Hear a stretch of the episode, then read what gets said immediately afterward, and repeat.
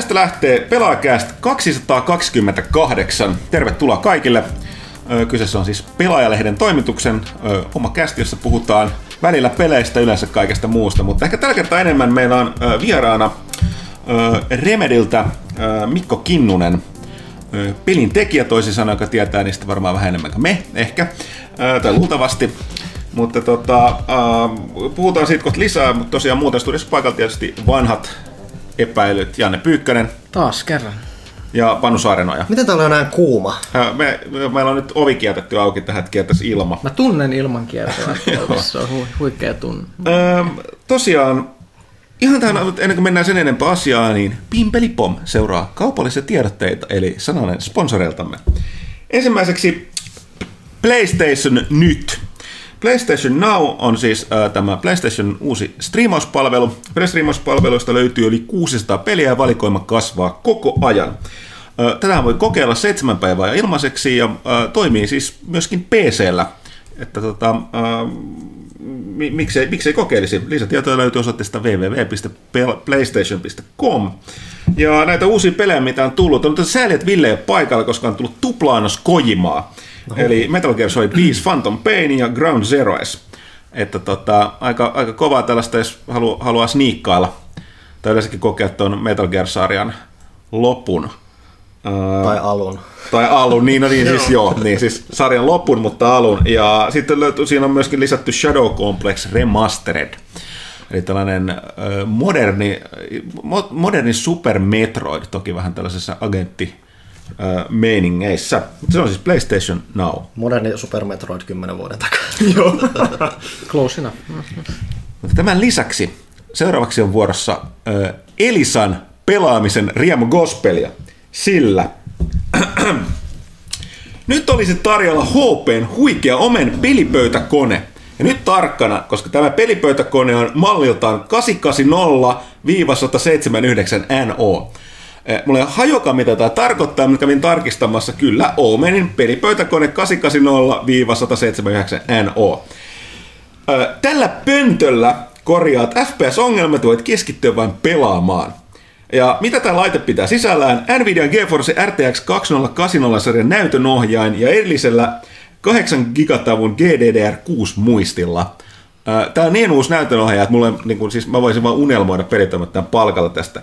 Sen lisäksi laite luotaan pysymään viileänä kovan paineen alla ja visuaalisesti todella tyylikäs kotila, jota kylmäksi on lupaus. Kävin katsomassa, näyttää sellaiselta epämääräiseltä Cylonin esiasteelta se kone.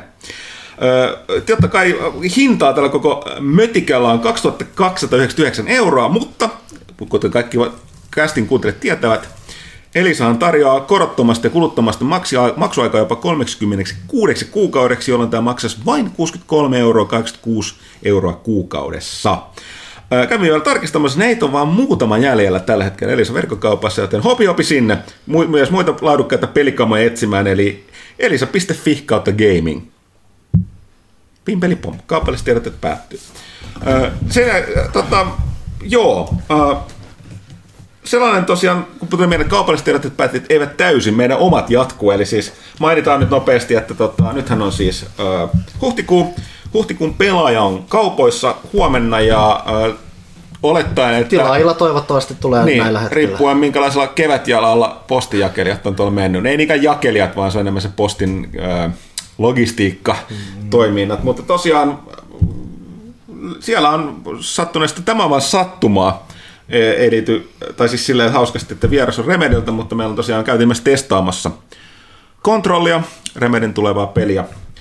Peliä tota, siitä on Pyykkösen kanssa, siitä on meidän isot, isot jutut. Tällä kertaa ominkätösen. Ominkätösen, kyllä. Joo. Ja tota, sitten käytiin, meillä on Panu kävi testaamassa vähän Dreamsia tuolla studiolla asti. Tai enemmän, enemmän juttelemassa näille tekijöille. Okay, että... Niin kuin, tota, minkälaista, minkälaista on tehdä pelattavaa pelien tekemiseen suunnattua työkalua. Niin, että, niin, että se, mikä siellä oli puheena, että onko kyseessä lopulta enää peli vai onko se enemmän tuommoinen pelimoottori, mikä on vähän ujutettu vähän erilaiseen asemaan siellä. Että jännä tapaus ja ihan jänniä näkökulmia kanssa siihen, että miten tuommoinen on lähtenyt syntymään.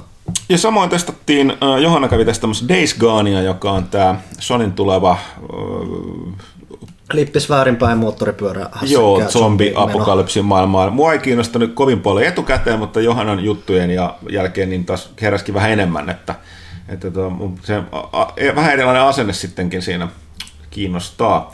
Myöskin tosiaan se, että nyt zombit taas on näitä tällaista niin kuin, ää, ei hidasta sorttia, vaan nopeaa. Ne onkin friikkereitä. Niin, no muuttaa vähän peliä. Ja sitten tietysti muutamia ähm, asiankuuluvia arvosteluja, kuten Devil May Cry 5 ja, ja Sekiro, joka tuossa kannessa komeilee. Kummatkin muuten Panun, Panun käsialaa. Että tota. Joo, tuli taas vähän hoppu tuossa lopussa. varsinkin, varsinkin se, kun pitää Fromin peliä pelaa silleen niin kuin viikon aikataululla, niin siinä on just sillä, että no niin, Tuossa jännä tuosta Sekirosta tuli mieleen, että mä näin tuon Remedin toimistolla sen tuossa yksi päivä ja ennen kuin, ennen kuin tiesin, mistä on kysymys, mä ajattelin, että se on Ghost of Tsushiman joku demo. Sitten, mä, sitten rupesi tulee turpaa sen verran, että mä ihmettelin, että, että mitä se ihmettä, tämä on aika vaikea. Sitten, sitten myöhemmin, niin, että ai se on toi, totta. Mä en tiennyt sitä siinä. Samurait on nyt muotiin, niin mm. Joo. Mutta hei, ää, ei se mitään oletettavasti, koska kaikki casting kuuntelijat ovat lempi-ihmisiä meili tilaajia, niin tota, pääsevät kohta nauttimaan tästä uskomattomasta lukupaketista, joka ihan liiottelematta niin on taas niin kuin, kaikki meidän lehdethän on hyviä, mutta tota, tämä oli poikkeuksellisen hyvä numero meidän mielestä. Ei yhtä aina aiheuta paineita meidän ensi kuun numerolla, joka on meidän 200 numero. Herra jestas. Öö, mutta ei siitä nyt vielä sen enempää. Ei. Öö, ja tota, löytynee myös lehtipisteistä, valituista lehtipisteistä. Öö, Jos teillä lähellä lehtipisteistä ei löydy, niin muistakaa kysyä, että miksi ei löydy, miksi täällä ei ole pelaajaa. Tiedätte, kuka minä olen ja minkälaista kulttuurituotetta minä luen. Saattakaa öö, tämä jakelukanava häpeään, jos teidän lähellä löydy pelaajalehtiä. Mutta hei, tosiaan, öö, tota, Mikko, vieraamme Mikko Kinnonen, öö, sä oot Remedillä tällä hetkellä öö, art-direktorina. Joo.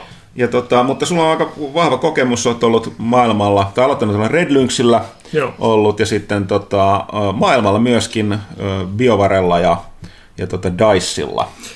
Joo, itse asiassa en, itse asiassa en siinä oli pieni virhe, mutta joo, tosiaan, voi, haluatko, että mä kerron itse Joo, vai? kerro, joo. kerro, että en enää puhu enemmän läpi Joo, päähän. ei, ei mitään, ei mitään. Toi, toi CV-homma on väliin vähän sellainen sekava itsekään aina muista ihan mitä kaikkea sitä on tullut tehtyä, mutta tosiaan joo, mä oon ollut semmoinen, tänä vuonna tulee niinku 16 vuotta täyteen silleen täyspäiväisesti pelialalla, että tota, 2003 aloitin, ja tota, loppuvuodesta Red Lynxillä tosiaan silloin aikoinaan, ja tota, sitten tota, olin siellä muutamia vuosia, sitten olin yhden vuoden tuossa Englannissa 2006, mä olin Team 17, eli vanhat Wormsin devaajat, ja mitä, mitäs lienee. Ja siellä oli semmoisen vuoden verran, ja sitten tota, sitten tuli takas Suomeen, oli tuossa Recoil Gamesilla kanssa semmoisen reilun vuoden ja koko ajan oli niinku ajatus, että lähden kuitenkin maailmalle. Ja sitten hain biovaralle Edmontoniin ja sitten tota, pääsin sinne. Ja mä olin siellä niinku semmoinen kolme ja puoli vuotta Mass Effect 2 ja Mass Effect 3 ja tota, ja, ja, ja sieltä sitten menin Microsoftille tonne Vancouveriin vähäksi aikaa ja semmoinen, mä olin ehkä vuoden verran siellä niin in-housena studiolla ja sitten sit, sit, sit, sit monta vuotta siitä oli niin freelancerina, että 2012 niin kuin ehkä tuonne 2015 mä tein ainoastaan freelance-duuneja ja, tota, ja sitten olin founderina semmoisessa startupissa täällä Helsingissä kuin Armada ja Armada oli siis tänne, tai on edelleen siis tänne mobiili pelistudio. Ja tota, olin siellä ää, muutamia vuosia ja nyt sitten viime vuoden keväästä lähtien tuossa Remedillä. Että tämmöistä. Ja tota, tosiaan niin concept arttia teen ja e, aloitin semmoisen ihan niin 2D-graffarina ja jonkun verran tein niin 3D-juttuja, niin kuin tämmöistä environment arttia ja muuta. Ja sitten mut viimeiset semmoinen, niin varsinkin niin kymmenisen vuotta niin kuin ihan puhtaasti tämmöistä konseptisuunnittelua ja konseptiarttia. Joo, ja tosiaan mä itse sekoitin sen Dicing, kun mä ajattelin Battlefieldin, mutta se oli Haloa, mihin sä olit. Niin, mä, joo, me te- tehtiin tehnyt, tosiaan, joo. ja se oli vielä semmoinen, että tästäkin oli hieman silleen, kato kun tämä Microsoft Vancouver oli silloin Black Tusk Studios ja nykyinen siis The Coalition. Ja, tota, ja silloin tota, ää, siinä on joskus vähän sekaannusta tähän niin kuin emo-yhtiö, tai 343 Industries, joka siis tekee Halon jatko-osia niin sille ihan täyspäiväisesti ja tosiaan niin siellä mä oon niin freelancerina tehnyt niille Halo 4 pikkasen ja Halo 5 pikkasen hyvin pieniä kontribuutioita tota, silleen, mutta tota, tosiaan oli se Black Tusk Studio silloin ja silloin te- tehtiin vähän muuta projektia. Joo, mä muistan sen, kun niin kuin Black Task nimenomaan julkistettiin, ja se julkistuksen osa oli vähän se, että puhuttiin, että hei, näitä tulisi vähän niin kuin tämmöistä omaa uutta tavaraa, mutta se tosiaan muuttui nyt Coalitioniksi, se muuttui Joo, tämä Gears. joo, siinä oli semmoinen yksi tota, teaser-video, joka tuli niinku joskus jonkun E3 Se oli joku yhteydessä. E3, joo, sitä ajateltiin, että joku kysyi, että onko tämä Siphon filteri, mutta se ei ollut siis tota, ihan niinku uutta IPtä ja sitten tota, sit se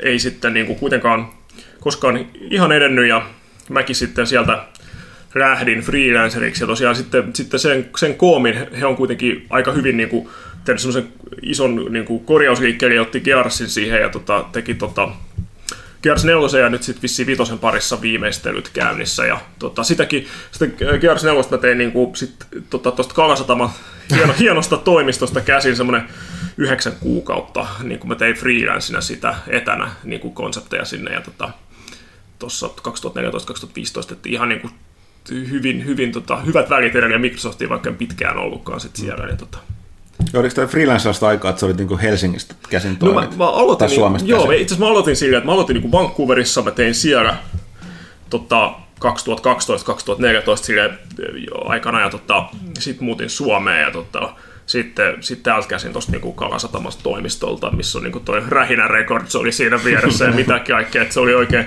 oikein hieno paikka, oli siinä jonkun aikaa ja sitten tosiaan sit tota, toi Armada tupsahti kuvioihin ja sitten tota, Armada oli toimisto tosi erottajalla ja oltiin sitten siinä muutama vuosi mobiilipelien parissa ja sitten tuli semmoinen, semmoinen Quantum Siege-niminen tota, soft launchiin asti meni tämmöinen mobiilipeli, mutta sitten se, se ei ihan, ihan toiminut niin kuin kokonaisuutena ja sitä ikinä sitten global launchattu ja nyt sitten siellä on vähän tämmöinen niin kuin skeleton crew jäljellä tekee vähän pienempiä juttuja, että siinä Armadalla on niin kuin isoimmillaan semmoinen ehkä joku 30 tyyppiä, Et se oli aika, aika iso ja Joo. siinä oli ihan suht iso rahoituskin ja tota, oli ulkomaalaiset sijoittajat siinä. Ja tähän tänne niin kuin pikkasen niin kuin se mobiili-innon tämmöinen huippuhan oli ehkä tuossa muutama vuosi sitten. Ja nyt sitten ehkä realiteetti vähän tulee esille, että, että se ei olekaan ihan niin helppoa, ja se varsinkin se free to play on niin, niin kilpailtu, että se on tosi vaikea tota, nyt lyödä läpi, että että Supercellikin vissiin Brawl Stars oli aika tosi pitkään soft launchissa ja nyt sitten, sitten globaalisti on kuitenkin lähtenyt, mutta siellä kesti myös aika pitkään ennen, kuin se niin kuin saatiin hiottua. Ja sitten tuossa pienemmässä firmassa niin sitä luksusta tavallaan ei oikein ollut sen niin kuin pelin korjaamiseen, että sitten aika paljon sieltä lähti sitten porukkaa muihin juttuihin ja, Joo. tota, ja sitten nyt ne pienen porukalla tekee vähän tämmöisiä pienempiä vetoja. Joo. Jahan Supercellilläkin niillähän onkin ollut niinku soft launchattuja pelejä, mitkä niinku ne lopulta ne totesi, Joo. että tämä ei toimi. Joo, Tuossa niinku joo. just joku vuosi pari sitten oli Joo. muun muassa yksi, mikä ne vaan totesi, että hei, tämä ei Joo. nyt saada tätä toimia. Mutta se onkin ollut se, että niillä- nimihän viittasi, että niillä on niitä pieniä sellaisia muutama hengen tiimejä. Joo, siis se, niillä on, niillä on kapasiteetti Joo. sitten vähän erilainen. Joo, kyllä. Mutta ole. on mobiilimaailma on julma nykyään siinä mielessä, että isot vie, koska niillä on varaa hankkia niitä pelaajia, Käyttäjiä, käyttäjiä niille uusille peleille, että on, ellei, ellei tapahdu ihmettä tai niin ei se laatukaan välttämättä tarkoita, mutta Ja tota, tos- on edelleen halvempi varmaan yrittää kuin Joo. tota, perinteisillä alustoilla. niin varmaan, varmaan siinä on se, että tavallaan niin se sopii pikkutiimeille semmoiselle indie-tyyppiselle jutulle aika hyvin, koska se aika nopeasti pystyt ehkä jotain kehittämään. Sitten se, mutta niiden appien niin kuin, ja pelien niin kuin, se discoverability on tosi huono, että, sieltä, on, niin kuin, jos niitä tulee monta sataa tulee päivässä ja tota, App Store ja noin tuonne Google Playhin, niin se on tosi vaikea niin kuin, nousta sieltä silleen. Ja sitten tavallaan semmoisen keskikokoisille niin kuin firmalle joilla on jo rahoitus, mutta tavallaan ei ole kuitenkaan niitä resursseja, niin niitä on aika vaikea käydä läpi, koska kun Armada perustettiin niin 2015, niin olisiko se ollut semmoinen ehkä, mä en muista, se ollut 5 dollaria jossain ehkä käyttäjän ostettu, ja nyt se oli viimeksi kun mä katsoin, niin se oli jotain 20 kohta varmaan enemmänkin, että tavallaan, että, että paljon se maksaa, niin kun, että sä saat ylipäänsä jonkun Facebookin kautta lataa se sun peli, niin, ne, ne, niin kuin se user acquisition hinta on noussut niin korkeaksi, että tosiaan tarvitaan niin kuin, niin kuin isot resurssit Joo. helposti, että pystyy tavallaan saada sen näkyvyyden. Mä muistan, oliko se Sinerma oli, oli ihan vieraan meidän kästissä, vai jos muuten mä puhun kanssa tästä pari vuotta aikaa, niin silloin tota, sanoi, että se on mennyt sellaiseksi meininki, että niinku tuntuu, tuntuu hölmältä, että se periaatteessa niinku, on se, että sä oot, sä oot kaksikymppisten kanssa kadun kulmalla ja pysäytät ihmisiä ja annat ne kaksikymppiä siitä hyvästä, että sä annat niille sun pelin mukaan, että pelaat tätä. Joo. Tää rahaa. Tällaisen käytännössä tuolla mobiilimaailmassa, free se, to on- play se, on, joo, maailmassa se, on, se on aika jännä ja tota, se on iso, isoille noille toimijoille se niinku, varma, varmasti toimii hyvin, mutta on, se on tosi vaikea niinku, sinne päästä niinku, mukaan. Et, tota, ja se on, se on aika, aika semmoinen niinku, armoton siinä mielessä, että sulla on vaikka kuinka hyväkin peli, mutta ei sitä välttämättä niinku, kukaan kauhean helposti löydä. Et tietysti niinku, voi toivoa semmoista, että niinku, et word of mouth tai tämmöinen, että se lähtisi, että jos on tosi, joku tosi oikeasti hyvä juttu, et, tota, et varmaan, niinku, mutta ehkä PC-puolella toi voisi toimia paremmin, että jos tekee vaan niinku, tosi hyvän pelin, että sitten joku sen niinku, löytää. Sekin on aika vaikea nykyään, kun miettii monta peliä Steamiin tulee Niin. niin, päivässä. Niin. Ja siis semmosia, että, että mäkin katon Steamia joka päivä varmaan silleen niin kuin aamulla ja illalla. Katson, mitä, mitäs tänään on ilmestynyt. Yritän löytää semmosia pelejä, jotka mua kiinnostaa. mutta en mä siis silti löydä sieltä niitä pelejä, jotka mua kiinnostaa. Se, sekä ei, ei, ei se osaa Tästä- suosittaa mulle semmosia, mitä mä haluan. Sieltä tulee Joo. niitä ihme anime-pelleilyjä ja Joo. mu- mu- muut sellaisia Achievement Hunter-pelejä tai niinku jotain ihan fuulaa. Et, et, on se aika vaikea markkina kyllä Joo. joka puolella. Mutta hei, jos mä lähden sun uh, työhön taas, niin olisin täältä muutaman kysymyksen. Tämä Crazy Train kyselee pelaalehti.comin puolella, että, tällainen, että mitä tapahtuu art directorin normaalin työpäivän aikana? Tässä nyt varmaan viitataan niin pelipuolella. Joo. Okei, no tota, siis äh, aika paljon, siis mä, mä itse on tietysti varmasti vaihtelee vähän niin kuin firmakohtaisesti ja varmaan projekteissakin eroja, mutta tota, siis mulla on itse sillä, että mä teen jonkun verran niin näitä konseptikuvia edelleen ja sitten sit, sit aika paljon sitä, että juttelee eri ihmisille, että on niin kuin, saattaa olla jotain palavereja eri, eri aiheista, mitä yritetään niin ratkoa, minkä tyyppisiä ongelmia yritetään selvittää. Sitten ihan niin kuin, että käydään niin kuin eri artistien koneella istumassa ja katsomassa, mitä he touhuu ja sitten niin kuin vähän niin kuin jeesaamassa ja kannustamassa ja sitten sit saattaa olla, että jos on jotain probleemia, niin sitten niistä saatetaan ottaa screenshottia ja sitten siihen päälle voi vaikka piirtää, että jotain tämän tapasta voisi olla tuossa kohtaa ja vähän vaihtelee varmasti myös niinku projektin vaiheen mukaan, että alussa voi enemmän semmoista niinku blue sky, että haaveillaan mitä, mitä tässä nyt ollaan tekemässä, ja sitten loppuvaiheessa tuossa tota, voi enemmän niinku just, että screenshottien päälle annetaan pientä ohjeistusta, että tätä valaistusta voisi vähän tässä kohtaa hioa ja kaikkea tämmöistä. ää, varmaan ihmiset tykkää sitä eri, eri tyylillä tehdä. Remedy ne on ollut siitä mun tosi kiva, että siellä ei ole, ei ole hirveästi ollut mitään turhaa semmoista niinku kokoustamista, semmoista, että tota, että aika, aika semmoista luovaa meininkiä ollut kuitenkin vielä, on, on tykännyt tosi paljon. Joo, no tässä oli Crazy Trainilla olikin jatkokysymys, että millaista on työskennellä Remedylle? Joo, mä, mä siis itse aloitin siellä niin kuin, tota, vajaa vuosi sitten tuossa 2018 tota, toukokuussa ja on viihtynyt ihan sairaan hyvin ja aika on mennyt hirveän nopeasti, että on tykännyt ja oikeastaan niin kuin, on sanonutkin jollekin kavereille, että, niin kuin sillä, että ehkä just Biovaren, niin kuin, ton, tota, Bio- Biovaren jälkeen niin kuin, sillä ensimmäistä kertaa oikeastaan tosi innostunut, että, että on ollut tosi hyvä paikka ja mä oon tykännyt tosi paljon ja sitten se tulee hirveästi tiimistä ja se on paljon niin kuin, pätevää porukkaa ja se on, niin kuin, se on tosi hauska keskittyä tosi paljon sen niin kuin, olennaiseen, että, että ehkä, siinä, ehkä jos miettii vastapainona Microsoftia, kun mä itse olin siellä, niin se oli aika semmoista byrokraattista välillä tai sille, että, että se ei ehkä ole sellainen luovan ihmisen unelma sit niin kuin, tehdä 30 ihmisen brainstormimiittejä tai semmoisia. Että,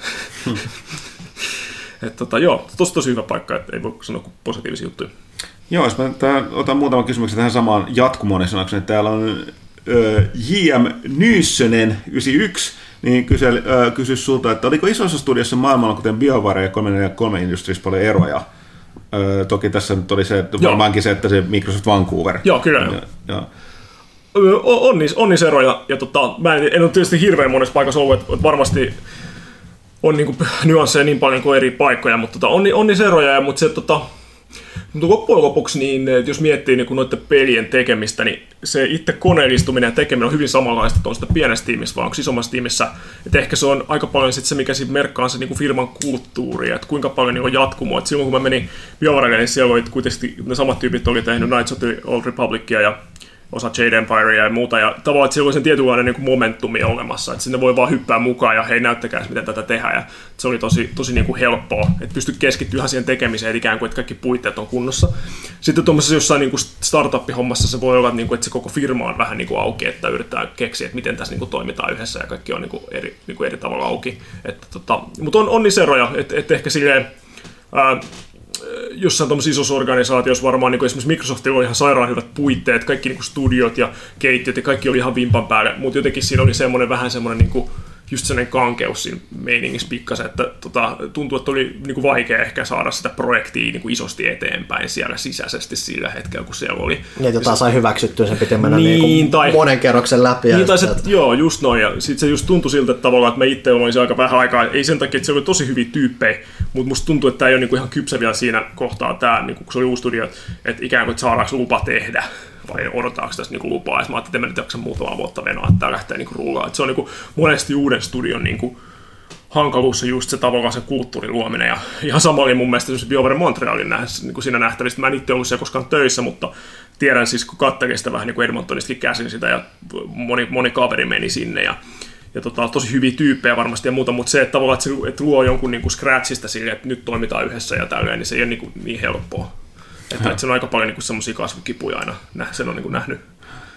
No nythän on pakko ottaa nimenomaan BioWare nyt puheenaiheeksi, kun sattuu olemaan paikalla vieressä, jolla on, joka on ollut useita vuosia ää, töissä siellä, ja nythän on nimenomaan ollut, tässä on viimeiset pari vuotta vähän puhuttu, puhuttu tota, ää, BioWaresta pelaajien parista tietysti jotain, mutta nythän tuli just ihan, ää, oliko eilen, Joo. tullut Kotakussa tuli tämän ää, Jason Schreierin, joka on tällainen pelaan tämän, tämän hetken ehkä niin tutkivan journalismin ykkösnimi, jolle porukka nimettömästi toki ymmärrettävästi syystä onnistuu puhumaan, mutta sieltä tuli aika iso tällainen reportaasi tästä BioVaresta ja nimenomaan Anthemiin liittyen, mutta se on aika, aika mielenkiintoista kamaa kyllä siellä.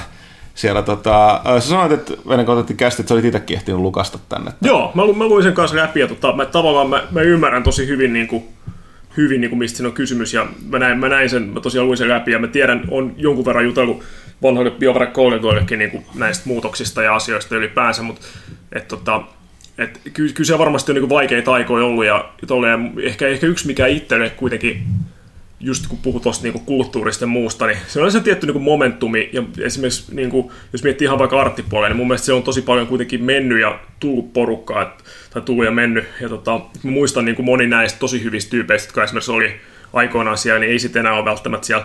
Toki, toki siellä on edelleen niin kuin hyvä, hyvä niin kuin kore olemassa ja artikkelissakin mainittiin niin kuin nimiä ja, ja siinä oli esimerkiksi vähän niin kuin, vähän niin kuin annettu ymmärtää, että tota, et, et aina ei ollut tämä suottu tähän tiettyyn johtoryhmään ja muuta. Ja mä taas sitten muistan niin tiedän niin niitä tyyppejä, niin siellä on tosi, tosi hyvää, hyvää niin kuin sitä ydinosaamista edelleen. Ja monet näistä on siis niitä ihan pitkän ajan biovare-veteraaneja Edmontonista kenties kotoisin, jotka on niin kuin ne, se tavallaan holding the fort. Ja, tota, ja, ja, ja siinä mielessä mä se, mitä, mitä mä itse ehkä näkisin sen, että isossa studiossa, varsinkin jos tulee niin kuin mukaan semmoiseen kokonaisuuteen vähän niin kuin ulkopuolelta, niin sit aina, aina sitä, on, niin kuin suhtautuu aika kriittisesti siihen johta, johtamisporukkaan. Mä tiedän sen niin kuin aina omasta kokemuksesta. Ainahan se on niin kuin siinä, että tämä tyyppi mun yläpuolella nyt ei tiedä, mitä se tekee.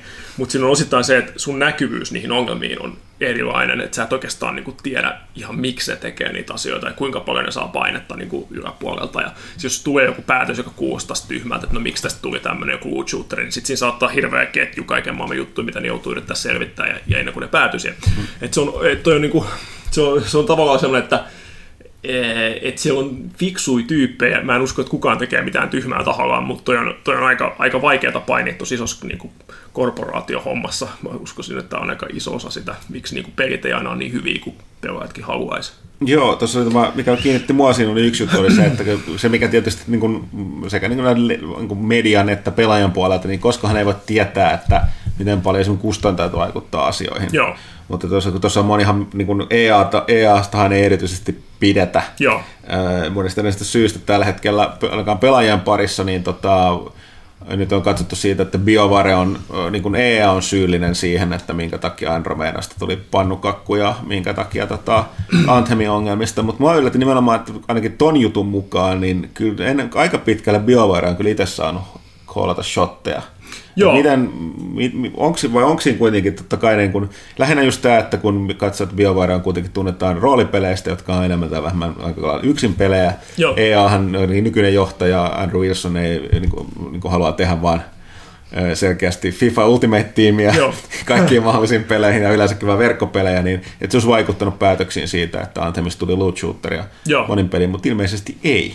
Niin, siis, tota, siis mä itse äh, kuulin aikoinaan, siis silloin kun tämä oli vielä code, codename, tai codename niin. Dylan, ja mm. siis ihan näin, mutta silloin, silloin kun mä olin BioWare, mä lähdin siis 2011, niin silloin sitten ei ollut oikeastaan mitään muuta kuin, niin kuin ajatus siitä, että, että tota Mass Effect, äh, Mass Effectin perään ruvettaisiin tekemään tätä niin kuin uutta IPtä. Silloin oli, niin kuin, että puhuttiin, että se olisi tämmöinen skifi-juttu, mutta ei niin kuin ihan mitään Mass Effectia. Oli puhetta ehkä Minority Reportista ja tämmöisistä niin kuin lähitulevaisuuden jutuista. Ja tuossa samassa niin kuin, tavallaan jatkumossahan, siinähän tuli jossain kohtaa näitä kod, kod, kodikin meni vähän niin kuin, tulevaisuuteen ja kaikkea tämän tyyppisiä juttuja varmaan oli niin kuin, kuplimassa just siihen aikaan.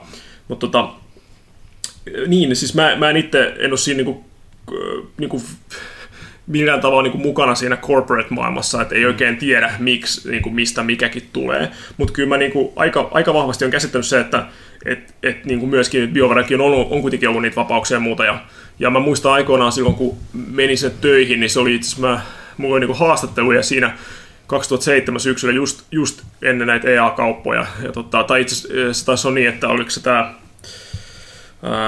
John Riccitello, kun oli mukana siinä, onko se Elevation Partners vai missä tämä U2 Bonokin taisi olla, niin olisiko se ollut, että he niin kuin möivät sitten EAlle jonkun osuuden, tai miten se menikään, mutta EA tavallaan tuli siihen BioVaren niin pääomistajaksi. Ja tota, niin sitten mä muistan, että hän kysyi, että no vieläkö haluat tulla tänne töihin, kun EA meidät osti. Että, että sinänsä niin kuin, että kyllä niin kuin, nämä tämmöiset mainejutut ja muuthan on ollut tiedossa jo niin kuin ihan Westwoodin päivistä, ja Origin oli mun yksi lemppari aikoinaan, Richard Garriott. Sehän on edelleen aika yleinen vitsi, että hei, niin. että nyt EA ostaa studio ja sitten muutaman vuoden Joo. päästä se laitetaan sinne. Ja Bull, Bullfrogit, mutta mut, mut tavallaan noikin on aika eri sille aikakautta. Et en, mä, en mä tiedä, kuinka paljon se nyt on oikeasti sit se juttu siinä. Et ei, ei sille osaa niin tarkkaan sanoa, kun ei ole kuitenkaan noissa, noissa oikeasti ei sitä näkyvyyttä niihin. Mutta kyllä mun mielestä niin kuin esimerkiksi niin kuin mitä, mitä Dragon Ageista on ollut vaikka kakkosen kanssa probleemia ja Mass Effect 3 kanssa probleemia lopun kanssa ja muuta, niin kyllä siinä on aika paljon niin kuin myöskin varmasti sisäisesti, sisäisesti asiat vaikuttanut ihan vaan, että on loppunut aika kesken tai on tullut jotain, jotain tämän tapasta, niin kuin, että, että on, on tehty niitä mutkia suoraksi tai ei ole saatu ihan sitä tehty, mitä ehkä haluttiin. Ja mä muistan, että Bungiekin oli siitä aina legendaarinen, että eikö ne aina jäänyt aika kesken, että tota, Halokin aina, eikö se päättynyt kakkonenkin siihen, että se mm. Great Mind, lonkerohahmo, mitä sä et ole ikinä nähnyt, nappaa Master Chiefia ja vetää sen veden alle yeah. lopussa, ja sitten to be continued. Et, niin kuin näitä on tapahtunut, ja, mutta siinä on aika paljon, musta tuntuu se, että toi, niin kuin liittyy varmasti pelimaailmassa siihen, että, että on niitä kaiken maailman niin kuin demoja ja muita, mitä pitäisi olla tekemässä, ja tavallaan aina saada se näyttävän näköinen versio pelistä niin kuin vaikka messukuntoon ja muuta, ja sitten sit joskus se ihan oikein pelin niin kuin viimeistely saattaa joskus kärsiä sit jopa. Ja, tota, ja sitten siitä, siitä, saattaa tulla niin kuin se, että no miksi tämä oli huonompi kuin mitä mä olisin toivonut, tai miksi tämä loppu jäi tämmöiseksi. Ja siinä on paljon tämmöistä kaikkea. Joo. Joo. Toi... Sä kyllä hyvää aikaa siellä, kun miettii, että Mass Effect 2 on kyllä varmaan aika monille niin kuin sen modernin biovaren kulta-ajan edustaja Joo. aika pitkälle. Et, et... Joo, sit voi varmasti joo. Ja sitten tota, se on vähän sellainen momentum juttu. Musta tuntuu, että siinä oli, että siinä oli niinku se konsoli sukupolvi, niinku, että varmaan ykkösen perään, kun ykkösen kesti, sitä en ollut siis tekemässä, niin se, se oli kestänyt useamman vuoden, viisi vuotta ainakin. Ja, jotain. ja sitten kakkonen tuli aika nopeasti, ehkä parissa vuodessa, ja se oli niinku, tavallaan siinä oli momentumi olemassa, ja, ja sitten ei, ei ollut niinku uutta moottoria tämmöistä, että mun mielestä Anthemissa ja esimerkiksi Inquisitionissa Dragon Ageissa oli tämä Frostbite, ja, mm et sitä on kuullut ainakin, että, että alun perin, että kun Frostbite oli just tehty Dicella ja Battlefieldin ja muihin, niin tota, että sitten tavallaan se, että miten sä niinku luot sitten ne roolipelisysteemit sen sisällä mm. ja kuinka se onnistuu, niin aina vaikeaa. Joo, nämä on ilmeisesti ollut iso, iso ongelma. Näistä on kuullut juttu just, että Joo. ei oikein työ, oikein siis muun siinä artikkelissa on ollut, että, että nämä asiat, mitä meidän pitää joku bugikorjauksenkin vaatii niin kuin monen mutkan kautta menemistä, että ne, saa, ne ei ollut ihan tyytyväisiä, ainakin jotka, jotain haastelut tätä niin kuin artikkelia varten, Joo. että ei ole välttämättä työkaluihin ollut aina Joo. ihan niin tyytyväinen. Se on myös hyvä, kun sä mainitsit tuon kulttuuri että, ja Pyykkönen sitten, että sait mielenkiintoisen aikaa, että mä just menisin kysyä, että sähän niin kuin periaatteessa olit vielä BioVare siihen aikaan, kun nämä kuuloiset tohtorithan oli vielä, vielä lähti sitten siinä vähän myöhemmin sitten, ja Joo. sehän varmasti on myös vaikuttanut sitten johonkin kulttuurimuutokseen just siinä, että siellä on vähän niin kuin nämä vanhat keulakuvat lähtenyt ja sitten muuta, että se on sitten varmaan niin kuin Joo. jollain tavalla johtanut siihen, että siellä on vähän yritetty hakea tämmöistä vähän uutta kulttuuria tai jotenkin vähän kehittää sitä omaa suuntaansa. Ja... Niin, tai ainahan jotain, niin kuin, se vähän niin kuin, miten sitä sanotaan, että vaikka Valvellakin joskus oli esimerkiksi puhetta siitä, että siellä on niin tänne frätti juttuja, mutta se on, että ei ole tavallaan semmoista selkeää nokkimisjärjestystä aina ja näin, mutta se on vähän se structure happens, että se mm. tulee sitten tehdessä väkisinkin, että joku, joku, joku systeemi siinä tulee niin kuin, ja jotenkin toimintaa ja muuta, mutta, tota, mutta mä näkisin ehkä tuossa Ray ja Greco on tietysti tosi, tosi hyviä niin kuin, tyyppejä molemmat ja näin, mutta jos miettii, niin sitä on tietenkin vaikea arvioida, että kuinka paljon niin kuin yhden yksittäisen ihmisen vaikutus on. Mutta voisi olla tietenkin sellainen tasapainottava vaikutus, tietynlainen jatkuvuus, että jos on sama johto porrassa, niin ne voi niin kuin, ainakin oma esimerkki näyttää, että, se silleen, että vähän niin kuin vetää sitä hommaa. Mutta tota, mut kyllä siellä on edelleen hyviä, tosi hyviä tyyppejä, että Casey Hudson muun muassa meni takaisin, oli Microsoftin vähän aikaa ja on nyt sitten siellä GM näin, mutta tosi hyviä tyyppejä siellä on edelleen, että ei se siitä siitä ole pelkästään niin kiinni missään määrin. Että, et tota, ja sitten itse ehkä tämmöisen artistina, niin just se, että mä en, en ole niin teknisten ongelmien kanssa mitenkään tekemisissä, että jos mitä tulee joku tuonne pelishippaus ja bugikorjaus, niin ne on niin ihan semmoisia juttuja, että, että, että, perspektiivi on niin ihan maalikon perspektiivi siihen, että miten se ja. käytännössä sitten on, että, että miten vaikea että Frostbite on käyttää, niin ei, ei, ei, ei, ei ole mitään haju. Hmm. Onneksi ilmeisesti. niin, niin, mutta siis just silleen, että ne on vähän monimutkaisia juttuja, mm. ja musta tuntuu, että siinä on niin kuin, aika paljon niin kuin monella studiolla ja firmalla on se, että, että on pushattu vähän sitä omaa teknologiaa ja muuta, ja tiedä, yhdessä vaiheessa Unreal oli vähän niin kuin joka paikassa ja näin. Ja, mutta sitten varmasti siinä on niin kuin hyvät ja huonot puolet, että saattaa olla, että, että saadaan tosi makeita graffajuttuja, ja sitten toisaalta saattaa olla, että just että jotkut työkalut, mitä on niin kuin tottunut, että olisi niin kuin käytössä, niin ei välttämättä sit olekaan, ja, ja tota, kaikkea tällaista, että hyvät ja huonot puolet. Mm, osat tuntuu näistä siis Mä muistan, että mäkin olen pitkään tehnyt näitä hommia, niin just tämä on aikoja, jolloin kaikki puhu siitä, että pitää olla omat työkalut. Joo. Sitten on havaittukin, että niiden tekeminen onkin aika pitkä, äh, kallista, haastavaa, ja sitten niitä pitää päivittää, niin sitten on, onkin parempi taas niin käyttää lisensoituja moottoreita, kuten Unrealia Joo. tai, tai, tai Unity, ja sitten tota taas Uh, mutta toista väli vähän tuntuu, että toi, taas toi Frostbite, siitä on puhuttu, että se on kyllä ollut tässä sellainen corporate-tason päätös, ja siellä on ilmeisesti tehty päätöksiä, mitkä ei, ei, tota, ei täysin ymmärretty, että työkalut ei, ei niin kuin yhteen, tar- yhteen pelityyppiin tarkoitettu työkalut ei välttämättä sellaisenaan taivu. Mm. Mutta saattaa silti olla järkevämpää, kun ne on kuitenkin omat.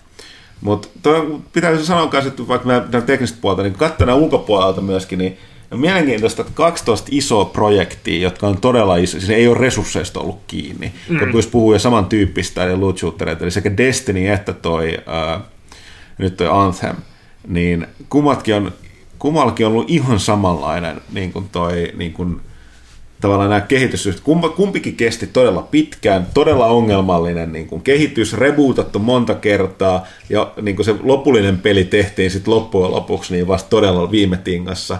Joo. Ja että tota, kumma, kummassakin on tekniset ongelmat öö, johtunut siitä Enginestä Bungien puolella enemmänkin kuin Destinin puolella siitä, että ne on ilmeisesti ö, oli hävyttömän hitaita niin luoda mitään uutta tai tehdä korjauksia. Että, Joo. että tota, näin, mutta niin kuin, niin, siis en, en, en tiedä, mit, miten.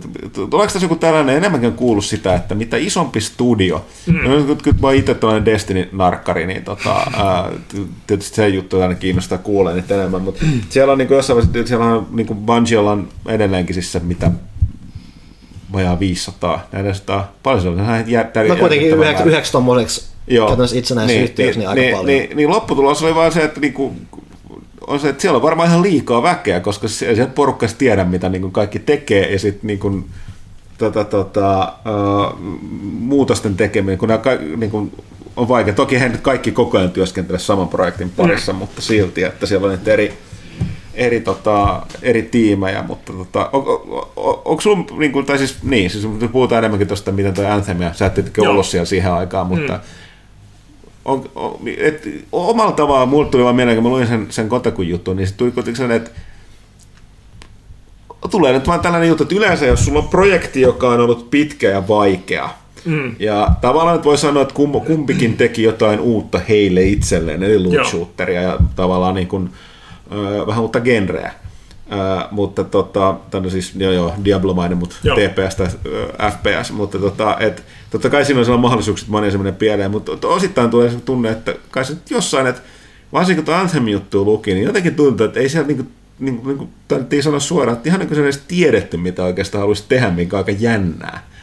Että voisi kuvitella, että BioVarenkin kaltainen kokenut kehittäjä, niin joku siellä jossain, eikö toi vähän kuitenkin kaadu sen johdon syliin sitten, että Joo. niille, jotka lopulta tekee ne shotit, se on vaikeaa, me sitä kiellä, mutta silti, että eihän se kenenkään muunkaan vi- syy voi olla, että syyllistä täytyy lähteä etsimään. Joo, no siis varmasti on, on iso, iso osa, on, on just noin.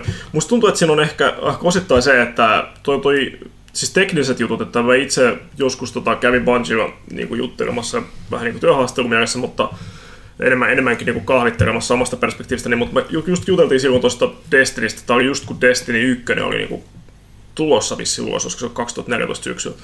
Niin sanoin, että niillä oli ainakin iso ongelma sen kanssa, että niiden piti tukea niitä edellisiä konsoleita. Että mun mielestä se, se, tota, se, se ei ollut pelkästään PS4, joo. vaan mun mielestä se oli myös PS3. Joo, ja sehän rajoitti sitä tosi se, pahasti. Tolleen, Vaikka tavat, ne, joo, joo, sorry, ne, vaan ne ei kai voinut puhua siitä, mutta se oli ihan selvää. Että se, joo, joo. joo, ihan selvästi. Ja sitten niinku just se, että että miten sä saat muistiin mahdutettua, mahdutettu, miten sä niinku, tavallaan vaihdat, siirryt alueesta toiseen tai mitä taas, miten se ladataan sieltä ja saadaanko se niinku, toimimaan ylipäänsä, että jos sä saat, saat grafiikat ruudulle, mutta saat sen gameplayn ruudulle ja saako se pyörittää kaikkea riittääkö muista kaikkea tällaista niin varmasti paljon. No siis sitten kertoo paljon se, että nehän hylkäsy vaiheessa niin kesken sen Destiny 1 elina ja ne totesi, että hei nyt me muuten lopetetaan näin ja me voidaan niin keskittyä Joo. niin Joo. parempiin tai siis Joo. edistyneempiin asioihin. Jotta ja nythän siis tietysti Pleikkari 4 ja muuta, niin mun, mun mielestä sitä niin myytiinkin enemmän kuin mitä ajateltiin, että eikö se nyt ole niin tyyliin PS2, eikö se ole niin suosituin konsoli mun konsoli. mielestä ollut niin tyyliin, niin on, se on tosi hyvin se on myynyt. Niin, tai ylipäänsä nelonen mun mielestä on niin myynyt paremmin kuin mitä alun perin odotettiin, että tuosta Xbox Oneista mä en, en tiedä sillä, että miten se, mä en ole itse sitä omistanut, mulle, mulle silloin, musta tuntuu, että 360 niin oli siis, kolme, siis, se, siis, siis sehän miten se lähti, että pleikkarit tuli niin kuin hitaasti ja kalliilla, niin, ja boksi tuli ehkä vähän rikkinäisenä, mutta just silleen hyvän väliin, että sehän niinku sai tosi ison keulan siitä, mutta Pleikkari vähän sitten lopulta otti sitä kiinni. No, siitä, plus Pleikkari oli se ongelma kolmosen suhteen, että tota, boksi oli, niin kun, oli myöskin enemmän yksioikeuspelejä. Ja, niillä oli paremmat pelit, koska joo, Pleikkari oli vaan niin monimutkainen. Niin, siis Cell, Cell äh, niin kun, kehitysympäristö, niin jopa ne, kaikki niin noit, tota, käännöspelitkin niin, niin aiheutti tekijöille ongelmia. Niin siis se oli se, että Box oli ensisijainen no. kehitysalusta ja sitä piti jotenkin vaan kääntää sille nyt, niin, joo, niin. Tässä kävi taas vähän päinvastoin, että tota, plus toi niin kun, yleensä nämä uud, aiempina sukupolvina, niin jos puhutaan nyt näistä kahdesta niin kuin lähimmästä kilpailijasta, jotka saman, saman tyylisellä kilpailija Sony ja Microsoft, niin niiden konsolit on enemmän tai vähemmän ollut saman, saman niin kuin teholuo, niin kuin mm. luokkaan kuuluviin, mutta alkuperäinen toi Xbox One ja Pleikka 4 oli kyllä aika, niillä oli aika iso ero. Joo, ja se, joo. se näkyy ihan niin kuin, niin kuin peleissä ja toki nyt taas sit, kun on tullut se X, joka on niin kuin X ja äh, Xbox Onein ero näkyy ihan selkeästi. Joo. Sitten Pleikkari menee sen väliin, mutta kyllä se nyt niin kuin, joo siis just täältä istumaan, että eikö se nyt suunnilleen ollut puolet boksin toi kanta, No siis boksista on vähän paha sanoa, kun Microsoft lopetti pari vuotta sitten näiden lukujen julkistamista. Joo, mutta kyllä aika hyvin on kyetty niin kuin eri, eri, erilaisilla systeemeillä arvioimaan. Niin, niin to, aika pitkälle siinä on se vähän, vähän sekainen alku, ja sitten tota, täyde, täyde, täydellinen, niin kuin mä lähdin yksin oikeuspelien puute. Et vasta Xbox One Xllä niin moni, kannattaa pelata monet uh, third, third party pelit, koska siinä on enemmän tehoja ja Joo. on niin kuin paljon parempi sillä kuin Pleikka nelosella, ja mitä on vasta tehty. Mutta se taas tuli niin paljon myöhässä, että se on varmaan se, mikä on vähän auttanut asiaa, mutta ne yksin oikeuspelien puute. Tämä on ihan käsittämätön tangentti. Miten tämä enää liittyy siihen, mistä me aloitettiin puhumaan? En mäkään muista. Niin, en mä tiedä. Mä tiedä. Mun mielestä meidän pitäisi nyt palata taaksepäin, koska, koska mä olen miettinyt, että mihin tämä liittyy, mutta ei tämä liity enää mihinkään. Ei, me ollaan hartauduttu johonkin Se on totta, mutta ihan vaan tuosta, että joo, totta kai siinä on varmasti niin johto, hahmot kantaa niin kovaa taakkaa siitä, että mihin suuntaan se menee. Mutta mä toisaalta näen sen tavallaan, että kun on niin paljon rahaa ja sitä koneistoa taustalla ja budjettia ja paljon porukkaa töissä ja muuta, niin jotenkin ehkä tuntuu, niin kuin, että että vaikka olisi hyvä sellainen pre-production aika, että sä voit miettiä muuta, niin jossain kohdassa saattaa sille, että hei, tuossa on 150 ihmistä, että keksihän niille tekemistä.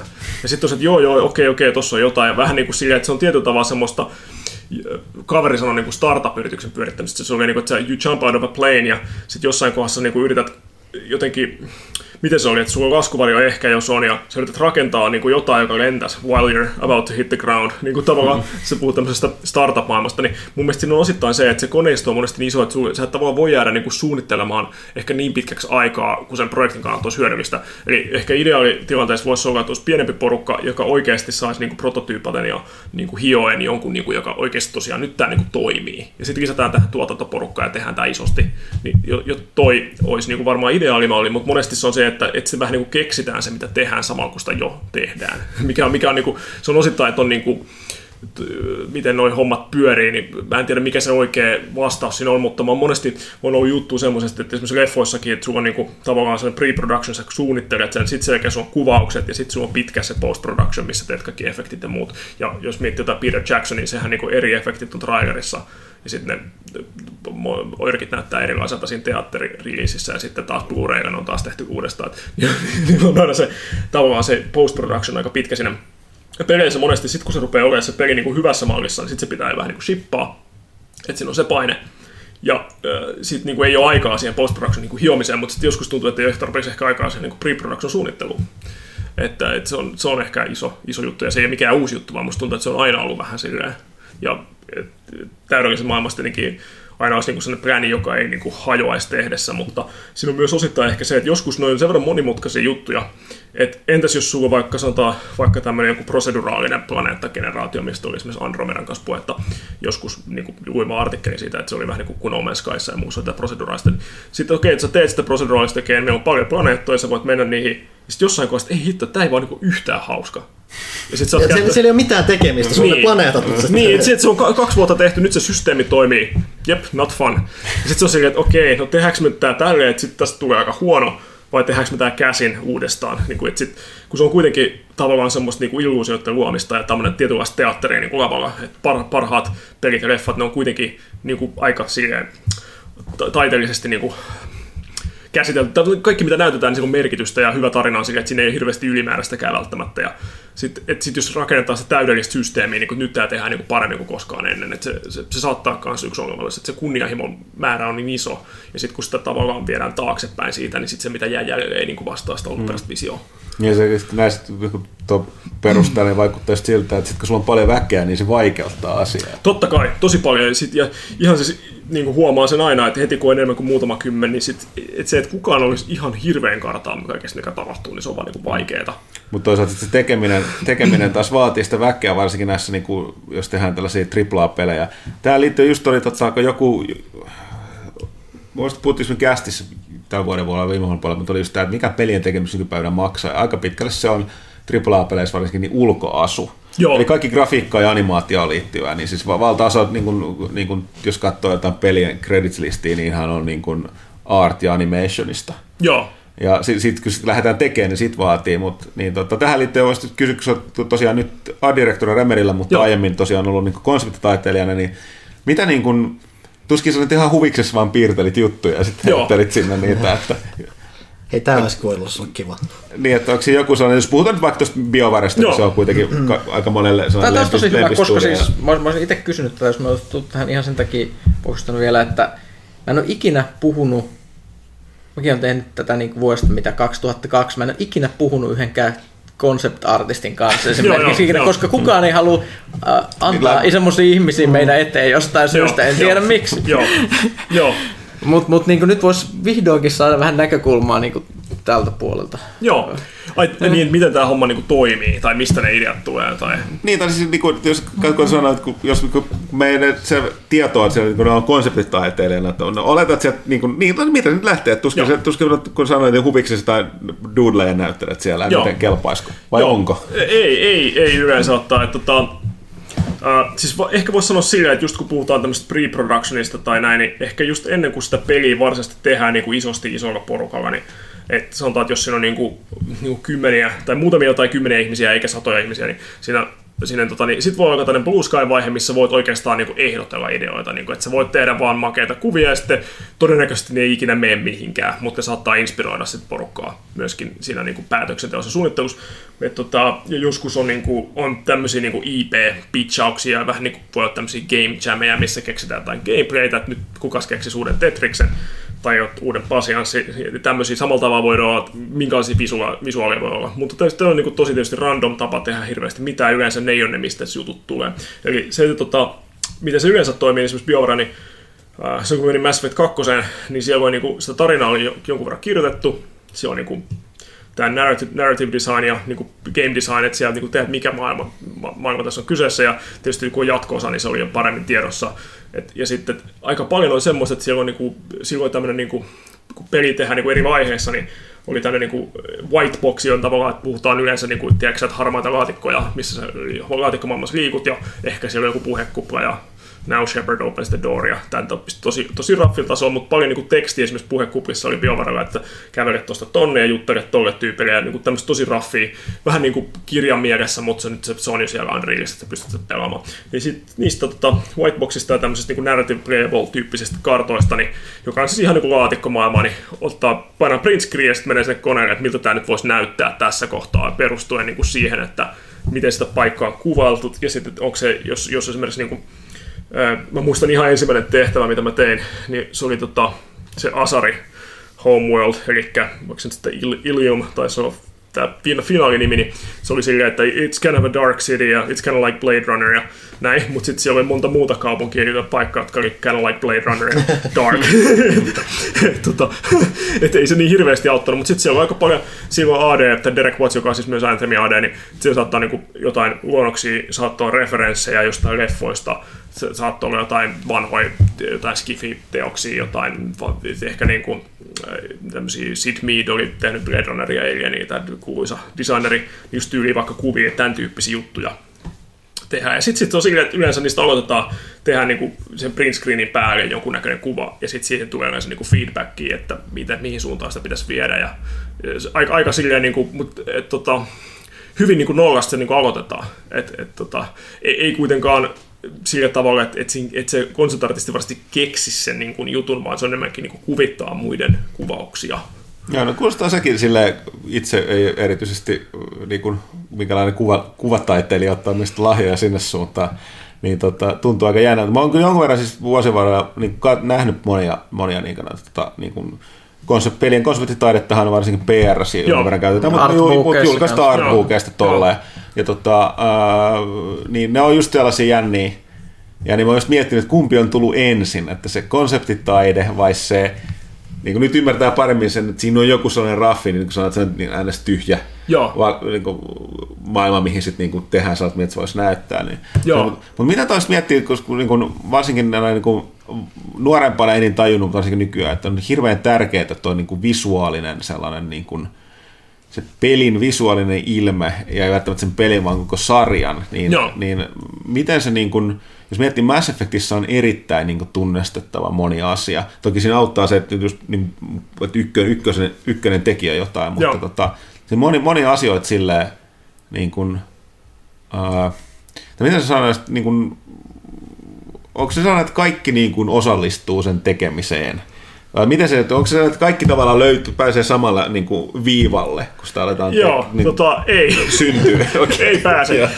tota, Tämä on vähän joke, mutta, siis, mutta tota, totta kai siis on silleen, niin kuin, että et monesti niin kuin, kun on niin kuin hahmoartistia, jotka tekee niitä 3D-hahmomalleja, ja sitten on niin varmentartisti yleensä tällainen suurin piirtein kautta, jotka tekee niitä ympäristöjä, levereitä, mäppejä, mikä nyt kutsutaanko. Niin tota, totta kai monesti, että jos, jos jengi on hyviä ideoita, niin niitä pääsee sitten sit peli laittamaan. Et esimerkiksi tämä klassinen N7 oli tota, yksi, yksi kaveri oli vaan laittanut se vissiin hahmoon silleen, niin kuin, että tässä on makea niin kuin, graafinen juttu. Ja, ja just nyt oli... Huttusella ei just niin, ainoa kerta, kun mulla ei kästissä ole sitä, se on pesussa se mä se huppari. Niin, niin tota, se oli, se oli semmoinen, että se oli vaan, että se oli tavallaan, että hei toi näyttää kivalta, noin hei käytäs tota. Sen piti vissiin olla niin kuin yksi joku armor, tämmöinen variantti tai tietty joku juttu alun perin, mutta sitten kirjoittaa totti, että hei, että me kirjoitetaan tää sinne tarinaan. Että tää on nyt tämmöinen, niin kuin, nyt sä oot tänne Spectre ja sitten se on N7. Että se voi vaikuttaa noin päin. Niin kuin Star Warsissa vissiin George Lucaskin on ollut niin kuin että se haluaa nähdä visuaaleja silleen, että se niin kuin sit inspautuu niistä ja kirjoittaa niistä, niitä sinne tarinan puolelle. Tietysti siinä on hyvät ja huonot puolet, että, että, että se saattaa, se, se riippuu tavallaan, että kuka sitä prosessia niin kuin moderoi. Mutta kyllä siinä on vaikutusmahdollisuus tolleen, niin kuin, että se, se niin kuin, ikään kuin tarinan maailma varmasti siihen pystyy kuvilla vaikuttaa. Mutta toi on aika vaikeaa tehdä semmoista niin kuin, konsepti artissakin on se, että se pitää tietyllä tavalla tietyn laadun kuitenkin yleensä toteutettu, että vaikka noin artbook niin se on monesti enemmän niin kuin PR, että niitä on saatettu mennä puunaan vielä pariksi viikoksi sitten, että se ei ole välttämättä ihan rehellistä konseptointia, nehän näyttää niin kuin monesti vähän niin kuin screenshotilta finaalista pelistä, ja monesti se, mitä ihan alussa tehdään, niin on luonnosmaisempaa, koska kukaan ei niin kuin periaatteessa pääse sen ajatusketjun loppupäähän niin kuin tosta vaan. Et, et se, se, on semmoinen yksi, yksi mikä, niin kuin, että et monesti on aika raffeja, mutta pitää kuitenkin sen verran myyviä, että niin kuin se niin kuin tiimi innostuu niistä. Ja sitten sitä kautta, jos miettii, että et pääseekö kuka tahansa vaikuttaa, niin yleensä joku kirjoittaja tai game designer ei osaa niin hyvin sit toteuttaa niitä, että vaikka sillä olisi vahva visio, niin yleensä se joutuu niin enemmän sanallisesti sitten kommunikoimaan, että ja sitten ne yritetään sen konsepteihin tehdä, mutta niitä kuvia ikään kuin itsessään ei tee yleensä kuin ne konseptartistit. Yeah. Mutta niin jos, kun sä olit nyt siellä, jos otetaan just tuo BioVare vielä nyt niin kuin esimerkiksi, niin kuinka paljon sit niin kuin sun originaalista visioista, esimerkiksi näistä konsepteista, sitten lopullisesti suodattu siihen ihan valmiiseen tuotteeseen, niin kuin, uh, jos miettii joo. ihan niin kuin konkreettisia esimerkkejä? Vai? Joo, siis a- aika yllättävänkin paljon, että siis, siis se on ehkä silleen, että tässä oli ehkä Mass Effectissä oli hyvä puoli se, että kun se oli jatko-osa, niin mähän niinku, mä tein, jopa kun mä menin sinne BioVarelle, mä, mä tein sen art-testin, niin kun, kun tota, kotoa käsi, ja sitten se oli ennen kuin ykkönen oli julkaistu ja silloin jotain tuhnuvideo ehkä löytyi YouTubesta ja sitten yritti katsoa vähän miltä se näyttää. Mun piti jo siinä niinku yrittää vähän niinku matchata sitä. Sitä mä meinasin kanssa että miten paljon sitten lopulla on sitä, että sun pitää vähän niin kuin muuttaa sitä sun tyyliä tai jotenkin... Joo, aina, aina, aina pitää vähän niin kuin muuttaa siihen, mitä se projekti on ja sitten niissä voi olla joku tänne style guide ja joku sit että se AD on saattanut tehdä jotain ja se voi myöskin moderoida niin kuin useamman artistin töitä ja valita sieltä niin kuin suosikkeja, että tämä on nyt se linja ja tämän tyyppisiä väripaletteja, tämän tyyppisiä muotoja ja tämän tyyppisiä harniskoja ja ympäristöjä ja mitä lieneekään. Niin, niin siis aika paljon siinä on semmoista, niin kuin mitä se konsultartisti siis yrittää niin kuin mukautua siihen, että sit sitä on tosi paljon, että ei, ei se ole kenenkään niin kuin henkilökohtainen tavallaan semmoinen portfolio tai visio, että kyllä aina, aina yritetään niin tehdä sitä, se on niin asiakastyötä siinä mielessä, yritetään tehdä, että mikä nyt sopisi tähän Mass Effectiin ja katsoa sitä matskua, mikä on. Mutta mut, tota, kyllä se tosi paljon vaikuttaa siihen lopputulokseen, ja sitten tehdessä sitä ei aina niin osaa ihan arvostaa, että sitä saattaa miettiä, että onko tästä nyt niin paljon hyötyä, että kun mä tein tämän kuvan näin, mutta kyllä se tosi paljon kuitenkin näkyy siinä loppupelissä sitten. Et ehkä, ehkä Mass Effectissä mä itse huomaan sen, että niissä kuvissa, mitä mä tein silloin, ja ylipäänsä concept se on kymmenen vuotta sitten, niin se, oli, se ei ollut ehkä ihan niin yksityiskohtaista, ja kun nykyään ehkä jengi tekee enemmän 3 d ja jos sä katsot vaikka mitä jossain Naughty Dogilla tehdään, niin sehän näyttää niin kuin jopa niin kuin tosi finaalin peliltä ja niin kuin tosi makealta, ja se on käytetty 3D-hahmoja monesti, ja niin kuin konseptissa jo, niin kuin, että siellä on joku Drake heitetty sinne, ja kaikki on ihan vimpa päällä. Siihen aikaan se oli ehkä enemmän vielä niin kuin luonnosmaisempaa, ja se, mitä se ehkä sitten niin näkyy, että loppupeleissä niin kuin sitten nämä hahmo- ja environment-artistit, niin on ehkä detailoinut sen vision pidemmälle. Eli jos, jos siinä konseptissa on ollut joku, että tässä nyt on tämmöisiä laatikkoja, jonka takana sä meet jemmailemaan sinne cover shooter tyylisesti, niin sitten on saattanut sitten paneloida ne boksit niin kuin päälle, kun on tehnyt ne. Mutta kyllä se aika paljon se iso visio ja iso niin kuin fiilis on jo sitten niissä konsepteissa ollut. Onko siellä, tota, jos tuosta puhutaan, niin siis Mass Effectin kakkosesta, niin onko siellä joku sellainen siinä valmispelissä, jos vielä vähän spesifisti, jos voit osoittaa, että et, jos te niin näette sen pelata, että tuo on minun tekemäni. Minä olen tehnyt tuon.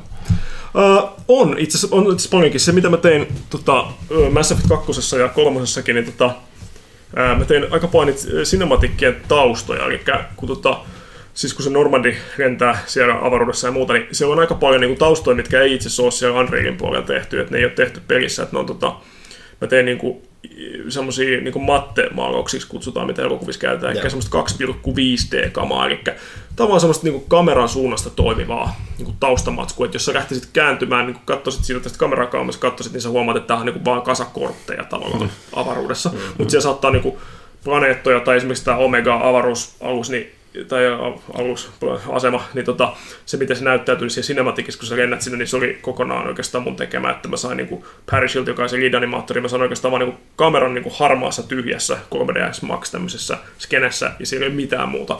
Se Normandi kaapattiin sitten niin Unrealista, ja kaikki nämä taustat oli, mä tein ne siellä Maxissa, ja sitten tota, se niin kuin, oli silleen, että se, siinä tietyssä kameraliikkeessä se näyttää hyvältä, mutta se on niin kuin ihan tämmöistä niin kuin, vähän niin kuin feikkikamaa, että se oli niin kuin enemmän niin kuin maalattua kamaa osittain hmm. taustat.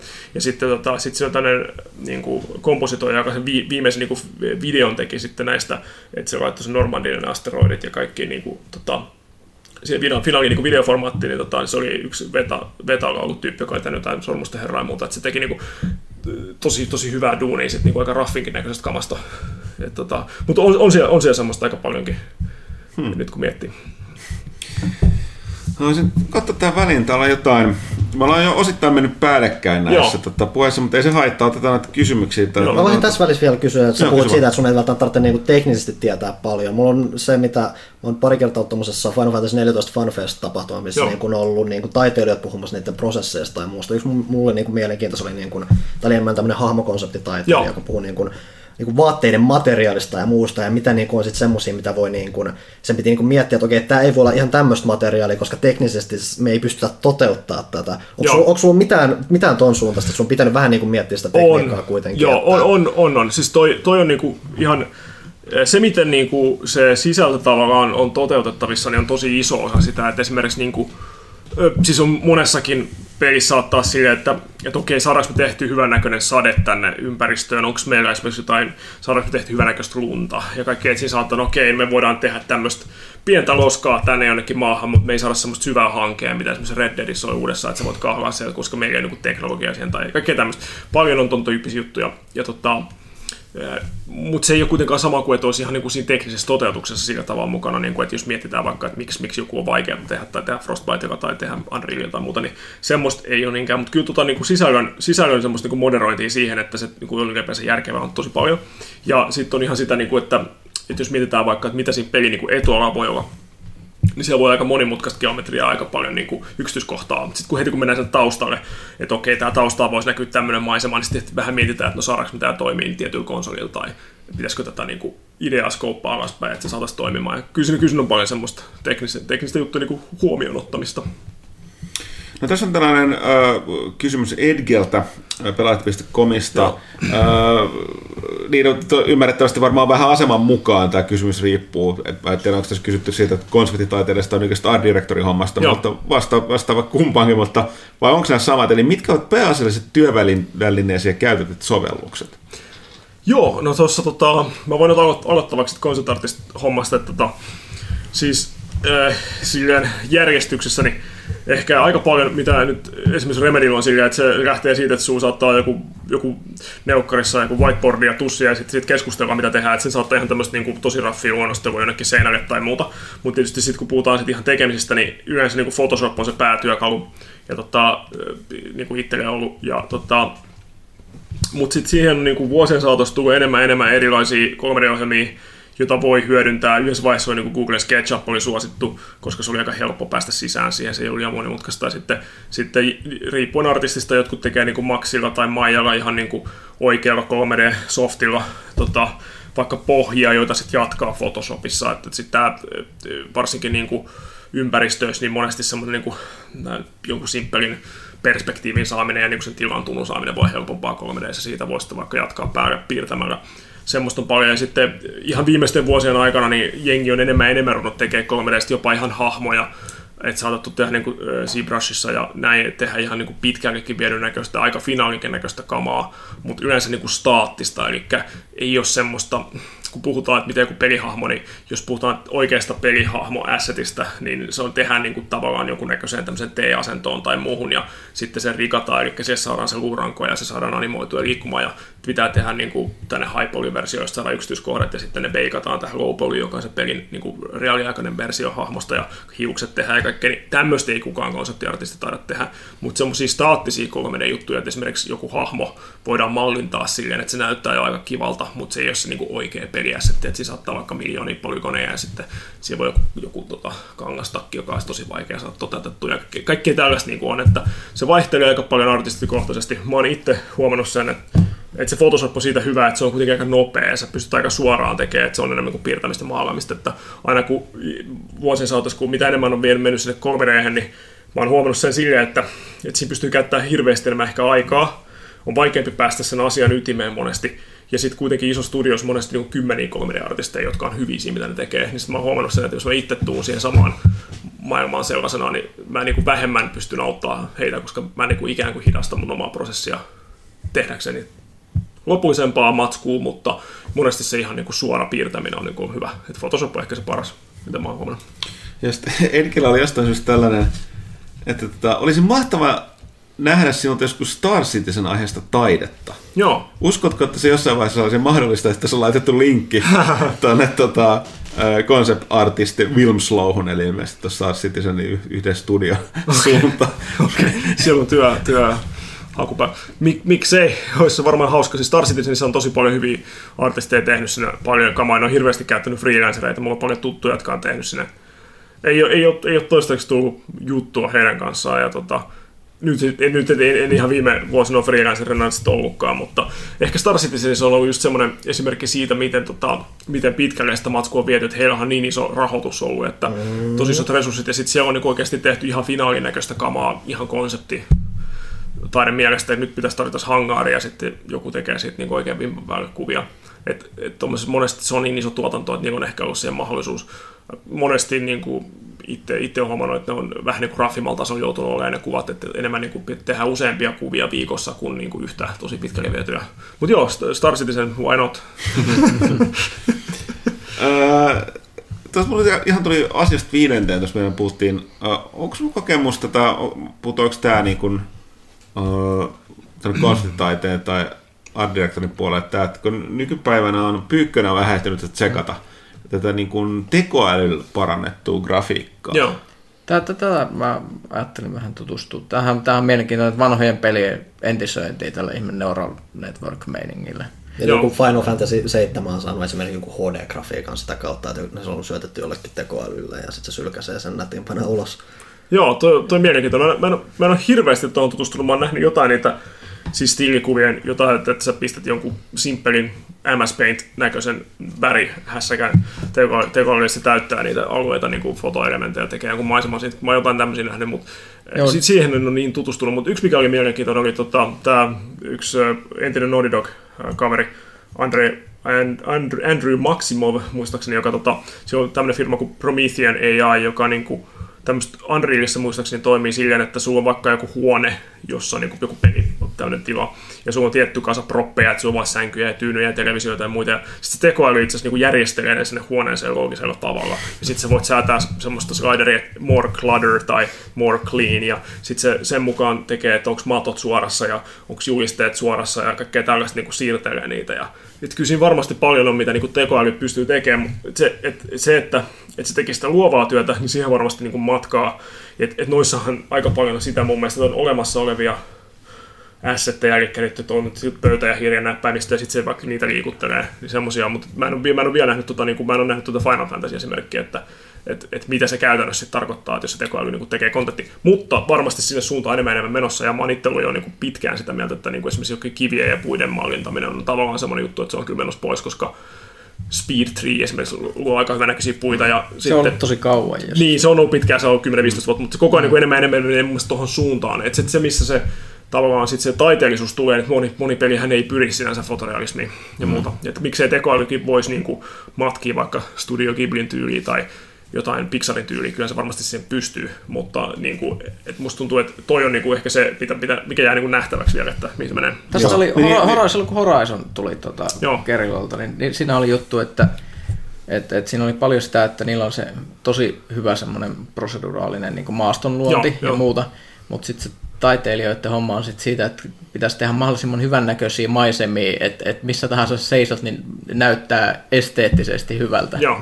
Et, et, et se on Niin, sellaista. niin mä ymmärrän, että on enemmän tällainen keino nopeuttaa sitä, kun nyt Joo. koko ajan puhutaan, mm. että vaatii enemmän enemmän aika ihmisiin, niin sitten jos sitä tekoälyä saadaan korvattua tolle, että ne luo sellaisen jonkun pohjan, mitä sitten sit tässä tapauksessa taideihmiset alkaa sitten muokkaamaan, että se on oletettavasti silti nopeampaa. Joo. Plus, että eihän se niitä luo tyhjästä niitä, että se tässä niin kuin, tässä niin kuin AI para, grafiikkaparantelussahan se perustuu siihen vaan, että se niin kuin, niin kuin Se katsoo, poistaa, se oli niin, niin poistaa se voisi olla. tarpeen sen, että, ja monesti työläinen ja mahdottoman, niin että niin kuin joku, joka käsin tekee tekstuureita uudestaan tai muuta, Joo. vaan että se tekoäly jotenkin vaan niin kuin, Siis varmasti tuohon suuntaan, sen. suuntaan niin menee. Se, mitä se ehkä tällä hetkellä näyttäytyy enemmän, niin on ehkä just tuo proseduraalinen sisällön, sisällön luominen.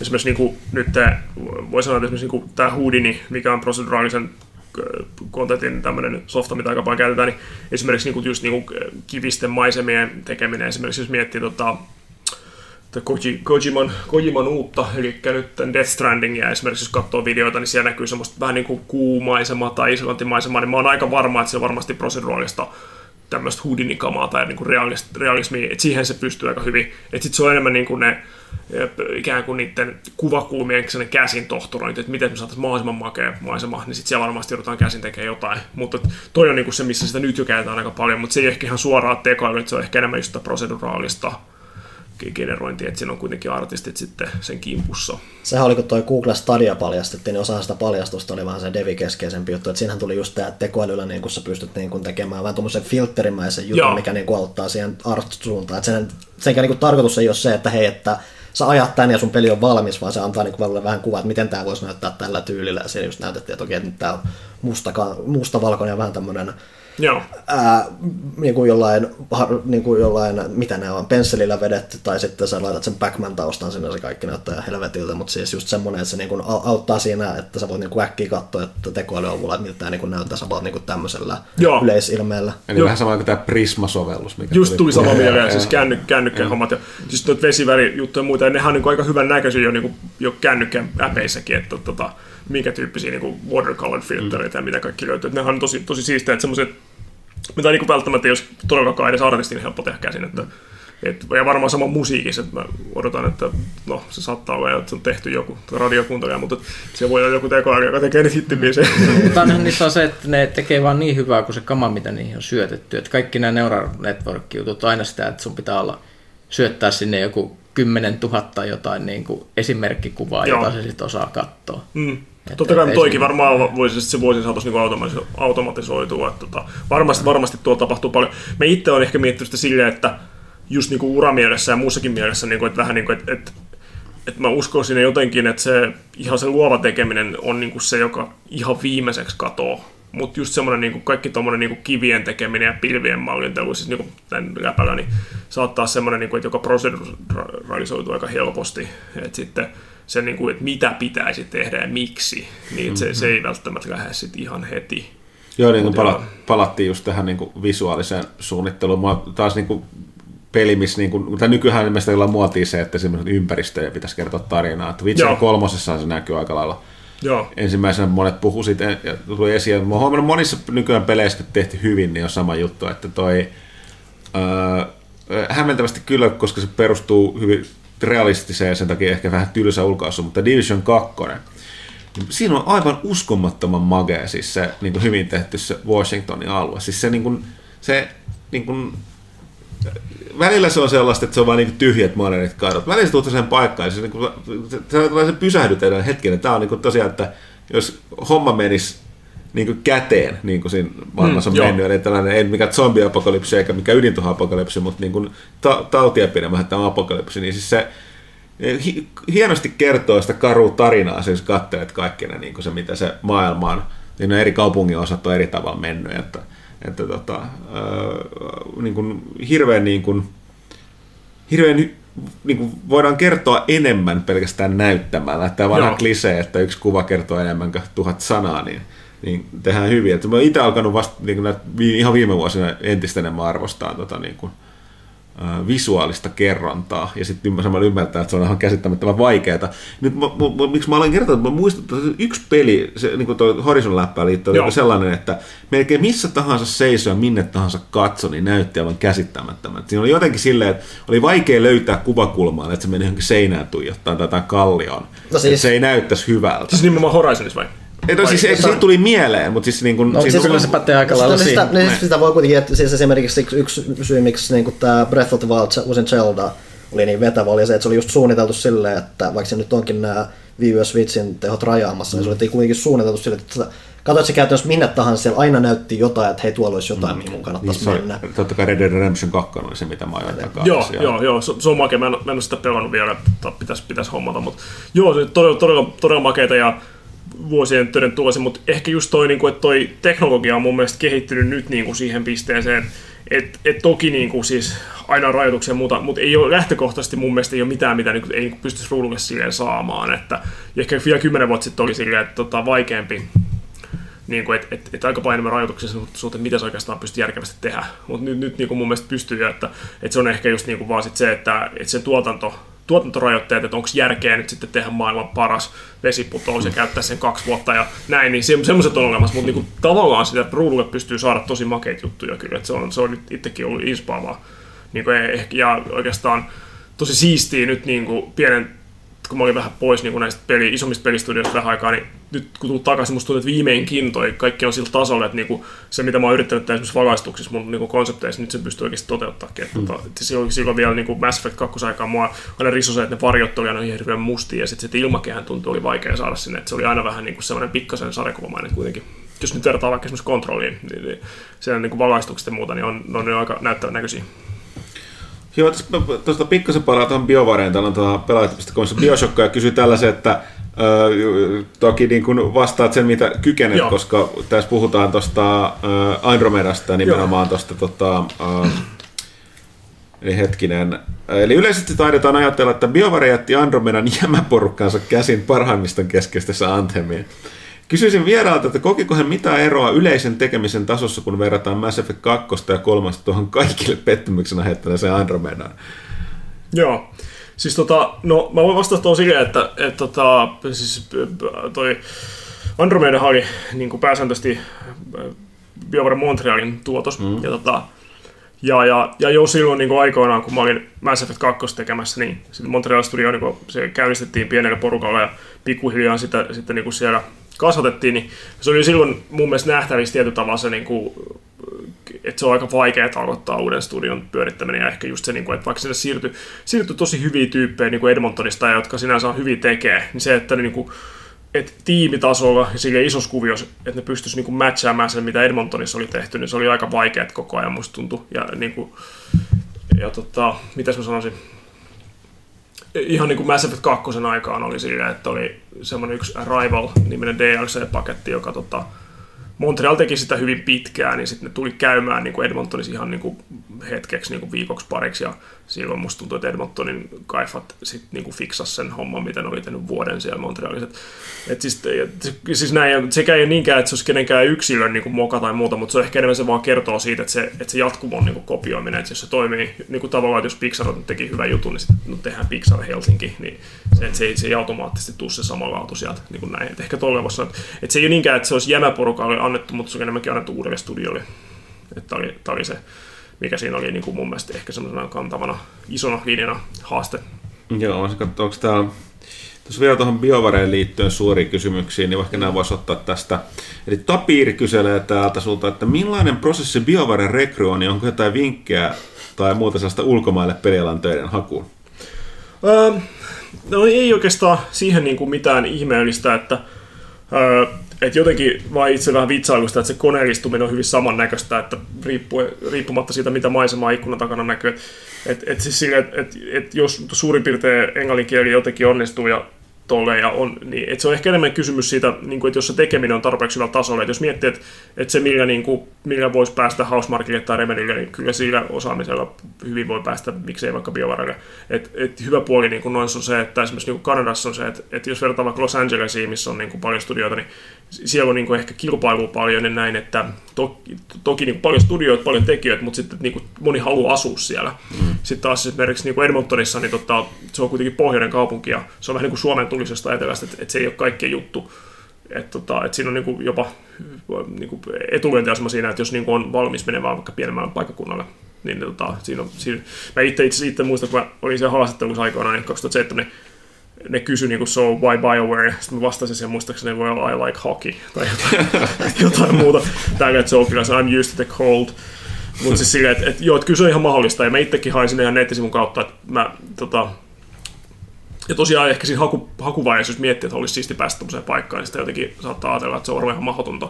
Mutta jotenkin mä, vaan, mä olin ehkä tarpeeksi naivi, että mä vaan menin sinne nettisivulle ja hain sitä kautta, ja sitten satuin vielä pääsee sinne, että et tota, et just aika paljon vaikuttaa varmasti se asenne, että jos on, niinku, jos on niinku lupaavaa, että on niinku sitä jotain talenttia tai osaamista pikkasen ja sitten on tosiaan tarpeeksi niinku hyvä asenne siihen, että että se, sitä se ehkä eniten, eniten kasvaa, että uskaltaa tavallaan lähteä, koska se on, kyllä se on niin kuin jännittää lähteäkin toiseen mm. maahan tai tolleen. Siinä on, ja se on aika vahva mun mielestä myöskin se semmoinen, niin kuin, että mä muistan, kun mä itsekin menin sinne, niin aika vahva siinä on sellainen tavallaan just se impostor-syndrooma, että tavallaan, että kuvit, ne ei ole vielä niin huomannut, että en mä oikeasti osaa mitään, että koetaan, koetaan pysyttää koe-aika ainakin tyyppisesti.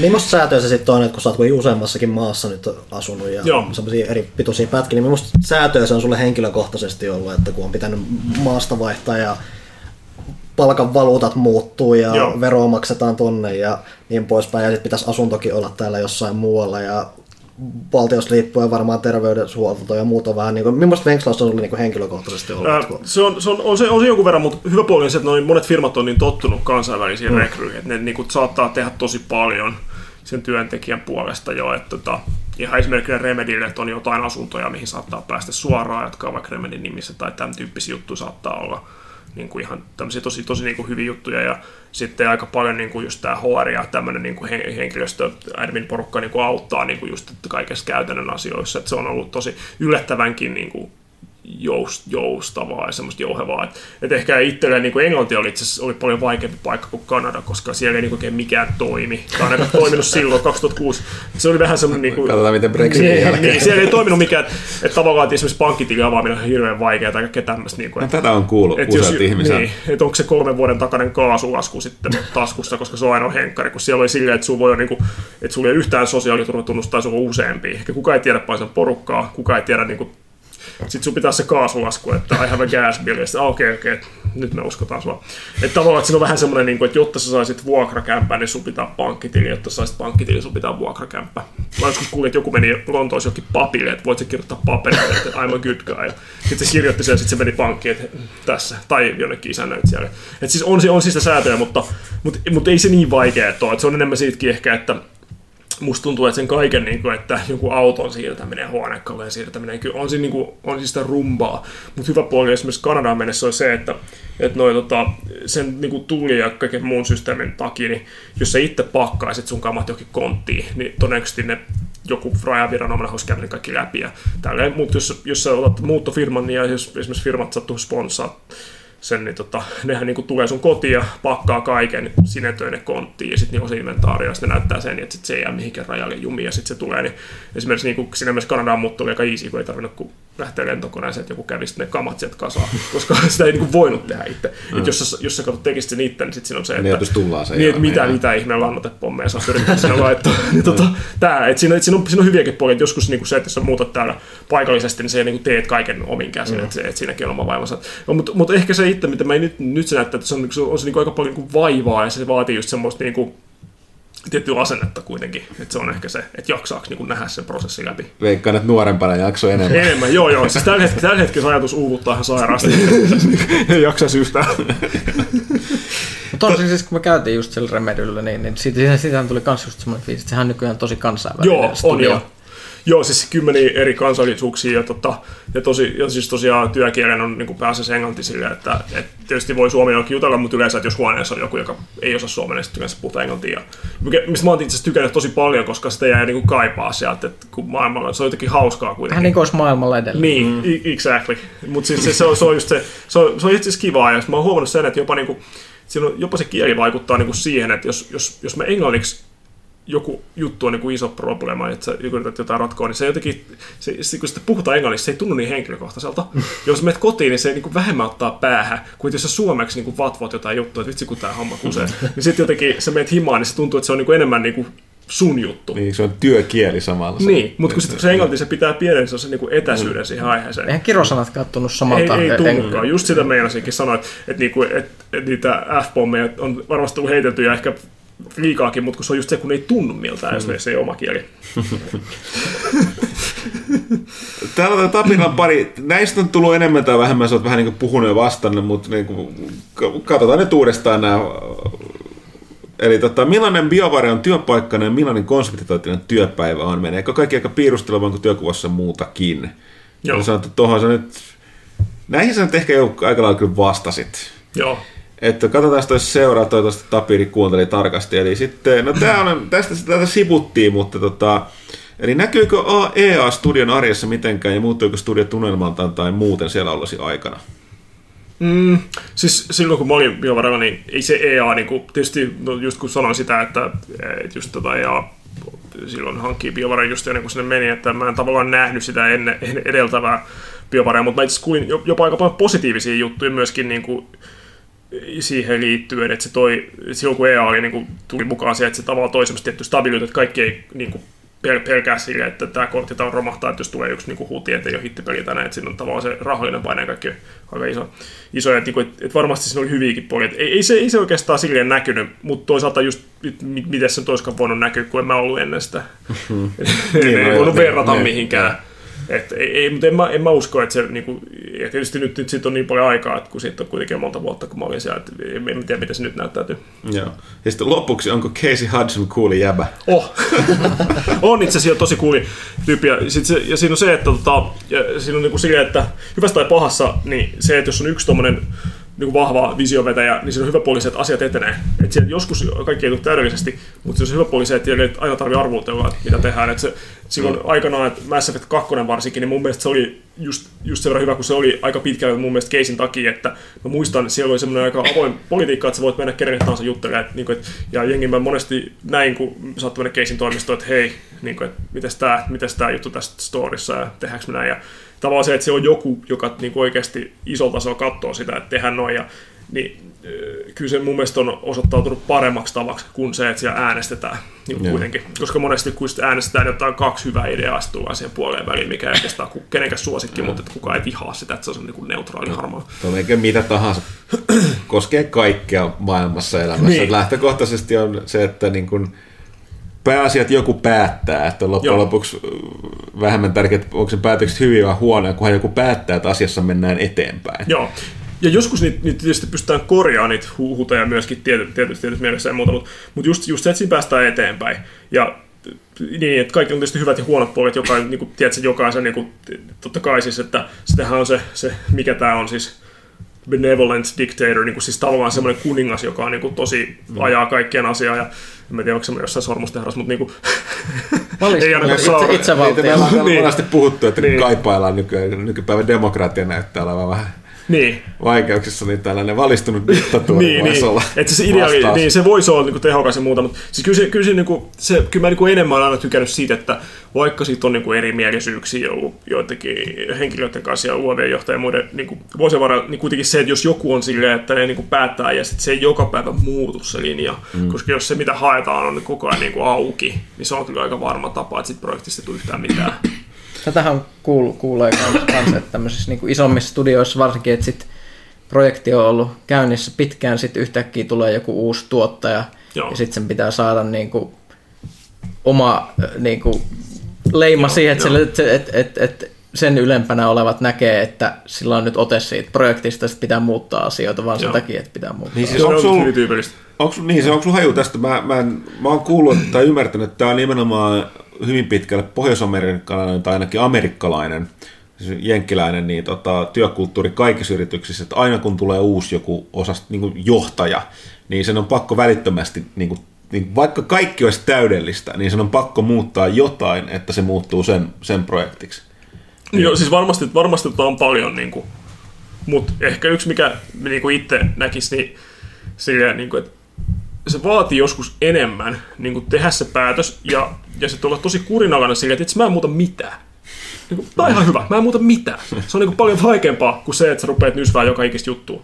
Mm. Et, et siis, joo, mutta varmasti siinä on paljon tota, että haluaa tehdä se niin kuin oman näköisen leiman ja sitten just niin kuin isommassa firmassa, että jos yrittää uida eteenpäin siinä, tulee mieleen siis niin kuin vaikka nyt nämä Nokia kännykkäkaupat, että, että tavallaan, että, että siinä on se, että mun pitää nyt tehdä joku tietty impacti tässä heti ja sitten tehdään jotain, sitten mitä käy.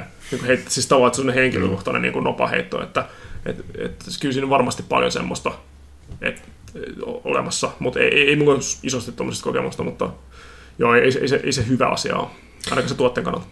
Joo. Sitten on Mr. Chateau Funk, meidän vakio, vakio kuuntelija, niin kertoo näin, että nyt, nyt kun on mielenkiintoisen kuuloinen vierassatuja studioon, niin pitäähän sitä jokunen kysymys heittää ilmoille.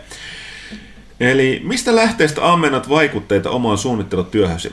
Pidätkö jatkuvasti jotain muistiota kautta luonnostelukirjaa mukanasi menossa, jos ideat putkahtavat mieleesi missä tahansa, vai istutko yleensä pöydän ääreen yksin ja ideat ikään kuin putkahtavat mieleen? Yksinkertaistettuna hälinä vai hiljaisuus? Joo, tota, hmm.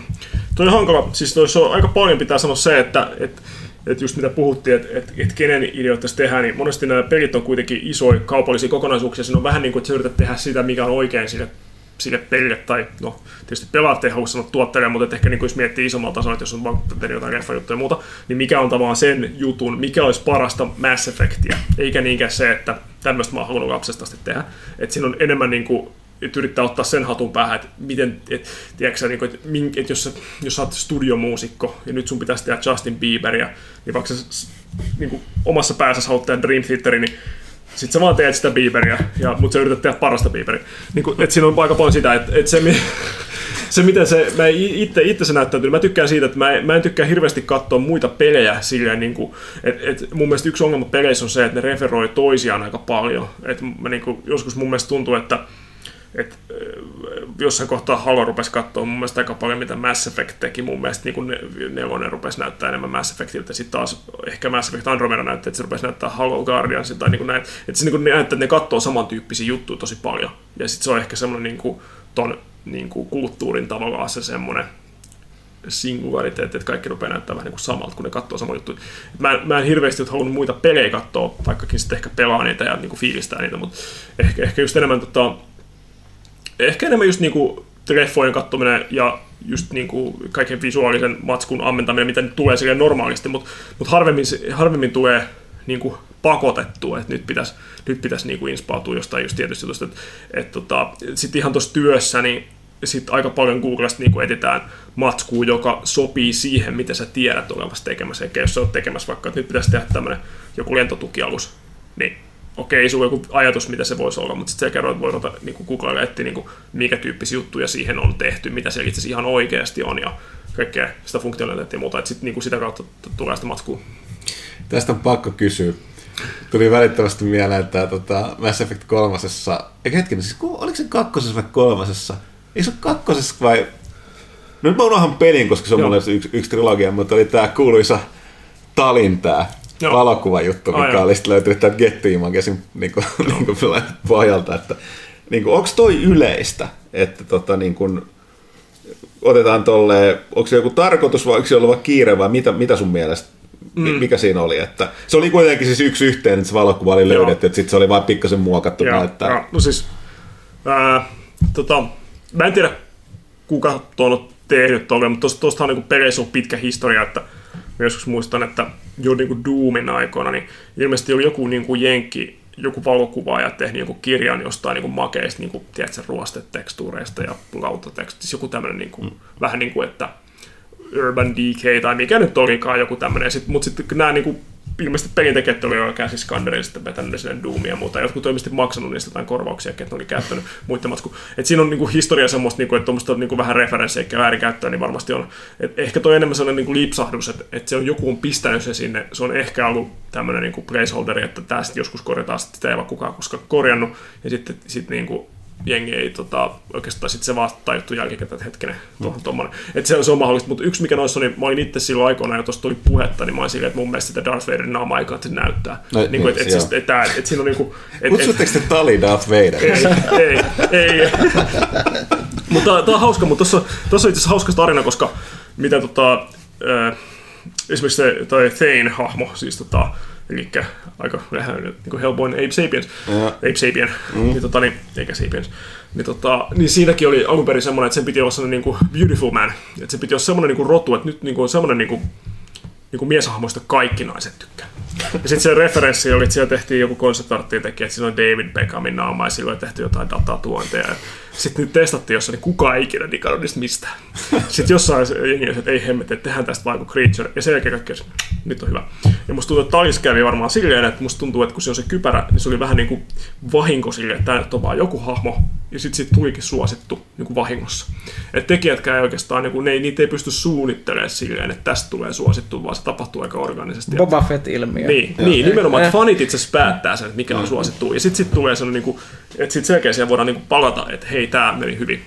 Joo, no sit se on, itse asiassa pitää paikkaa, se on vaan jännää silti, että siis niin kuin, että yllättävän hyvin Mass Effectissä onnistuttiin niiden hahmojen kanssa. Joo. Toki sitten ihmiset aina muistaa dumata niitä tiettyjä, jotka on useimmiten ne ihmishahmot jostain oudon syystä. Joo. Et ne on ne, jotka on vähän silleen, että me. On, on, mutta siis se on, se on yksi niitä sarjoja varmaan 2000-luvulta, josta ihmisillä on eniten jäänyt mieleen kaikki hemmetin sivuhahmot ja Joo. mitä ne puhuu. Et siinä kyllä Joo. meni jotenkin tähdet oikein kaikilla mahdollisilla tavoilla. Tuossa oli Äh, muuten jännä, äh. tuossa kakkosessa oli joku siitä että tavallaan, että kun puhuttiin, että ykkösessä on sillä, että okei, sulla on päästory, joka on joku muutama tavalla tehtävä, ja kaikki muut on niin semmoista sidequestia. Sitten taas kakkosessa, no sitten perhana, kun tässä ei ole tavallaan tätä niin kuin tarpeeksi sitä päästorya. No sitten sit tehtiin sillä, että no tämä päästory on tämä, että sä keräät näitä hahmoja ja niin kuin kehität niitä tavallaan, tai että nyt sä niin saat niitä lojaliteetteja, mutta sitten sit jengi sanoi, että hei, missä se niin kuin side contentti oli, tai se oli, että se oli niin kuin, että eihän tässä ole mitään muuta, kun sä keräät muutaman tyypin ja sitten sä menet sinne loppuun, mutta kun se tavallaan siitä yritettiin niin kuin tehdä se päästory, mutta toi niin toi on aika vaikea, koska monesti se on silleen, että se on tavallaan tosi irrallinen osa, että sulla on se yksi, niin kuin, että ja uhkaava voima, ja sitten sä käytät niin kuin siellä kerran jossain, ja sitten muut on niin tämmöistä sivukontenttia, niin mun se on aika hauska, koska se nimenomaan siinä kakkos yritettiin tehdä niin, että se on olennainen osa olisi niin kuin just nämä hahmot. Niin, siis, on, niin kuin, koska sehän oli suoraan niin kuin melkein niin kuin likainen tusina. Joo, jo nimenomaan. Eli, Joo, se, niin, se, joo. se Joo, keskeinen joo. idea siihen. Joo, niin se, oli, joo. mutta niin pitää vaan palata tuossa, että on jännää, mutta niin kuin just se miettii sitä, sitä talia, että siis Joo. nimenomaan, että joskus on tärkeä, tärkeämpää se, mitä ei näytetä. Kyllä joo. Niin, tota, niin ihmetyttää, että sit, sehän oli vähän sellainen, että siinä on sitä lensflare, että ei sit kunnon saanut selvää siitä. Mm, se oli, joo. et, Si- silmät kiilu sieltä vähän. Joo. ja sitten pikkasen näkyy, mutta siinä näkyy, kun siitä, sitä ennen oli vaan tietoa, koska ei biovarakaan ollut näyttänyt missään välissä, että minkälaisia ne kuoria näyttää, että Joo, joo. minkälainen, minkälainen Predator-naama siellä voi olla ta- taustalla. Mutta siinä niin, että se monelle, oli sellainen pettymys, että siinä näkyy selkeästi, että se on ihmisen, hyvin ihmisen kaltainen. Ihmisen Joo. mielikuvitus kykenee aina luomaan jotain paljon mielenkiintoisempaa kuin mitä, mitä se on näkee. noin just, joskus tota, Tai lähinnä se nimenomaan ei pysty luomaan sitä, joten sitten kun se kier- pyörii siellä, niin kun sitä ei tuoda esiin, niin silloin se nimenomaan on se... Mutta se on, se on toi, ootteko te nähnyt sitä äh, J.J. Abramsin semmoista, semmoista niinku, mä en muista, onko se TED Talk vai mikä tämä, mutta se on sinne mystery box. Se meni, menee lavalle tavallaan, se laittaa sen boksin siihen pöydälle. Sitten mä, en, mä en tiedä, mitä tässä on. Mä sain tämän joltain mun papalta joltain, ukilta tai joltain, mä en ole koskaan avannut tätä. Siinä oli ehkä kysymysmerkkejä vielä tai jotain, että se oli tämmöinen, että mä en avannut sitä. Mä en tiedä, mitä se on, mutta tosta on jo. Se laittaa sen pöytään, sitten rupeaa puhumaan jotain niitä näitä. Se on tosi, tosi intensiivinen, kun kaikki, siinä on väkisinkin, että mitä hittoa se boksissa on. Ja se sanoo, että, että mitä tahansa siellä on, niin ei ole niin, kuin niin siistiä kuin mitä se voisi olla. niin mun mielestä se oli aika makea mm. tavallaan. Sillä, että sit on se, että se, se ei ole koskaan halunnut avaa sitä ja se edelleenkään haluaa avaa sitä. Mm. Ja se oli niin kuin se tavallaan sen ajatus, mitä niin kuin Lostissa ja noissa muissa, että jotenkin se mysteeri on kuitenkin parempi kuin se, että sä selvität sen. Tai kauhussa on parempi, mitä myöhempään näkyy se monsteri, koska Niin, tai ei näy. Niin, tai tappaihaissahan ne alun perin ja niiden piti näyttää sitä haitavaa kuinka paljon, mm. mutta se ei teknisesti onnistunut. Sitten se näkyy vaan se evä. Mm. Mutta siitä tavallaan sit se, de, de, de, de, niin siitä tuli se klassikko. Et, Juuri tota, näin. joo, mutta jo toi, toi on niinku semmoinen, että no mun mielestä se oli vähän niin kuin virhe näyttää sitä naamaa, mutta tota, Niin, että mä sitten sanoinkin, että, että se oli vähän ihme, että se oli se, ja sitten kun se oli, että siinä tuntui, että sen lisäksi, että voi, voi sanoa, että omastakin mielestä oli tosi iso virhe, niin sen lisäksi, että se oli sellainen stock-image, Joo, mikä joo. melkein suoraan otettu, niin se on vähän jännä, että tuntui mm. silleen, että onko tämä nyt yhden jonkun taiteilijan tällainen oma, oma mikä on vaan lipsahtanut sinne mukaan. todennäköisesti. Mutta siis no, noita saattaa sattua, mutta siinä on mutta mä näin joskus myöskin, siinä on myöskin se, että se fanarttikin saattoi, että jopa niin kuin mun mielestä jossain kohtaa, jos kakkosen kolmosen välistä jossain, niin mä näin jotain fanarttia jostain, koska se oli just Tallinna niin kuin naamasta ja muuta, joka oli tosi makea tai jotain. Ja sitten se, se väkisinkin saattaa vaikuttaa myöskin siitä tekijöiden niin kuin, mm. mielikuvien ja muuhun. Ja sitten sit voisi se, niin kuin, että mä en nyt sitten en tehnyt hahmokonsepteja, että mä teen nyt ympäristöä, että sitten tota, yksi Matt Rhodes on tehnyt niitä hahmoja aika paljon ja Massive Tykkösessä ja sitten niin kuin Dragon ja muuta, niin, niin varmaan, niin, mutta jotenkin se, että jos sä näet jonkun kuvan, jonka kun toinen on tehnyt, niin sit sitä saattaa ajatella, että no, tota mä en ainakaan tee. jossain oli silleen, että jopa niin kun kun Lostin se TV-sarja pyöri, niin että et ikään kuin ne tekijät kävis netistä katsoa, että mitä jengi spekuloi, ja sitten tekisi jotain muuta kuin se, mitä ne spekuloi. Niin kuin keksimään keksisi jotain niin kuin aina samanperäisempää. Mm. että se on vähän, että se ehkä niin kuin tekijänä on parempi, että ei liikaa just kato sitä matskua, mitä on, koska se väkisinkin rupeaa vaikuttaa siihen, niin kuin, että mitä sitä se tekee. Joo.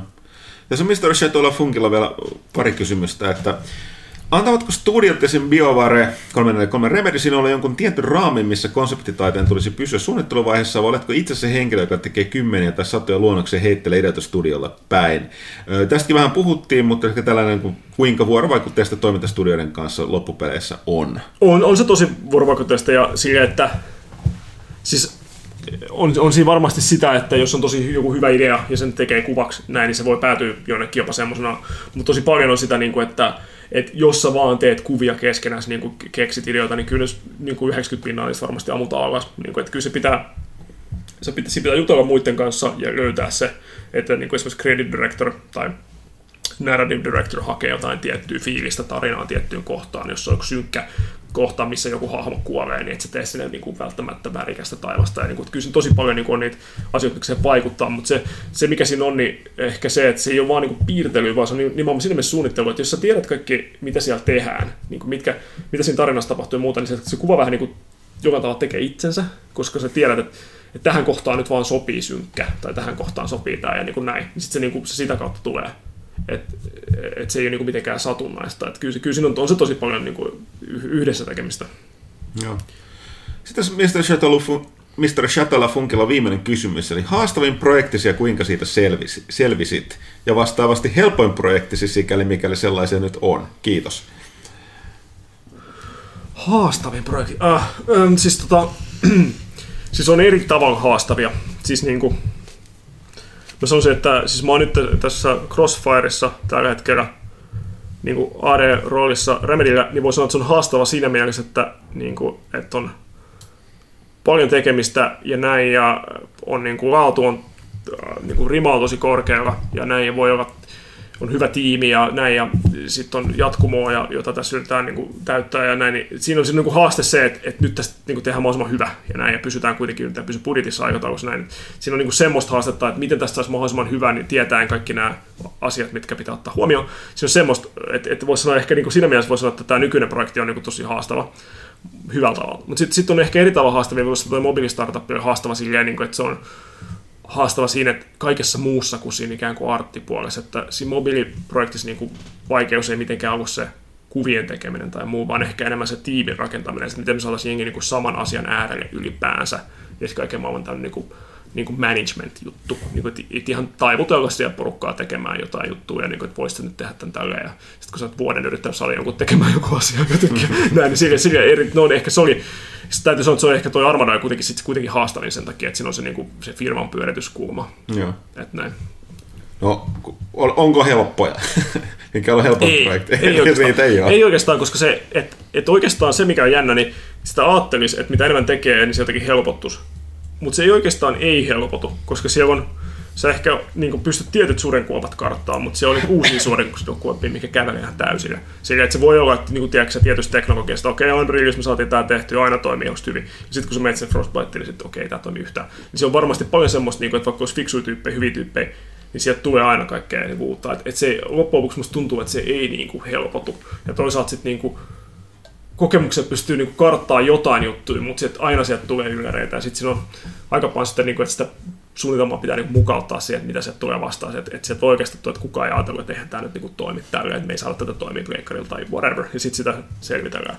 Niin, että tota, aina on niin uusia, uusia haasteita ja et vaikea saada semmoista, niin kuin, että, että nyt tämä vaan niin kuin sujuu et tuntuu, se on, se on jännä juttu, mutta sitten niin ajattelin, että, että, että se olisi helpompaa, kun sä oot tehnyt sitä enemmän. Mutta ei, ei, se oikeastaan ole. Ja sitten työtä ei voi myöskään skipata. Hmm. Et sitten, et niin kun, et jos miettii, että kymmenen vuotta sitten, niin jos mä tein jotain asiaa viikon, niin saatan saada sitten aika hyvän. Ja nyt jos mä yritän, että no okei, mä teen sen päivässä, koska mä oon kehittynyt, niin ei se aina toimi niin. Hmm. Et sitten et sitä vaivaa pitää niin nähdä. Sitten tässä on Jonbon Gorbachevilla on pari kysymystä sulle.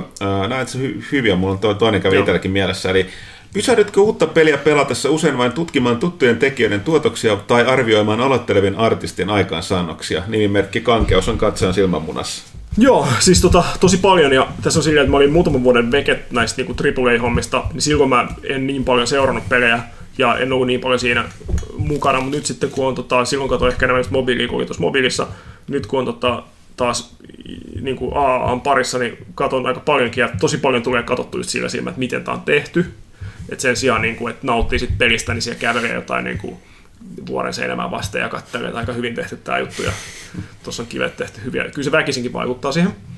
Mutta tota, mut se, että näkyykö, näkyykö se niin aloittelevan artistin käden jälkeen, tuskin näkyy hirveästi, koska musta tuntuu, että, että niin kuin kaikki tekijät on aika hyviä ja sitten se prosessi on niin pitkällinen, että jos joku tekeekin virheitä jotain niin kuin tämmöisiä aloittelee, jotain aloittelevien juttuja niin kuin ikään kuin prosessin aikana, niin se peli monen vuoden aikana tehdään, niin itse asiassa loppupeleissä niin voi nähdä, että tossa on, no yleensä ei voi nähdä, että tuossa nyt on joku ollut tosi amatööri tai muuta. Että kyllä aika, aika hiottu juttuja on, mitä niin kuin valmispeleissä on.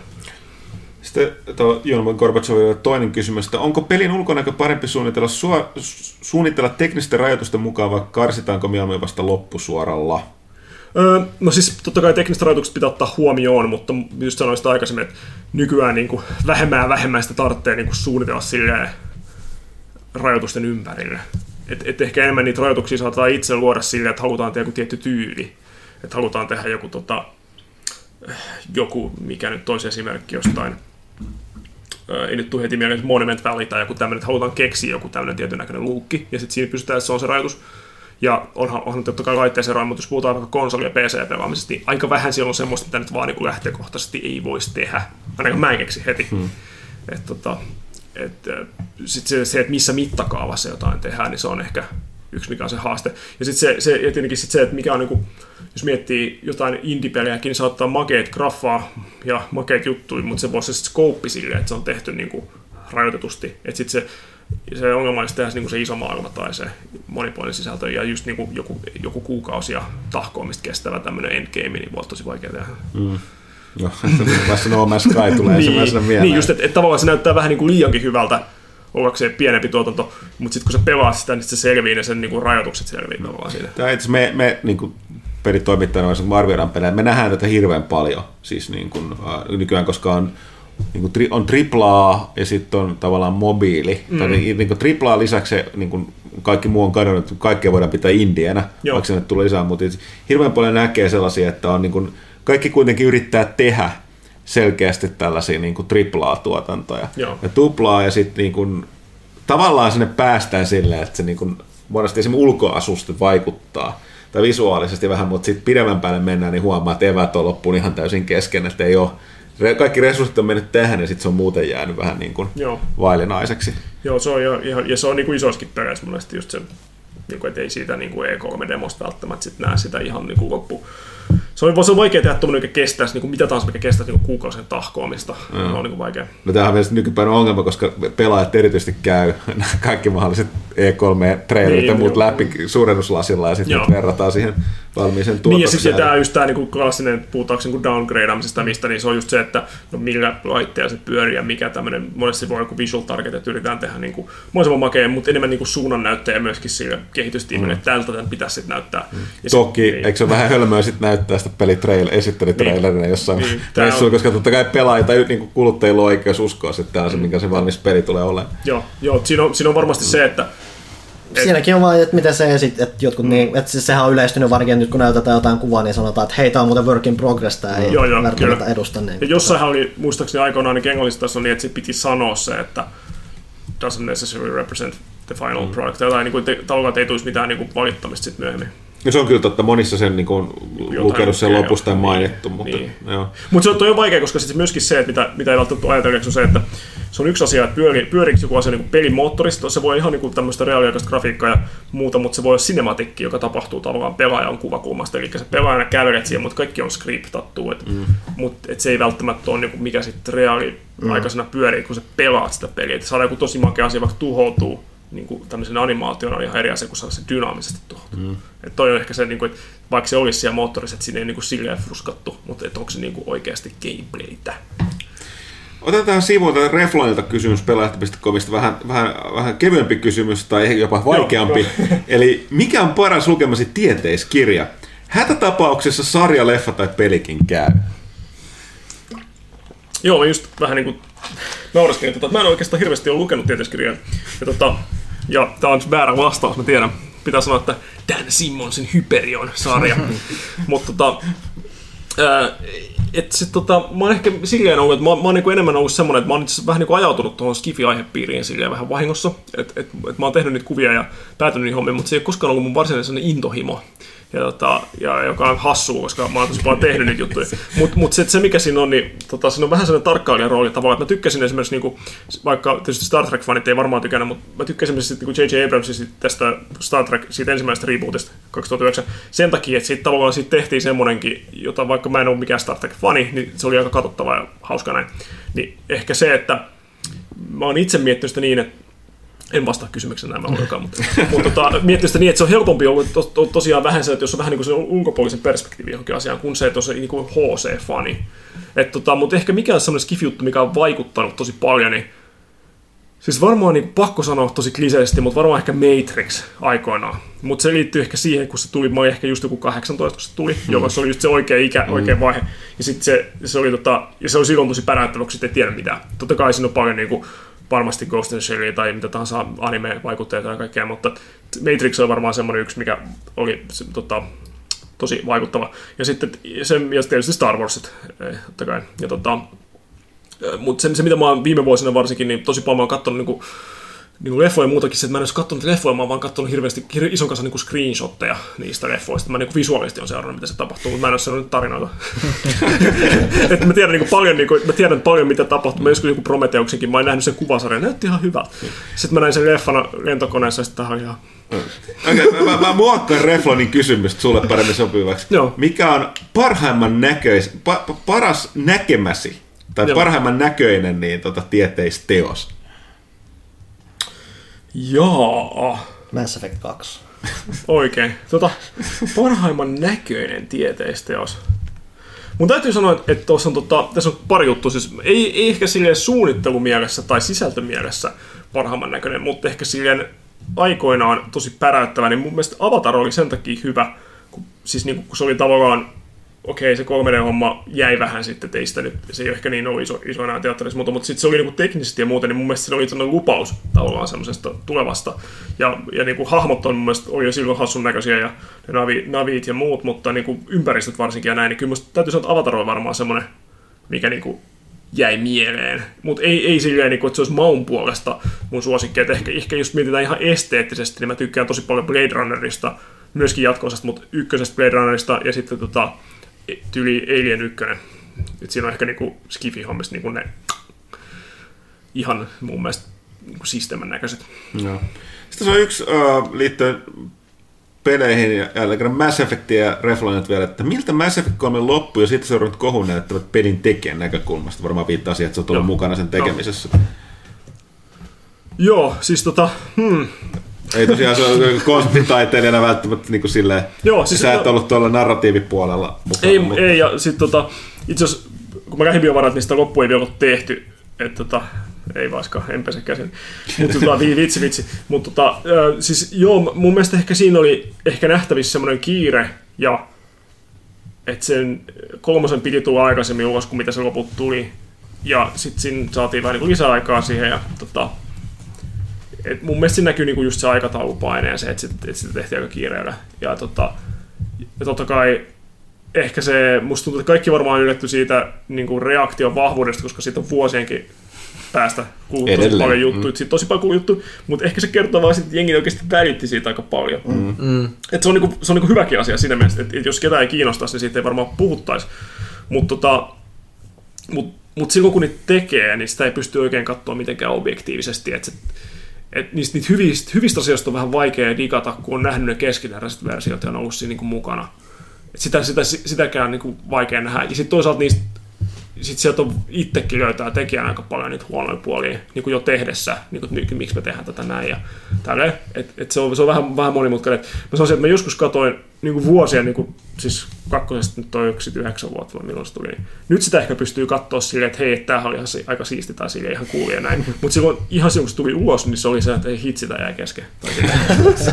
siis siihen, sit se, se on niin kuin, tekijänä kuitenkin näyttäytyy silleen. Aina erilaiset. Niin, tosi erilaisena. Ja sitten sit, toisaalta mä tykkäsin ykkösestä tosi paljon, vaikka pelinä se ei ollut niin juttu, mutta ehkä siinä osittain myöskin se, kun sitä ei ollut näkemässä, mitä sitä tehtiin, niin sitä pystyy katsoa vähän niin kuin erilaisten lasien läpi koska sen keskeneräisen, kun sitä näkee sitä keskeneräistä, niin vaikka se vi, niin kuin finaali olisikin sitten ihan hyvä, niin jos sä oot nähnyt, mitä se oli muutama kuukausi ennen sitä, niin se vähän niin kuin värittää sitä kokemusta. Mm. Että et, et, niin ei, ei oikein, sitä ei osaa katsoa objektiivisesti. Se on vähän niin kuin silleen peilin zoomaalis, että, että kukaan ei katso, niin peilistä pystyy katsoa niin itsestä tavallaan paljon lähempää kuin mitä normaalisti niin kuin kadussa, kadulla kukaan katsoo, ja mm. näet niin kaikki virheet, jos haluat. Niin, kuin, niin vähän sama asia jotenkin noissa te- te- teoksissa varmaan, että se näkee kyllä kaiken näköistä. Mä en, mä en usko, että niin kuin mitä tulee noihin, esimerkiksi just Mass Effectin loppuun ja muuten, että, että ne tekijätkään olisi, niin kuin, että no nyt meni ihan niin kuin maaliin. Että kyllä, se, kyllä, kyllä mä luulen, että, että varmasti kriittisyyttä löytyy niin kuin paljon mm. sieltäkin. Ja niinhän tuossa artikkelissa kannattiin ymmärtää. Joo. Esimerkiksi Anthemissa. Joo, no, kun te olette saatte se, niin kuin, siis niin kuin se kommentoitiin, mekin ollaan tässä puhuttu varsinkin silloin, kun se niin kuin lähempänä se tapahtui, mutta selkeästi niin kuin, ei tässä jännää, mitä niin tuntui sillä, että niin BioWarelle ei ymmärretty, miten hyvin ne oli onnistunut nimenomaan niissä hahmoissa. Se oli Joo. syy, minkä takia pelaajat välitti sit, niin kuin, niin se hahmotti se sarja. Et sen takia se niin kuin, reaktio oli niin vahva. luulen, että osa siellä oli se, joka, vois, joka oli vähemmän ehkä tärkeä monille, mm. vaikka se kuitenkin vaikutti oli se, että se tavallaan latisti sen lopun vähän silleen, että valitse mm. yksi, mm. ovi 1, 2, 3 tai ABC. Mutta koska mut pahinta oli monille se luultavimmin, että ne nämä välittämät niistä valinnoista se jätti tosi abstrakti, niin kuin epämääräiseksi monien hahmojen kohtalon. Ja sehän oli se pahinta. Se oli mullekin silloin niin kuin pahinta. Että mulla on ihan sama, minkä mä näistä valitsen, mutta niin kuin konkreettisempi niin. vastaus siihen, mitä nämä hahmoille, joiden kanssa tätä trilogiaa on pelattu, niin Kävi. mikä niiden kohtalo on. Et se, oli se, se oli mikä niinku roikkumaan oli pahin. Että mä luulen, että se, oli, että se ehkä peitty sinne, että sieltä hirveän moni itkee sitä, että yhyy byhyy punainen, vihreä vai, vai tota toi sininen, mutta että mä luulen, että toi oli siinä taustalla enemmän vaikuttava Joo. tekijä. Kuulitteko te koskaan siitä tempauksesta, kun joku, joku oli tilannut sinne BioVaren Edmontonin toimistoon niitä cupcakeja. Joo, joo. Silleen, että doesn't matter which one you pick, they all taste the same, kun se on ne eri väriset. Joo. Valitettavasti myös ymmärsin, että niitä ei kai uskallettu syödä. Satti ihan ymmärrettävistä syistä. Niin, sitä että- ei tiedä, mitä niissä on laitettu. Mutta todennäköisesti ne on vaan tilattu jostain liikkeestä, koska ne ei, emme kuivaa. Joo, ja siis kyllä siis niinku porukkahan siis, siis aivan siis ylireagoi myös hyvin Totta kai, reippaasti. totta että, kai. niin kuin, me ollaan täälläkin ollut, meillä oli aikoinaan sellainen py, Pyykkösen kanssa, jotka otti siitä eri mieltä. Sitten paitsi Pyykkönen, sähän et ole pelannut sitä NS uudistettua loppuun ikinä. En oo. Etkä sitä. Enkä tuu varmaan ikinä pelaamaan, vaikka mun seivit tuolla vanhalla Xboxilla.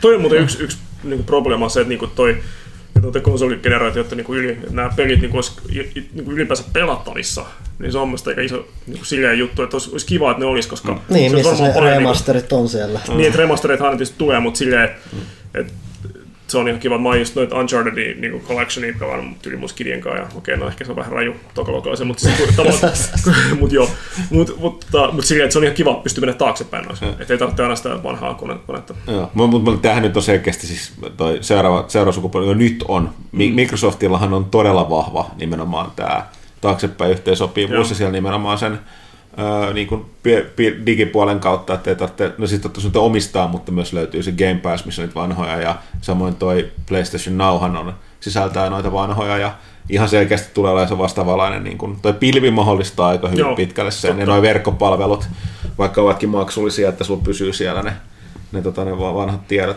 Tota, otetaan tästä tällainen vielä täältä pelaatimista komista Hyndemanilta, että mitkä, te, vähän saman suuntaisesti kuin noin aikaisempi, että mitkä teokset kautta tekijät, eli sarjakuvat, leffat, tv-sarjat, pelit, yms, ovat vaikuttaneet eniten oman tyylisuuntaasi?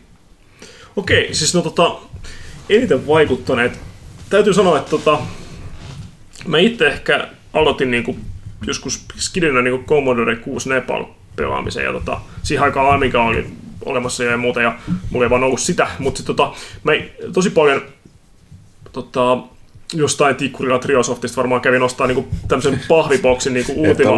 Ultima 4, 5, 6, ihan vaan silleen, että makee kansityyli tai jotain. Mä olin ehkä kuusi silleen, että mä kysyin mun kaverilta, että hei, mitä mun pitäisi pelaa? Sitten että roolipelejä. Sitten mä, no, sitten sit mä kysyin jo jo toiset kaverit, että onko joku roolipeli, mulle sanoi joku tasovoika, ei se tiedä mitä se tarkoitti. Sitten tota, mä ostin, ostin niinku tyyli, se Ultima Collectionin maailma, mitä mä nyt on 90, en mä muista mitä, tai isä osti. Ja sitten mä menin hakkaa sitä Commodore 6 Nepali. Musta tuntuu, että siinä varmaan niinku tyyli, että mä sanakirjan kanssa muistan, mä pelasin sitä, mä en niinku tiennyt mitä ne tyypit puhuu, mä katsoin vaan sanan kerralla, mitä hittoa toi sanoo. Ja niinku sitä kautta englantiin rupesi tarttua ja kaikkea. Et varmaan Ultima-sarja oli varmaan niinku tosi, tosi tärkeä, varsinkin Vitonen oli hyvä tai silleen, koska se tiiligraffa oli vielä siinä mielessä hyvä, että siellä oli vähän niin kuin kirjan lukeminen silleen, että niin kuin sitä kuvittelee, miten makea tämä olisi. Ja sitten kun sä luit sitä printattua niin kuin manuaalia, missä oli kuvitettu jotain mm. Blacksmith Shopia ja kaikkea, niin sä olet, vitsi, tää on niin, kuin niin siistiä. Kun se, on, se on vähän niin kuin se kirja-abstraktio, niin kuin Sormusten herra tai joku tommonen, että sitä kun lukee, niin sä kuvittelet sen aina makeampana todennäköisesti, mitä tekijät on meinannut. Niin Ehkä se oli yksi sitten tota, uh, mitäs myöhemmin. Ehkä, niinku, ehkä vähän uudempana, niin täytyy sanoa, että visuaalisesti se on niinku, missä mis mä niinku, tosi paljon ehkä rupesin niinku, fiilistää sitä, että niinku, et, t- tota, pelien tekemistä. Siis mä tein joskus 90-luvun kavereiden kanssa jotain harrastusprojekteja, mutta ehkä Final Fantasy 7 oli varmaan semmoinen, jos niinku, tuli silleen, että, että vitsi, niinku, että tässä on niinku, tosi paljon mahdollisuuksia, mihin tämä voi niinku, mennä. Kaikki niinku, visuaalisesti ja muuta. Siinä oli Final Fantasy 7 ja sitten varmaan ehkä Metal Gear Solid, täytyy sanoa, että oli tosi, tosi tota, tärkeä. Ja toi Kojimahan kävi Remedil tossa, niin se, oli, se on ehkä sellainen niinku tyyppi, mikä on oikeasti vähän semmoinen, että ton takia mä halusin tätä ruveta tekemään. Siis silleen, se oli aika makea juttu. Et siinä ehkä, ehkä niinku just noin noi kolme nyt tulee esimerkiksi mieleen. Kuinka moni, toi, toi, toi, äh, Thomas ei paljon suostunut paljastaa sitä Kojiman vierailusta sattuneesta syistä, mutta tota, oliko siellä minkälaiset jonot, tai oliko por, kulkisi porukka koko ajan vahingossa ohi sieltä, että Kyllä mä luulen, mä en itse hirveästi nähnyt sitä siinä, tota, mutta ilmeisesti kiersivät siellä katsomassa tö- töitä ja tota, tutustumassa ja kaikkea, ja sitten siellä oli joku ryhmäkuva ja muuta. Mutta oli, oli sanottu erikseen, että älkää please menkö niitä nimmareita pyytää, koska todennäköisesti kaikki olisi halunnut mm. kysyä jonkun, että voiko allekirjoittaa jonkun jutun ja sitten tavallaan tai saada jonkun posteri, että et, et silleen, mutta et, oli siellä, siellä se pyöri ja, tota, ja, ja oma porukka oli mukana ja var, varmaan olisi ollut hyvinkin lähestyttävissä, mutta mä itse oli vähän silleen, että vähän niin kuin fani näkökulmasta vähän niin kuin kauempana kattelin siinä sitten. Mietin vaan, kun se on aika monille varmaan nykypäivän pelintekijöillä ja toimittajille muille, niin Kojima on näitä just näitä yksi, yksi sellaisia pelimaailman Niin jo. pelimaailman tota, Ja isoja... Mi- Miyamoto varmaan Ja Miyamoto, joo. joo. Mutta Kojima ainoa sellainen, joka niinku, niinku ki- länsimaissakin kiertelee Joo. ja vielä kehissä, niin tota, se niinku, tällainen, niinku, en voisi sanoa, voiko sanoa idoli, mutta ainakin iso vaikuttaja hirveän monelle. Niin. Joo, joo, se, on, se onkin totta. Öö, voisin ottaa, että täällä oli vielä kysymyksiä täällä Instagramin puolella. Jos mä otan tässä vä- väliin vielä yhden bonuskysymyksen, Joo, tuossa okei. nostoi Crossfire kuitenkin äsken vähän esille. Joo. Ja mä en tiedä, miten paljon sä voit varsinaisesti puhua tästä, mutta sä oot aika paljon niin kuin ollut, noissa studioissa, mitä sä oot tehnyt, on niin kuin ollut aika länsimaalais niin kuin vetosia. Joo. Mutta Crossfirehan menee vähän tuonne enemmän tuonne idän suuntaan. Onko toi niin kuin vaikuttanut mitenkään siihen sun työskentelyyn tai muuta? Öö, joo, siis Crossfire on siis Smile, Smilegatein tietysti projekti ja tota, sitä ovat tehneet jo kymmenisen vuotta suurin piirtein. Niin sä, että se on korealainen firma, mutta niin kuin markkinat on enemmän sen Kiinassa? Joo, joo, joo, just näin. Ja, tota, ja niillä on tietty tietysti estetiikkaa ja muuta. Ja, mutta itse asiassa mu, mu, mulle se ei ole, niinku, ei ole näyttäytynyt mitenkään erityisen, siinä mielessä no ei siis, no varmasti haastetana oli kaikkea muuta, mutta mä, jos miettii silleen, että mä oon itse aika paljon kuitenkin seurannut niinku, noita Japanin juttuja ja asiajuttuja aikana, ja ehkä, ehkä siitä semmoinen, niinku, että hahmoissa ja kaikissa on tietty tyyli, ja, mutta jos miettii silleen, että mitä jo Resident Evil oli, tai Tekken tai joku, niin siinä on monesti tietynlainen luukki, että et osa asioista voi olla tosi realistisia, niin oikeat aseita ja muita, mutta hahmoissa on yleensä enemmän sitä niin stilisointia ja muuta. Ja ehkä se on yksi asia, mitä, mitä niin kuin jengin pitää ottaa huomioon. Niin sitten tota, ja ehkä se, että se tietynlainen niin kuin, tosi niin kuin rujo ja sellainen niin kuin synkä ja inhorealismi ja näin ei ole välttämättä niin se, mitä ne hakee, vaan se on ehkä, ehkä enemmän sellainen niin kuin, vähän niin kuin glorifioitu niin kuin sota tai tässä, niin kuin, että se on kaikki on vähän niin kuin siistiä makeata ja Michael Baytä ja semmoista niin kuin vähän ikään kuin elämän suurempaa. Että kyllä siinä on tietty, tietty semmoinen juttu, mutta myöskin aika paljon täytyy sanoa, että, että ilmeisesti niin kuin muutaman vuodenkin aikana niin kuin Kiinan markkinakin on niin kuin länsimaalaistunut, että enemmän enemmän niin kuin tuntuu, että, että siellä voi olla variaatio hahmoissa. Et esimerkiksi niin kuin jossain kohtaa oli ilmeisesti niin, että ei hirveästi välitetty, että hahmoilla olisi esimerkiksi partaa tai tatuointeja tai muita. Ja sitten taas niin kuin pikkuhiljaa ne näyttää, että ne, nekin on niin kuin tulossa niin sielläkin jopa silleen vähän niin kuin, ei mutta että ne, nämä on niin kuin ihan ok. Ja näkee, että niin kuin ne katsoo aika paljon myöskin, mitä lännessä tehdään. Et ei, ei, ei, siis silleen, että ehkä jos, jos on seurannut niin kuin, tota asialaista mediaa ja niin kuin pelejä, niin kuin, just varsinkin miettii, mikä niin kuin Metal Gearissa niin kuin on makeata, niin aika, aika lailla sen tyyppistä asioista tuntuvat tykkäävät myös Koreassa. Ja tässä tuota, Instagramissa oli tosiaan Jorge Meidin Laplandilla oli tällainen kysymys sulle, että, öö, että kuinka paljon kautta vähän työtä taidesuunnittelijalla on pelin kehityksen loppupuolella, vai onko seuraavat konseptit jo alueellaan hyvissä ajoin? Mm, joo, siis tota, ideaalitilanteessa olisi hyvin, hyvinkin hyvissä ajoin, ja riippuen studiosta, niin saattaa olla jopa vuosia ennen, että on ainakin kuullut, että esimerkiksi niin Ubisoftilla, että Assassin's Creedissä olisi niin IP-porukka, joka miettii sitä, että mennäänkö Egyptiin, mennäänkö Japaniin, minne mennään niin jo vuosia jopa ennen kuin se pelitiimi hyppää aiheen pari. Mutta monesti ei, ei ole sitä luksusta, että olisi hirveästi etukäteen kuitenkaan niin alo- aloittamassa näin omassa kokemuksessa, mutta on, on loppupuolenkin tekemistä ja aika paljon siis puhutaan niin paint overista, eli semmoisesta, että sun on niin konsepti ollut ja joku visio ja sitä peli on viety sen suuntaan, mutta koska tulee tiettyjä vaatimuksia sen pelin kannalta, niin kuin gameplay, että okei, no tää oli yökenttä, nyt tää onkin päiväkenttä, tonne piti nähdä, että nyt tästä ei oikein löydä perille. Sitten tavallaan tulee semmoisia vaiheita, että otetaan niin hirveästi screenshotteja sen päälle työstä sitä. Että ihan niin kuin, jopa niin kuin siihen ihan niin kuin shippaukseen astikin varmaan on tämmöistä kaikkea pientä niin kuin korjausliikettä. Ja sille, että, että ikään kuin tämä ei nyt toiminutkaan niin kuin me haluttiin, ja nyt se pitäisi tähän niin kuin, niin kuin vaikka, että joku pelaaja päähti löytyy sieltä paremmin, tai kaikkea tämmöistä valaistusten korjailua ja semmoista niin kuin ohjausta, kyllä sitä niin kuin löytyy aika mm. loppuun kesti. Hei, tota, otetaan teitä kysymyksiä, mutta tässä välissä täytyy, me ollaan suunnilleen kaksi tuntia kai puhuttu, Joo. toi, mun mielestä toi videos katkee noin kahden tunnin kuluttua, että pitäisikö se sammuttaa ja käynnistää uudestaan? Otetaanko niinku nauhoituksestakin varmaisesti, jos toi nyt kaatuisi tässä välissä ja menetettäisiin muuta, otetaanko tämmönen pikapaus? Ei nyt sen suhteen oteta riskiä, Okei. okay. tuon kamera No, voi mennään varmaan, varmaan katkaista tossa. Se, tää kästihän jatkuu Kästi tällaisen. jatkuu, mutta että mä voisin tarkistaa mun verensokeritilannetta tästä. Tää on niin raskasta puuhaa. tota, toi, Ah, Saatko sen päälle? laita takas päälle vaan.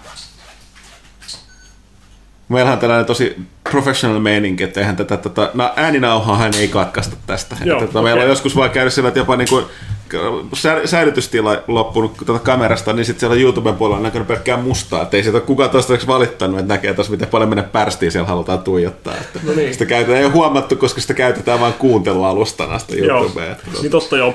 Nythän on tehnyt silleen, se on rasittava, kun ei ole sitä YouTube Ready tai sitä Premiumia, niin tavallaan sitä kännykkää sana lukittua tai sanoo muutaman vuotta, että se katkaisee sen taustasoiton, niin se on rasittava. Että sit aina huomaa autossa, kun jotain te, tota, kuuntelee, niin sitten se vahingossa hyppää seuraavaan videoon tai muuta. Ja, Joo. joo. Olisiko Pyykkönen ilman? Hyvä Requiem for a Dream piikitys tässä. No niin, niin tota, jatketaan tästä. Joo. Öö, eli täällä oli vielä tosiaan, nyt tulee vähän tosi selkeästi asiantuntevampia kysymyksiä. Täällä Instagramissa oli tämä Kattilallinen. Täällä on tämmöinen kysymyspatteristo. Joo. Hienoa, että saitte Mikon vieraksi. Muutama kysymys. Montako konseptitaiteilija Remedillä on ja käytättekö tässä ulkoistamista? Joo, okei, nyt pitää ihan laskeskella hetkinen. Tota, eli pitää, mä nyt en nimiä ehkä vitsi sanoa nyt, mutta mä voisin miettiä, että niinku, siinä on niinku kontrollissa on ollut muutamia, sitten Crossfireissa on muutamia. Siis sanotaan, niinku, että, että tällä hetkellä noin viitisen kappaletta lisää on myös tulossa. Et, tota, ja nyt, nyt niin kuin Remedyllä on niin kuin ollut tosiaan Control-projektina Crossfire, Crossfire ja sitten tämä niin kuin Vanguard, mikä kun Remedy on pörs, pörssiyhtiö, niin nämäkin on niin kuin, tavallaan mainittu jo. Joo, nyt on löytyy jo, sivulta, niin kuin, niin joo. löytyy sit sivulta, eli nämä kolme projektia on tässä niin kuin silleen, että ja jokaiseen niin kuin, tarvitaan niin kuin konsepti, että silleen niin kuin, ehkä yhdestä kahteen tai kolmeen per projekti. Ja sitten tietysti mitä enemmän sen parempi, mutta, mutta näin, et, mu- muutama per projekti suurin piirtein.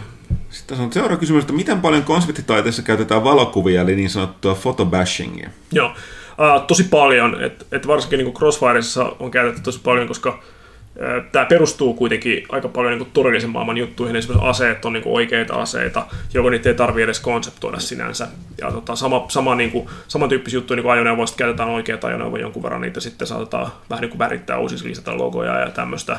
Ja, sit, et, ja jotta nämä niin kuin istuu sinne pelimaailmaan, niin se ihan niin, niin, niin kuin ympäristöjen suunnittelussa kääntää aika paljon fotoja et oike, oikeita, niin kuin, oikeita fotoja eri, eri paikoista, mutta et ehkä se just se fotobässäys, eli tota, useammasta eri lähteestä fotomatskuja yhdistellään niitä, niin se on aika iso osa sitä työtä. Eli se lopputulokset ei välttämättä niin näe, mistä kaikista, kaikista nämä kuvista tämä niin koostuu, mutta et, et siellä on niin kuin aidon näköistä auringonlaskua ja aidon näköistä rakennusta ja sen semmoista käyttöä. Joo. Joo.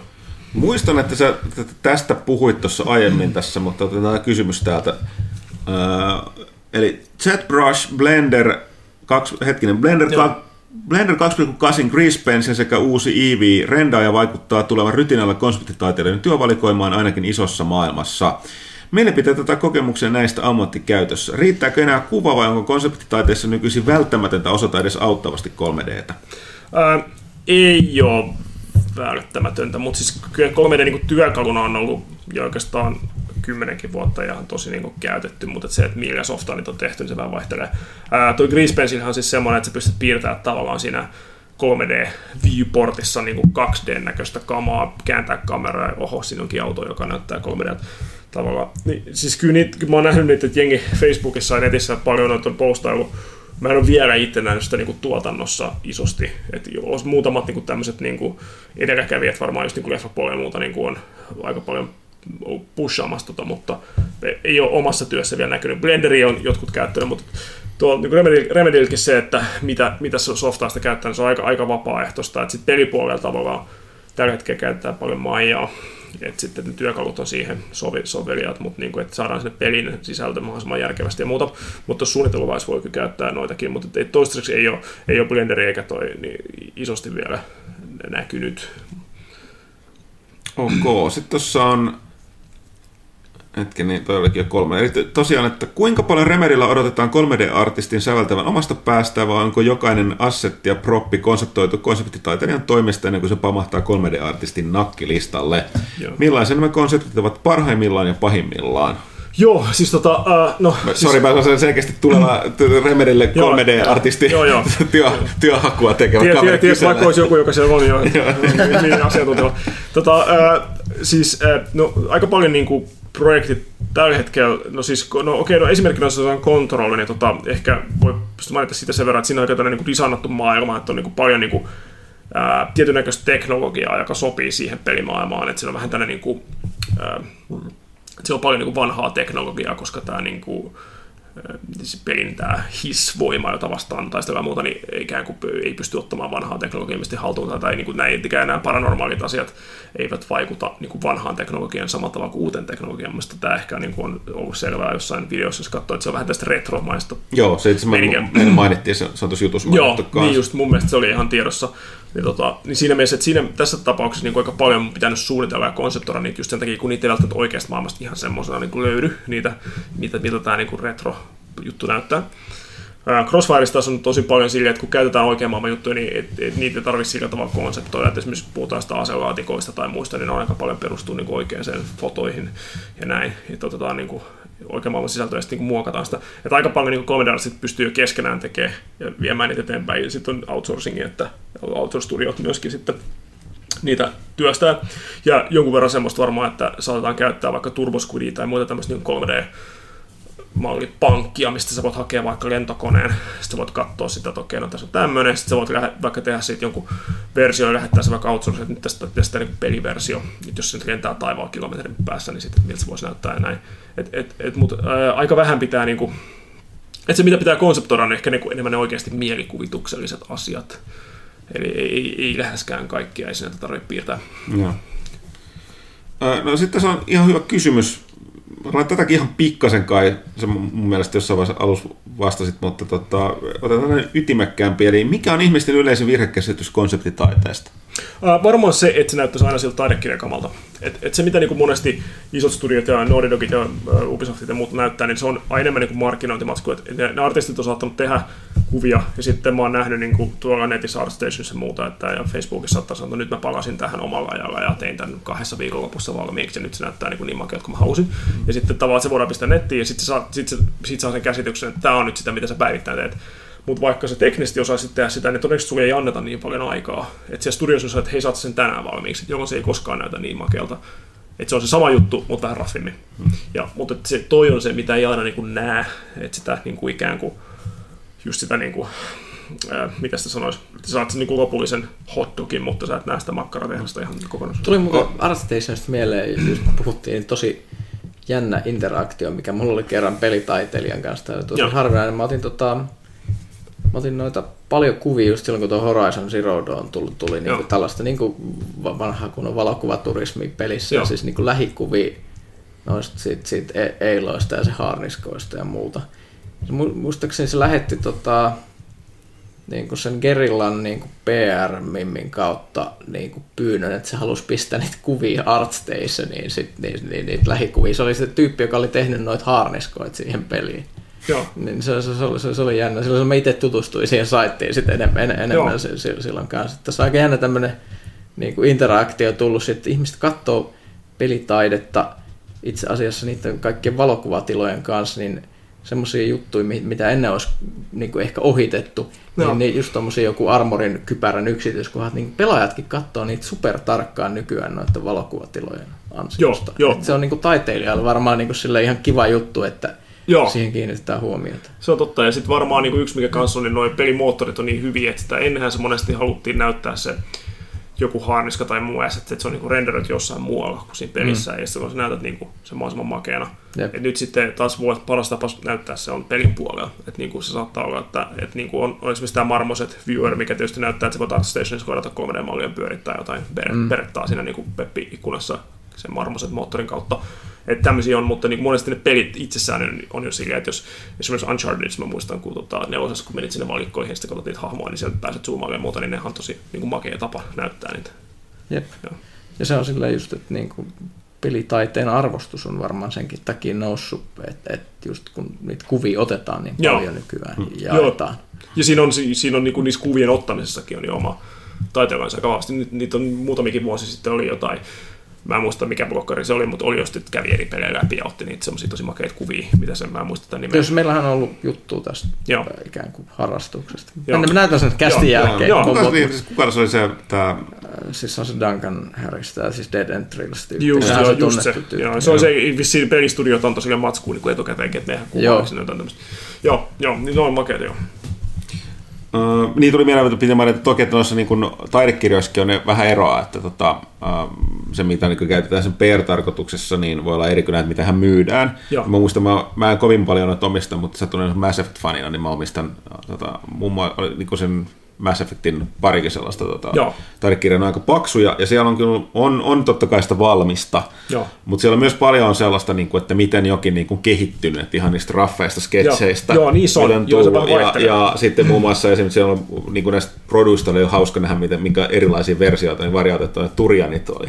Joo. Miten, miten niin kuin ennen kuin ne, niistä niin kuin, tuli niitä va- valmiita. Aika mielenkiintoinen yhteensä tuli muuten mieleen. Mä tiedätkö, kun kävitte taittajien huoneessa, niin meidän taittajahan ö, omistaa tota, toinen niistä, niin Mass Effect tämmöisen maisema printin, mikä on tehty just, olisiko se ollut jotain concept arttia. Joo. Ju, ju, Se ju, on just, että sä, et, et, kun sä oot näitä maisemia tehnyt, niin täytyy Mä en nähdä, että onko onko tuttu tuttu. Niin. Täytyy käydä Niitä on muutaman kaverin tekemiä aika paljon, tota, mä oon itse allekirjoittanut niitä, että, tai siis sainannut aikoina, ja sitten toi, just juttelin tälle Derek, joka on siis tämä AD, joka on myöskin Anthony AD, niin tuossa se vitsaili, että hauska taas tulla allekirjoittaa 2500 printtiä, että se oli vitsi tuossa.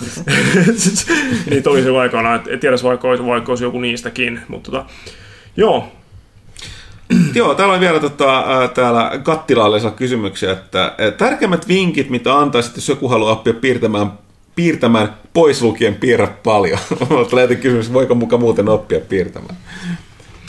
öö, miten Tai no jos, okei, okay, sorry, sorry, mä, mä, poitin. Joo. mä itse asiassa, mä ymmärtäisin tämän kysymyksen niin, että lähtökohta on se, että piirrä paljon, mutta onko jotain muut tärkeämpiä vinkkejä? Tota, varmaan silleen voisi sanoa, että ää, ylipäänsä piirtämisen ja maalkaaminen on sitten tavallaan niin sitten piirtämistä niin kuin väreissä jollain tavalla niin kuin mu- muotoja ja värejä. Mutta se on se, että varmaan niin kuin referenssien katsominen on aika tärkeää, koska monesti se, mitä ihmiset aloitellen niin näkee asiat, että sä nä- näet sen niin kuin abstraktiona silleen, että tältähän nyt näyttää puu tai auto, mutta jos sä katot sitä autoa kauhean tarkasti, sä huomaat, että, että se, niin kuin, se sun ajatus siitä, mitä se on, on asiassa ihan väärä. Että mittasuhteisesti muista, että se ei itse asiassa pidä paikkaansa edes. Et, et heti kun rupeaa katsoa referenssejä enemmän, ei nyt ihan kopioimaan levipaperin kanssa, mutta jos sä laitat kuvan vaikka viereen tuohon pöydälle ja sä rupeat piirtämään, niin sit se, si- siinä se niinku, siinä eh, harjaantuu eri tavalla se havainnointi. Että se on aika tärkeä. Ja sitten tota, ehkä perspektiivi on semmoinen kanssa, että niinku perspektiivikirjoja kannattaisi varmaan katsoa ja silleen, että e- koska se, sitä voi niinku vuosia piirtää asioita vähän niinku väärin. Et se, on, se, on, että se ei ole vaan se toistojen määrä myöskään. Et, et, tota, Mutta nyt, nykyään se on se, että ehkä fiksuinta, niin netti on niin täynnä kaikki opetusmatskua. Että jos menee tuonne YouTubeen ja katsoo, siellä on esimerkiksi toi ää, semmoinen, kun toi Feng Zhu tekee semmoista tota, podcastia, missä sillä on paljon niin kuin ihan viivapiirtämistä mun mielestä. Siellä on tämä Feng Shui School of Design Singaporessa, siellä on aika paljon semmoista niin kuin, tämmöisiä tusseilla, markkereita, tämmöisiä kynillä piirretään. Siellä on aika paljon sitä ihan niin kuin, semmoista tosi niin kuin peruspiirtämistä paljon. Sitten on niin kuin erilaisia hahmojuttuja varmaan löytyy kanssa. Sitten on esimerkiksi näitä podcasteja, niin kuin vaikka Level Up, missä näyttää niin enemmän Photoshop-tyyppisiä juttuja. Et, et aika paljon niin kuin, netti on täynnä niin opetusmatskua. Et, et sitä prosessia voi ehkä nopeuttaa sille, että yrittää saada ruudullensa ja niin kuin eteensä niin kuin semmoista kamaa, joka on tosi pitkällä ja hyvin tehty, ja just nämä taidekirjatkin saattaa auttaa sen, että se oma, se, se mitä kohti olisi menossa, olisi niinku, niinku semmoinen niinku realistinen, koska silloin kun mä aloitin, niin sitä matskua ei ollut niin paljon, että sitä omassa päässään saattaa, että no tuohan menee tosi hyvin. Mutta sitten kun sä katsoisit, niin sit kun tavallaan silleen, että jo, niin kuin Suomessakaan ei niitä tekijöitä ollut paljon yhtään, ja tota, maailmanlaajuisesti kai hirveästi, niin se, että se, että toki sä voit pelata jonkun, jonkun tuommoisen pelin Metal läpi, että hei oli makea, mutta jotenkin, että se, että, että se käsitys siitä, että mitä tähän itse tarvittaisiin tai mitä tätä lähtisi tekemään, niin se voi olla, että se rimakaan ei ole niin kuin yhtään oikeassa paikassa. Että ehkä, ehkä just niin kuin, niin kuin muiden tekemälle matsku ja itsensä nautistaminen, miksei Art, Art Stationin kanssa. Ja tässä onkin heti jatkokysymys tähän liittyen, että mitkä perittäjät teokset ovat viime aikoina pistäneet erityisesti silmän taidesuunnittelun tai graafis- graafisen tyylin osalta tai miksi, ja miksi? Öö, viime aikoina, siis täytyy sanoa, että mun mielestä ehkä tota Red Deadia mä nyt en ollut vielä pelannut uusinta, mutta tota, varmaan ehkä eniten yksi, mikä on päräyttänyt ehkä Uncharted 4 muutama vuosi sitten, varmaan just siitä, miten, miten korkealle se rima on niin kuin puskettu kaikessa toteutuksessa. Se on ehkä yksi. Ja sitten, tota, ja sitten ihan viime aikoina mä oon vähän skidien kanssa katsonut tota Horizonia ja muuta. Et ehkä just se, niin kuin, että miten ne tuotantoarvot on niin, kuin niin hyvät. Et, et siinä on mun mielestä kaksi hyvää esimerkkiä viime aikoina peleissä. Sitten on viimeinen kysymys. Miksi Remerin päähahmoilla on aina nahkatakki? Alan Veikko on poikkeus, joka vahvistaa sen. Onko sulle tämä salaisuus avautunut? Joo, en, en tiedä, en tiedä. Se osin perustu vähän siihen, että Sam Lakeilla oli tämä nahkatakki, mitä piti käyttää? Se oli Max Payneillä, Niin. joo, mutta... Se ehkä siitä tuli joku trademarkki. Mm. Ehkä se on tää, mikä tää oli, Studio Julmahovin Sharkman, vai mikä se on, missä sataa ja sitten on en, en tiedä, pitää kysyä. Sitten tuo, toi Kattilainen toivottaa hyvää kesänäytöstä koko köörille ja kiitos Joo. vastauksista. Sitten tässä on aika lailla, niin kuin mitä tuolla kysymyksiä oli tullut, Joo. mutta voidaan vielä jatkaa. jatkaa. Mutta mulla tuli sellainen kysymys tosiaan, mikä tuossa vähän tulikin, Joo, että liittyy just siihen, että monesti näitä pelinteki, pelimen parissa työskenteleviltä, niin tätä nyt kysyt, että miten paljon pelaa ja mitä nyt on viimeisiä pelejä, mitä olet pelannut? Onko se nyt tuossa toi Horizon ja toi? joo. Vai oliko ne, mitkä teki vaikuttimet vai, vai Ähm. vaikut, vaikuttivat eniten, mutta... Ö, siis vaihtelevasti, siis, siis tota, mä oon silleen, että mä oon pelannut skidinä tosi paljon, ja sit mä oon teininä pelannut tosi paljon, niinku ys- kasari ysäri 2000-luvun alussa. Sitten mulla tuli aika pitkä pätkä, että mä vähemmän pelasin ja mä enemmän tein niitä juttuja. Koska mä huomasin semmoisen digitaalisen crackin kuin World of Warcraft. ja mä olin silleen, että mä en ikinä tuu koskemaan tuon pitkältä tikulla. Ja se ei, ei sen takia, että se olisi hyvä, vaan just sen takia, että mä näen, että tohon menee ihan törkeästi aikaa. Ja sitten mä oon yrittänyt niinku tuommoista samantyyppistä juttua, että jos joku on niinku, vähän niinku liian semmoinen koukuttava, niin mä oon yrittänyt pysyä vähän kauempana. Ja tota, mä tykkään, itse on tykännyt tosi paljon niin single player peleistä, mit, mitkä sä voit vetää läpi, ja sitten sä voit pistää takaisin hyllyyn, etkä koske enää ikinä. Viisasta. Et esimerkiksi niin Destiny on se, että mun brodi on kysynyt mua Destinin pari vuosia, mä aina se, että ei, ei, ei pysty. Ja, ja se ei ole sitkin, etteikö se olisi hyvä, vaan mä näen, että se on vaan ihan älytön niin time sink. Ei, ei ole. Ei suinkaan. Tämä on se. Se on Et- toinen elämä. Joo, mä tiedän. Pääelämä. Kyllä. Ja, mutta siis tämä sama, tietysti niin kuin, että ihan niin kuin, jos, no, tietysti ne on näitä isoja pelejä, mutta, sitten, mutta se näkee ihan niin kuin vaikka, vaikka ihan mobiilipelaamiskin, niin kuin, miten paljon jengi käyttää ihan sairaan paljon aikaa niihin. Että, tota, mä, oon, mä oon yrittänyt niin kuin, pysyä enemmän siinä tekijäpuolella kuin pelaamispuolella ihan vaan niin kuin semmoisena taktisena siirtona. Mutta sitten nyt sitten tota, varsinkin nyt kun mä oon Remedy viimeisen vuoden, mä oon enemmän enemmän katsoa niin kuin taas, mitä nyt on viime aikoina tehty, niin kuin, että just että tietysti yleensä enemmän Pleikkari 4 tuossa sohvalla ja näin, niin mukavammin kuin PCllä, mutta tota, niin kuin oma perspektiivi siihen, mutta sille tykkää katsoa, että mitä on tehty ja vähän niin kuin mitä benchmarkkeja on ja muuta, koska viimeisen viiden vuodenkin aikana on sieltä mennyt eteenpäin aika paljon graafisesti, siis ehkä, ehkä peleinä mikään ei ole mennyt niin paljon eteenpäin, mutta niin sa- samantyyppiset mekaniikat siellä on edelleen, mutta et, tota, et, long story short, että yritän, yritän pysyä niin kartalla, mutta en yritä käyttää hirveästi aikaa sen takia, että mä yritän niin kuin vastapainoa sille, että istuen senkin sen kahdeksan tai mitä lienee kymmenen tuntia koneella, niskat juntturassa ja tekee jo tuijottaa ruutu, niin sit sitä ei välttämättä tarvi heti lisää siihen perään. Mutta mut samaan aikaan haluaisin olla kartalla, koska mun ehkä jos miettii pelifirmoissa, että jos varsinkin jos on pelisuunnittelija, joka sanoo, että ei hirveästi pelaa, niin se on aika iso probleema. koska sitten se, miten sä tiedät, niin kuin, mitä sä itse teet. Että arttipuolella se on vähemmän ongelma, koska se niin kuin, kaikki on koko ajan niin kuin, visuaalisten asioiden parissa. Että jos sä niin kuin, katsot Marvelin uusimmat leffat ja kaikki, se on koko ajan niin kuin, joka paikassa. Mm. Että sitten vaikka sä et edes, edes niin kuin, pelaisi ihan viimeisimpiä pelejä, niin, sä, niin kuin, ei siltä oikeastaan voi niin kuin, vä- välttyä. Mutta niin kuin, näin. Miten tuosta taidepuolen pelitekijänä, niin miten sitä 3D? Sä et tainnut itse olla missään projektissa mukana, missä on tehty. Oh, siis, ai siis puhut sä niinku VR vai? Ei VRstä, joo. Niin, niin, se. Joo, joo. kyllä, joo. Siis, äh, Vanha termi VRlle. Joo, siis kyllä joo, 3D-lasit. Ei saa käyttää kuin laskettelee, vaan Joo. joo. tota, äh, mikrobitissä jos. Siis tota, en, en ole niin kuin silleen VRn parissa ollut, että tota, Microsoftilla oli sitä AR, eli siis HoloLens-juttuja aikoinaan, tai prototyyppejä näkyvillä ja tämmöistä niin kuin jotain juttuja, mutta en ole, en ole silleen, en ole niiden parissa hirveästi ollut tekemisissä. Mutta itse tota, jo silloin, kun muutama vuosi sitten tuli vähän se VR niin kuin buumi tossa, niin mä olin heti silleen, että tämä ei tule varmaan lähteä just silleen, että tämä on liian kallista, se on liian vaikeaa tää päästä sisään tähän. Että sitten jossain kohtaa musta tuntuu, että jos pystytään tekemään niin kuin, siis mä joskus ostin tämmöisen äly-TV muutamia vuosi, sitten, missä oli niin 3D-lasit, mä kokeilin lasetasan kerran, mä olisin, että okei, okay, että sitten kun joku pystyy tekemään sen Prinsessa Leija-homman, että et sä et tarvii mitään laseja, tuossa toi, toi hologrammi juttu tai joku ruutu, niin sitten se ehkä lähtee. Mutta musta tuntuu, tällä hetkellä tuntuu, että se on liian niin kankeata, että, että sitä niin oikeasti lähtisi jengi isosti käyttää. Niin, no se hinta se näyttää olevan myöskin, tota, onhan PlayStation VR myyty jo kolme miljoonaa kappaletta. Mm, että siellä on mutta onko se se kuin Kinecti-homma, että se vaan myytiin ja käyttää sitä kukaan? No, Kyllä pelejä puskee sille koko ajan. pelejä puskee Se, aika että paljon. Mä luulen, niin että se niin, näkyy myös niissä myynneissä. Että Joo. se, kyllä se on tasaisesti kasvanut ja sen niin ilmeisesti vaikuttaa se hinta. Et mä en Joo. tiedä tuolta PC-puolelta, miten paljon, kyllä sieltäkin uusia laitteita puskee, mutta tota VR on selkeästi enemmän. Tietysti Sonylla on oma lehmä ojassa siinä, että ne aktivo- aktiivisemmin ajaa, ajaa sitä asiaa. Mutta tota, Kyllä se To- on mielenkiintoinen, joo. Toki tässä PSVR, niin tota se öö, niin kuin VR vaatimat tehot on aika kovat, että se ei, Niin ole, siis on se ei se ole samanlaista mo- kamaa. verrattuna Niin. noihin Oculukseen ja Viveen, mutta tota, Joo, siis tota, ehkä siinä on, siis että joo, kyllä se on mielenkiintoinen, mutta se, musta tuntuu, että se on vielä pikkasen joitakin vuosia siitä, että se on niin siinä täydessä potentiaalissa muuta. Mutta tota, mutta ehkä myös se, että miten se eristää sut niin kuin maailmasta. Silleen. Mä it- itse on tykännyt pelaa esimerkiksi nyt musta kirjan kanssa silleen, että siinä on vähän niin kuin sosiaalinen juttu, että sä katsot niitä juttuja mm. versus, että sä oot niin kuin täysin out of the world niin sanotusti. Että se, että, että se ei välttämättä ole kaikille se kuulen juttu. Mm.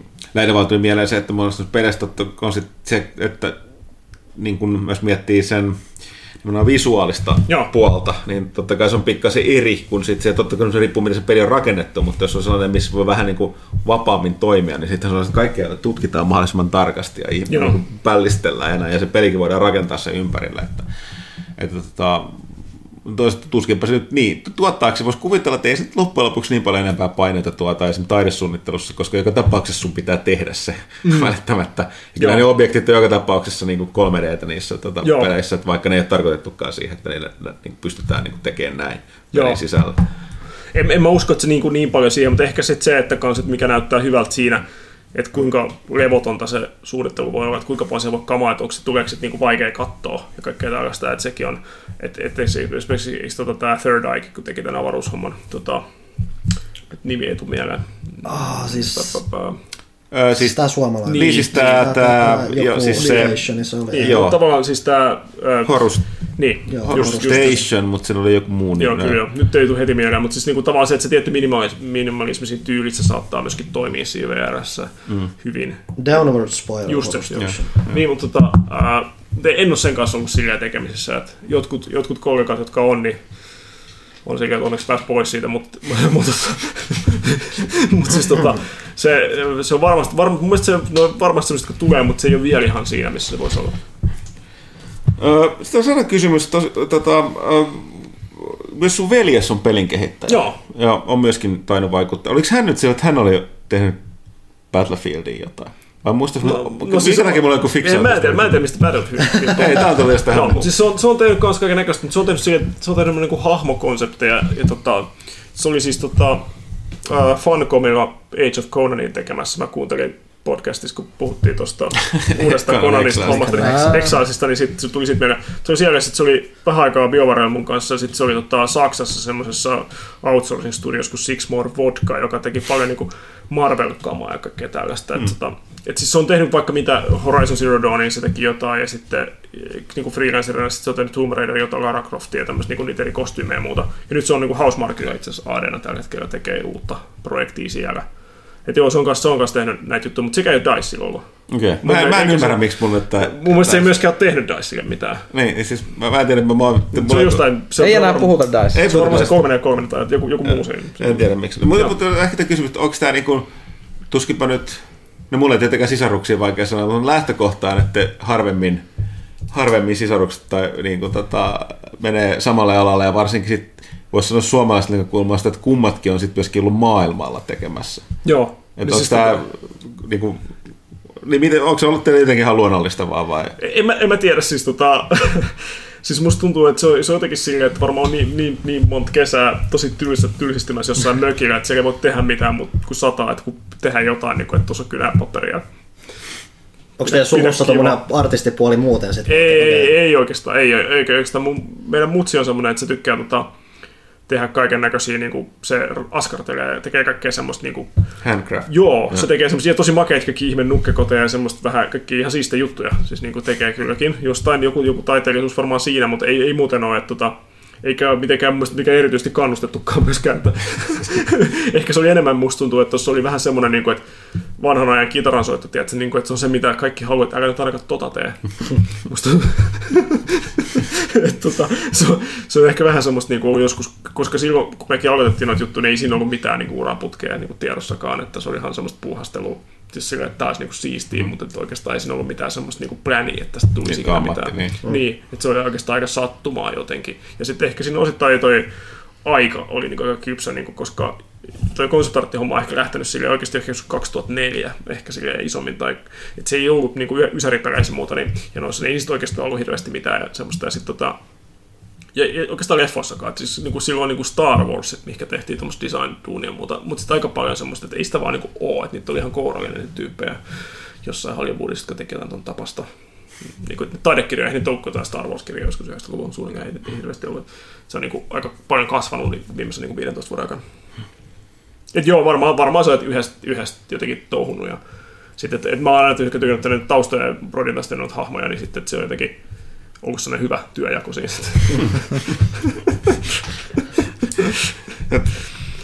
tota, tota, joo. Äh, onko mun vielä joku kysymys, mikä mut tuli mieleen? Ei paljon. Tässä on aika, aika, aika, aika, aika paljon. aika paljon asiaa tullut tässä. Tota. Joo, jonkun verran saattaa Kaksi ja toista, toista, joo. Joo. Joo, ei se mitään, mutta siis erittäin, erittäin mielenkiintoista kamaa ollut. Tosiaan, kuten Joo. toi Pyykkönen tuossa sanoi, niin ollaan mekin vuosien varrella monen tekijöille puhuttu, mutta, mutta varsinkin nyky... niitä, niitä taiteilijoita pistetään joo. esille jostain Joo. syystä. Ei niitä pistetäkään. Se on aina, Tai aina, edes edes koodari, koodareita tai muuta kaksi. Koodareita. Niin, niin, niin, se on, se on vähän sääli, että ne on aina samat ihmiset äänessä joka joo. paikassa. totta kai se on mm. paineet aina, että kuka parhaiten kertoo pelistä tolleen, mutta se silti mä, ainoa kerran kun tulee mieleen, että mä oon niin kuin, uh, monesti varmaan johtuu siitä, että kaikki ei aina, kyllä aina välillä on, kun pressireissulla on, niin sitten saattaa olla useampi ihminen, että kenen haluaisi puhua, mutta sitten monesti tulee sellainen, että, että tota, kun on niin rajattuja, mitä näyttää, tietää mitä puhuu, niin sitten se saattaa olla, että siellä on art director, mutta tota, harvoin niillekään tulee suoraan sitten. Tavallaan on vaikeampi puhua etukäteen jostain Mm, joo. pelistä taidepuolesta kuin siitä, sit, kun se on ulkona, on jotain, joku perustu sarjaan tai johonkin muuhun. Joo. Mutta parhaiten mut tuli kyllä mieleen tota toi, oli silloin kun Destiny 2 julkistettiin, mä puhuin sen tota, hän oli aika, aika tota, mielenkiintoinen kaveri. Tää, tota, kuka se oli sen art directori silloin Destiny 2?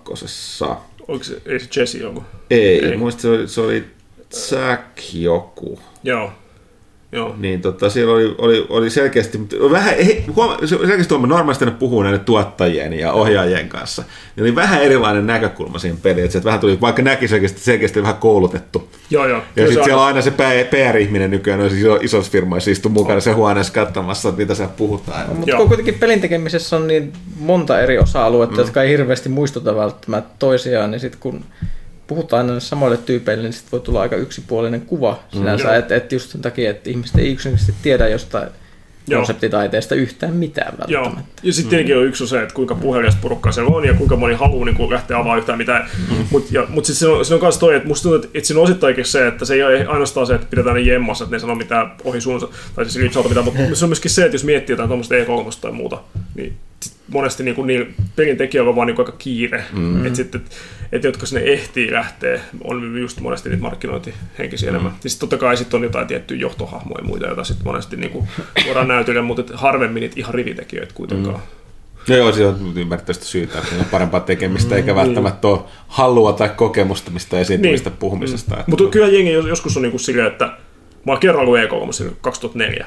Että se oli, oli se hauskaa päästä sinne käymään, mutta ei mulla se fiilis, että mä haluaisin niinku mennä sinne välttämättä niinku silleen sinne jonnekin boothille edustaa. Ja saat 12 tuntia sen vastaus haastatteluihin. Niin, tai jotain, että ei se, ei se silleen, vaikka ei, ei sinänsä niinku jännitä se, mikä esiintyminen tai muuta, mutta on se niinku ihan oma juttu sitten kuitenkin. Joo, nyt Thomas tuossa just mainitsi, vaikka se on nyt viikon Suomessa vielä heti tuossa Destiny grindattiin heti eilen, niin, niin tota, se on se, se PAX Eastissä esittelemistä kontrollia. Et Tietysti Joo. oli kiva, että niin oli tosi positiivinen vastaanotto yleisöt kaiken, mutta että se oli melkein kuollut, kun se veti niitä tuonne aamusta iltaan niin monta päivää putkeen niitä demoja. Joo, se on siis- tosi, tosi rankkaa varmasti, ja mä, just, mä oon joskus miettinyt sitä, että varmaan niin sopii hyvin tuohon niin ton tyyppisen rooliin, koska on ollut siellä toisella puolella sitä tonttia, mm. että ymmärtää niin toisaalta, mitä media tekee. Mm. Ja sitten toisaalta varmaan niin ymmärtää sitä mindsettiä ja kaikkea, mutta varmaan just jotenkin, että osaa käydä grindia läpi, koska se, se just kuulostaa vähän niin kuin rankalta, mitä katsoo ja sivusta näkee. Niin ei, ei, ei yhtään semmoiset, että niin käys kateeksi hirveästi. Joo. että, että, että itse, haluaisi olla siinä sit välttämättä, koska se vaatii tietynlaista semmoista mindsettiä niin kuin, Kyllä. Vähän, vähän niin kuin kiertue elämään. No niinpä, Joo. niinpä. Hei, äh, Mikko Kinnonen, äh, suuret kiitokset vierailusta. Oli, oli, oli erittäin mielenkiintoista asiaa. Joo. Ja tota, ähm, en tiedä, tota, voit katsoa, että tuo kästi tulee ulos. Joo. Toivon mukaan huomenna, jos sieltä tota, kuulijat tulee vielä kysymyksiä, niin ehkä ne kommentoi sinne tota, Joo. yleensä sinne saitin kästin kommenttikenttään, mutta välillä myös somea tonne, niin tota, voi varmaan ehkä, jos sieltä tulee nousee vielä jotain, mutta muuten niin tota, voitaisiin päästä sut pois tästä, niin me otetaan pieni tauko tähän ja sitten otetaan tuo kysy pelaajalta. No niin, kiitos perään. paljon. Oli tosi hauskaa ja mun mielestä tämä on aina, aina semmoinen, niin että miettii, että mitä hän sitä keksisi ja osaako sitä sanoa ja muuta, mutta siltikin aihepiiri on kuitenkin semmoinen, mitä niin kuin, aika paljon silleen, elää ja hengittää, niin sitten aina se tulikin tulee aika luontevasti. Että Juu, kyllä, ei se ei ollut ongelma tässä. että ei, ei, ei, et välillä toki on aina pelkoa se, että jos vieras ei saa puhua, niin se, se on sellainen, että Joo. jää, jää, mu, jää 15 minuuttia kästys, mutta sitä tuskin tulee koskaan tapahtua. Joo, toi on tosi hauskaa. Nämä on aina, aina kiva juttu. Ja mun mielestä toi, mä oon itse tykännyt podcastissa siitä just siitä pitkästä formaatista, koska sit siinä ei tarvi olla se purkitettu niin kuin oikea vastaus. Niin, niin, vaan niin. se voi jotain, sit, jotka jaksaa kuunnella, niin sit kuuntelemaan. Niin, Joo. näin sanot, että tätä kuulemma kuunnellaan töissä ja kuntosalilla. Joo, joo. Mä olisin töissä, niin huolettaa sinänsä, että jos olet joku bussikuski tai joku muu, niin ei välttämättä kovin. Sehän kyllä olisi kiva, ki- kiva, että sä kerrankin menet jossain HSLn bussiin ja sä kuulet taustalla omaa äänestä. Mitä? Ja se on aina ärsyttävän kuulosti oma ääni, koska se pään sisään se vaan kaikuu niin kuin On. tavalla. että Se on, Ja se ei me näitä Ei me kuunnella. kyllä Ei näitä et pitää kuunnella, ei, Et. Ville, on se, joka joutuu kärsiä, se voi selittää, miksi se puhuu niin vähän kästissä, koska se joutuu editoimaan tuon videoversion. Niin se on vähän- Villeä vielä tässä kässästä Ei ollenkaan. muuten ollakaan, aina kun Ville on poissa, niin mä periaatteessa dumattu sitä. Ville, miksi olet poissa? Silloin olisi kaivattu, kun puhuttiin Metal Gearista. Hmm. Häpeä Ville. Olet sen sijaan tekemässä suuraartikkeleja pelaa 200. no niin. Okei, Joo, mutta hei, kiitos vielä kiitos. Mikko. Ei kiitti. Yes.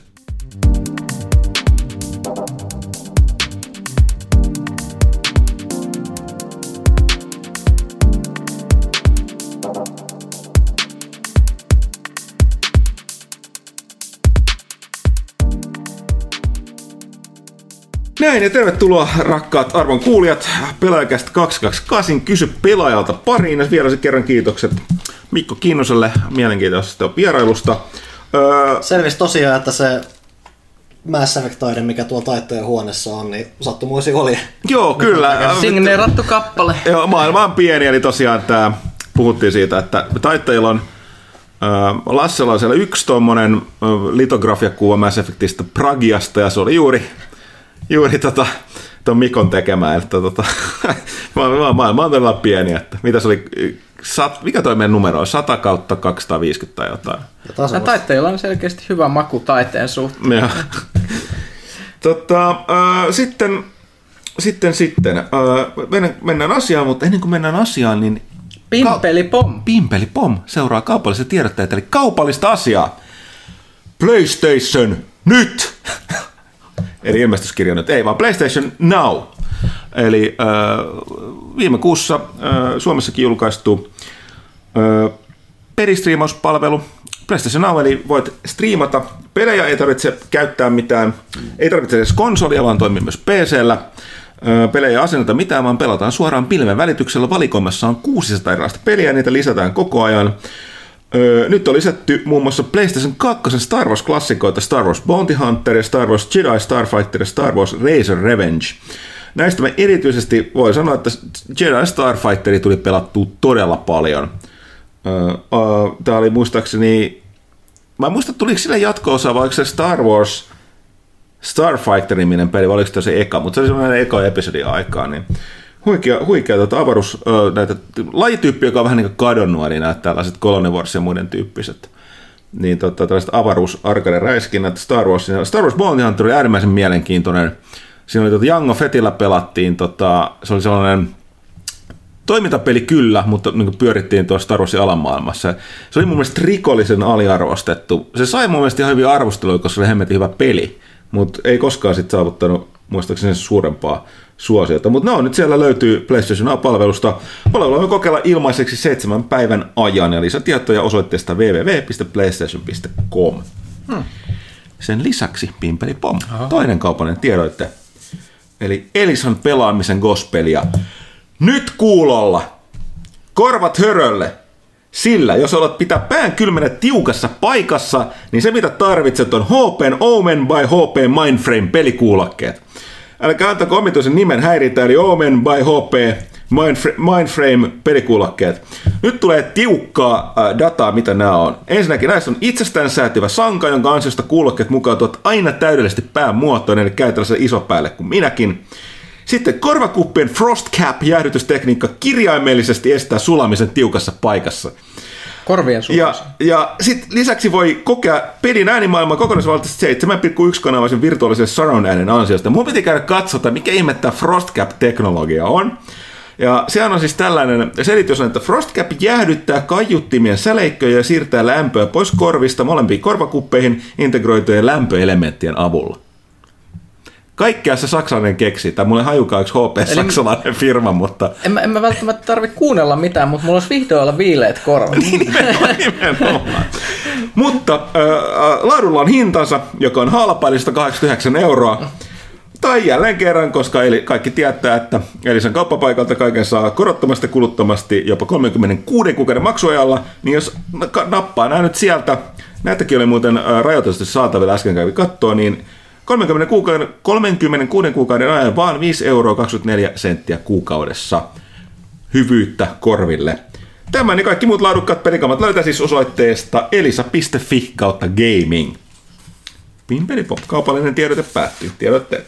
Hei, sitten tähän liittyen piti vielä sanoa itse asiassa uudesta, ö, esitellä nähemmin, Lassen tekemään huikeaa, huikeaa kantaa, eli tämä uusin pelaaja. Tästä on sanottava, että, että tota, toi kansikuva meni eteenpäin, niin From Softwarea selkeästi ilahduttiin, ilahduttiin tuosta tota, Lassen tekemästä kannesta, ja ne halus, halus sinne tota, lehteä Japaniin asti näytille. Lasse on onneksi lomilla, niin me voidaan ottaa kunnia tälle toimitukseen ihan omien voimimme tästä, että me sen teimme ihan itse.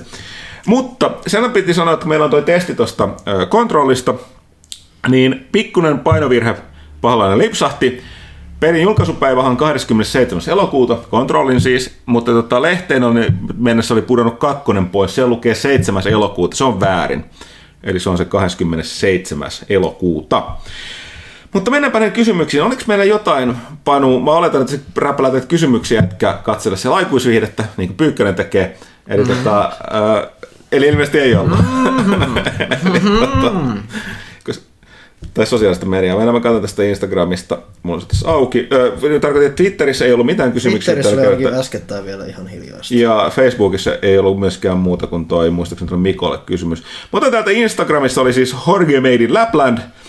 Niin kevättä puskee tänne pohjoisenkin pikkuhiljaa, siis vaiva hetki piiloutua ulkona häikäiseltä valmiilta ja palata Pathfinder Kingmakerin pari. Oho. Erittäin hyvä veto. Minkälaisella päähammoilla Pyykkönen Huttunen ovat valtakuntansa kasvattaneet hallinneet? Alignmentit on käynyt kyllä ilmi, mutta entäpä hahmoluokat? Pyykkönen, haluatko kertoa ensin? Puhdas sorcereri. Eli ei, tai puhdas sorcereri, no se on tietysti puhtaat kästerit on aivan voimakkaan Ei, valinta. oikeastaan oli vaan buffeja ja suoraan damakea. Sä et edes valinnut mitään niitä tota, uh, prestige. No ei, mutta se oli siellä semmoinen, siis Dragon Blood, se oli Red Dragon Blood Sorcerer tarkemmin mm. sanottuna. Mä käytin jonkun verran niitä muodonmuutosjuttuja ja siis paljon fire-spellejä tietysti ihan vaan niinku tunnelman vuoksi. No niin. Öö, itseään pelasin tietenkin. Mikä rotu? Sitä täytyy vielä, vaikka tässä kysyt, niin kysyttä. Ihminen. Ihminen. Itseään pelasin yllätys, yllätys. Kääpiöllä joka oli tietenkin Barbarian Armored Hulk. En mit, mä käynyt ollut mitään Prestige-klassi. Armored Hulk, täys damage reduction ja raivo päällä koko ajan. Sillä mentiin läpi.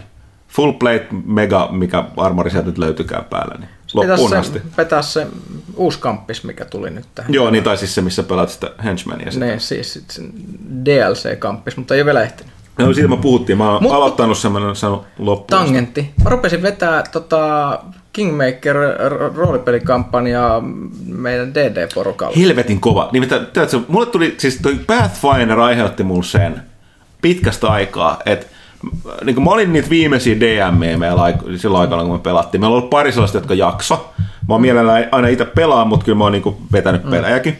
Niin mulle tuli taas mieleen, että itse hemmetti, taatusti kukaan meidän peliporukasta niin ei enää nykypäivänä jaksa pelailla tällaisia PC-tietokoneen niin niistä ei kukaan tällaista pannut Path, Pathfinderia eikä tota Kingmaker kampanja. Mitä jos pitäisi tehdä sama? Ja, ja se, se toimii. Siis me, me, sä, sä tiedät, mistä puhutaan, mutta ne suoritti sen taistelun juuri tässä tätä Thornfordin bandiittileirillä, eli siinä aika alussa mm. lähdetään Ole, Olegilt menemään, niin se, se on tähän asti seuraillut hyvin niin kuin uskollisesti tätä. Tätä, se, sinne, sinne, se moduulihan tulee sen pelin jonkun erikoisversion mukana. Se on, se on eri moduuli mun mielestä. Se on eri Mutta siis tämä, tämä siis Kingmaker Campus on, onko se kuusiosainen, tota, ainakin viisiosainen, Täl, en muista ihan tarkkaan, me, me ollaan siis osassa yksi, my, myyty silleen osissa se kampis, ja ensimmäinen osa on siis tämä käytännössä, mikä sen nimi nyt onkaan, se missä ollaan sillä Green Peltillä, eli mikä on se se, se Sycamoren lähistöllä ja Staglordi on ikään kuin sen kampiksen osan loppubossi. Ja ideana on, että siis tässä niin kuin kartotetaan tätä Stolen Landsia heksa kerrallaan, ja muassa joka heksan eksploraatiosta saa e, e, niin kuin kokemusta. Ja, ja, ja tälleen, että siinä, se, Ja siinä on tollainen pohjatyö pitää Jo, tehdä. joo, ja sen ideana on, että sitä kartoitetaan, jotta sitten voidaan sinne seuraavissa osissa miettiä, että kun aletaan tehdä tätä valtakuntaa, että mihin esimerkiksi rakennetaan kaupunkeja ja muuta. Nice. Munkin pitää ehkä tutustua tuohon, koska jos joskus saisi vedetty, että kyllä mä lupailtu, että vanhain kodissa voidaan sitten pelata, mutta mä en usko, että me ollaan hengissä samaan aikaan siellä. Okei, okay, hei sitten Instagramissa toi King of Loonies ö, kyselee tällaista, tai enemmänkin antaa tällaista palautetta. Moro! Tässä se Spotifyn kautta tullut yksi uusi kuuntelija. Nice. Kiva, kiva kuulla. Muutaman kästin kuunneltua, niin huomaan kuuntelevani töissä vain teitä entisen metallimusiikin sijaan. Mä en Aika osaa kova vaihdos. Aika, aika kova vaihdos. Mä en osaa sanoa, että onko tämä varsinaisesti voitto vai tappio. Ö, Riippuu siitä, että mitä- mitä niin, metallia. Niin, Päätin tämän innoittamana heittää kysymyksen koko Poppolle. Mitkä pelit on sellaisia, joista tykkää tai ainakin halusi pelata, vaikka peli ei olekaan sitä, mitä luvattiin kautta odotti? Tiina siis tämä omana esimerkkinä Mafia 3, joka oli karmean bugina, mutta silti se oli pakko tahkoa läpi hyvin kiinnostavan musiikin kautta tunnelman ja sinänsä kiinnostavan, vaikka ei niin perinteisen mafiajuonensa takia. No siis King of Loonies osui jo sen alla ytimeen, että, että tota, just Mafia 3 kaltaiset pelit. Mitä nyt sitä tulee ensimmäisenä mieleen? Mä oon puhunut tästä ennenkin, mä puhuin näistä ns. niin sanotusta Seiskan peleistä, jotka ei välttämättä ole monet niin, kuin niin huikeita kuin ne olisi, mutta ne iskee itselle ihan uskomattoman mm. lujaa jostain käsittämättömästä syystä. kyllä- Mulla on moni tällaisia. No sulla, joo, siis sulla on enemmän sellaisia, mulla on myöskin ne, mä kyllä melkein kaikki Seiskan pelit yleensäkin jaksa. Seiskahan on meillä hyvä Niin, niin no, se, se, se, ei välttämättä sovi näihin meihin arvosanoihin, Niin. mutta kuitenkin se, että että, että siis on paljon. Siis mua, jos peli on mielenkiintoinen, niin mua ei häirihe esimerkiksi bugisuus. Joo, sama juttu, Hi- joo. Hirveästi. Et, et siis, Mut- vaikka se peli kaatus koko ajan, ja jos se on mm. super mielenkiintoinen, niin mä tais- taistelen sen läpi. No, to, mutta ehkä suuri esimerkki on, niin kuin, että mä arvostelin Division 2 tähän me uusimpaan numeroon, niin se voi sanoa, että siis niin kuin, jos, jos sua kiinnostaa tarina tai juonipuoli millään, niin sitä ei tuosta pelistä löydä suurennuslasilla. Tai siis se on, se on aivan yhdentekevä. Joten se oli sellainen, että no, toi nyt on loot- looter shooter, joten se tarina nyt ei ole niin paljon väliä, mutta jos odotti edes yhtään sen enempää, kun, se, niin kuin, pare, niin kuin edes samaa kuin ykkösessä, niin toi on kyllä ihan kädenlämmintä kesäkeittoa. Mutta hyvä esimerkki, mitä tämmöisestä voi Mutta saada. sori, niin sit se sen puut ei häirinyt, mutta se... Niin. No. Niin, niin, niin, esimerkiksi nyt kun puhuttiin, että nyt tulee tämä Vampire Bloodlines 2, niin kuin klassikkopeli. Sehän kun se ilmestyi, niin se oli ihan siis superbuginen. Mm. Siis se, oli, se oli siis lähes pelikelvoton, mutta se oli silti niin kova kokemus, että ihmiset hullaantui siihen ja sitten teki fanipätsejä vuosien ajan, kunnes se sai viilattua sen semmoisen kuntoon, että, että se on niin hyvä kuin se voi olla. Mm. Et, et, se, että pelaajat innostuu jostain tuommoisesta, vaikka se ei olisi ihan sitä, mitä se voi olla, niin se, se voi johtaa siihen, että sit se peli itse asiassa onkin joskus sitä, mitä se mm. voi olla. Ei mulla tällä äkkiseltä, että mullakin on just kyllä että paremmin melkein jää just ne Seiskan pelit jollain just sillä, sillä mielellä, että niissä on tietynlainen semmoinen persoonallisuus välillä, mitä niin kuin ei semmoisessa ylihiotussa kympipelissä välttämättä aina edes olekaan. Mm. Se on, että ne jotenkin jää yleensä sit par- paremmin mieleen. Mä en nyt tiedä, tosi ironista, mä en tiedä mikä olisi hyvä esimerkki tästä. Aa, aa, ei nyt tule äkkiseltä ehkä mieleen. Ei pysty sanomaan. Okei, sitten King of Loonista lopuksi toteaa, että jatkakaa samaa mallia ja toivottavasti pääsiäisenä on parempi kuin Jeesuksella. Kiitos, kiitos. Sitä samaa, joskin mun täytyy todeta, että Jeesus sentään nousi lopulta hen- henkiin ja no, nousi nous, nous, tota taivaaseen öö, jumalaksi, joten tota, meillä se kärsimys vain jatkuu ja jatkuu, kunnes me kuollaan eikä me herätä henkiin. Et tavallaan Jeesuksella oli ihan ok pääsiäinen. Sen, sen, jos katsotaan, alkoi huonosti, loppu hyvin. Eikö? Ei ollut yhtään masentavaa. Okei, katsotaan vielä täältä. Ää, Twitteri oli ilmestynyt noin kolme minsaa sitten kysymys. Oho, oho, tämä todistaa kuinka reaaliajassa me melkein ollaan. Ehdottomasti. Eli Monsieur Suoli Solmu. No niin, ehti mukaan. useampikin kysymys itse asiassa. Aloitetaan, että mitkä hahmot, alueet tai paikat ovat jääneet mieleen uh, The Legend of Zelda Breath of the Wildista? Teille on varmaan hirveästi Ei mulla Niin mä meinaan, että kaivaanko mä sirkkoja siirrytys appi tuolta puhelimesta. Mulla tulee lähinnä, sinne ei hirveästi niitä hahmoja loppupeleissä on, ja niistäkin lopulta ne korokit jää paremmin mieleen, että kun sä nostat niitä kiviä, sit niitä löytyy ja ne hu- huusetaan jännää. Se on niin, taas niin pitkä aika, kun sitä on pelannut, ja niin monta muut peliä tullut vastaan, niin että siihen ne muistit siinä vähän melkein jää. Se oli ihan jännä tää joku vuori, mihin sä meet, ja siellä välillä tuli semmonen ihme mystinen hohde, ja kun sä menit sen, niin se oli semmonen jännä hirvi tai joku, minkä sä voit, millä sä voit ratsastaa tai muuta, ja se oli ihan jännä semmonen löytö siellä aikoinaan. Anyway, eteenpäin. Mikä on paras MCU-elokuva? Marvel Cinematic Universe. Uff, onpas vaikeet. Tässä piti sanoa, että tuo piti Pyykkönen miettiä siellä, niin huvitti, unohdin tuossa alussa sanoa, kästi alussa, että vähän nyt, kun oli tullut muutama palaute siitä, että me ollaan puhuttu ihan liikaa ei-peleistä, eli off-topicista ne kolme edellistä kästiä, niitä on kuitenkin kommentoitu siellä sun täällä.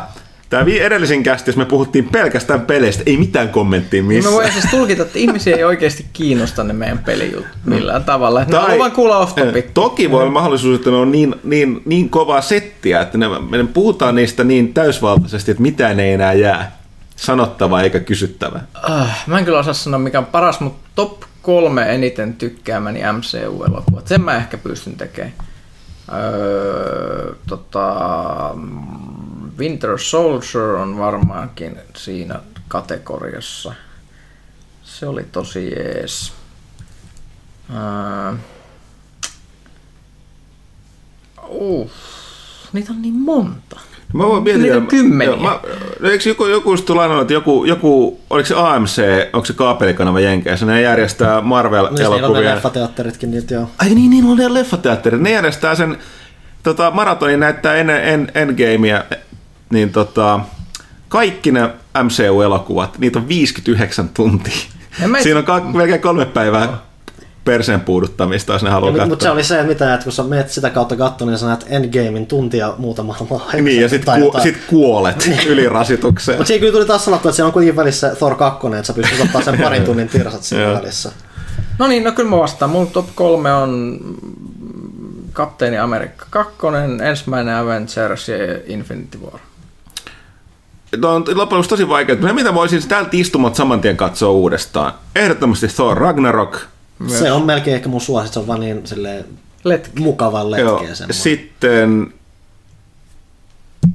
ky- se eka Avengers kaikesta huolimatta, se oli se eka se ensemble niin supersankarileffa, mitä oli odotettu iät ja ajat. Se mahdollisti tämän kaiken muun.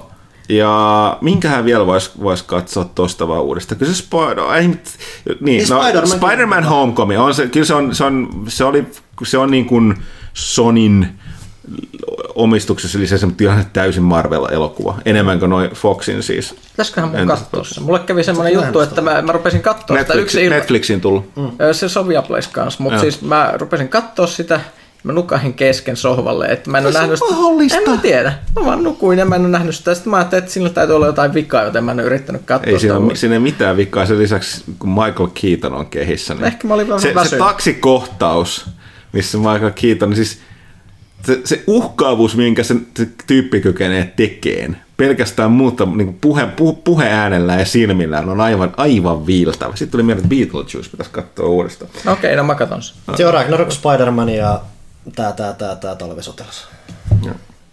Se on, se on mun hyvänä kunniamaininnalla kanssa Winter Soldier. Se on semmoinen kiva agenttiin mennä mm. leffa. Uh, toimitus kokoontuu riehakkaaseen pääsiäisen viettoon tälleen suomisunnalta. Yksi. Kuka tekee boolia ja mitä se sisältää? Minä teen boolit, se sisältää viskiä ja viskiä. Luovat. Uh, kuka ruoan ja mitä se on? Onko se taas huttunen ja viskiä ja viskiä? Jos mä vastaan ruoasta, niin se on jotain lihaa. Onko se viskissä? Tai volttimäkkiä. Onko pääsiäisenä jotain tiettyjä ruokia, joita pitäisi syödä? Mämmiä, Lammas. pashaa, Niin, lammas. lammasta. Mä en tiedä mitä pashaa on, mutta sitä kai vedetään. On Mämmä. parempaa kuin mämmi. En mä pidä mämmistä enkä passasta ja lammaskin on aika kuivaa. Että niinku, Voltila mäkki. joo. Mä en tiedä, onko lammas... Joo, se kai, kun se on kristitty juhla, tai niin tota... Eikö se la, lammas on joku kari, la, taivaan kari? Eikö se ole vähän outoa itse asiassa syödä lammasta? No siis- Pääsiäisenä, jos se siis, tähän siis, liitetään siis, kristillinen symboli. Jos alat miettiä kristillistä symboliikkaa, niin aika paljonhan siellä nautitaan Jeesuksen lihaa ja verta. Että, tota, Se on totta. Muistaakseni Rooman aikoina, niin juuri kun tota, äh, oli, äh, niin kun kristittyjä vainottiin, niin yksi, yksi syy tähän oli se, että se oli kammo, kauhistuttava anarkistinen kultti, jossa niin kuin vaan ka- harrastetaan kannibalismia. Koska just että tässä on minun lihani ja tässä on minun vereni ja bla bla bla. Kuka vastaa ohjelmasta ja mitä se on? No siitä mä en, no eikä se Whiskeyboolin jälkeen kaikki vastaa ohjelmasta, mutta tota, Niin se on se ohjelma samalla. niin. Ää, siellä Facebookin puolella oli myös pari kysymystä. Mitä ihmettä? Kysymyksiä riittää. Tämä mun vitamiinilitkuni on vähän tahmeet. Ei, ei siinä, jatketaan silti. Ää, Taneli Tirkkonen. Ilmastonmuutos on aikamme suurin ongelma ja sen torjumiseksi on tehtävä kaikki mahdollinen. Nyt on aika toimia, pienetkin teot saavat aikaan suuria vaikutuksia. Mitä muutoksia toimitus on jo tehnyt omaa toimintaansa torjuakseen ilmastonmuutosta? Mutta täytyy sanoa, että pah- pahoittelut ovat aivan väärässä.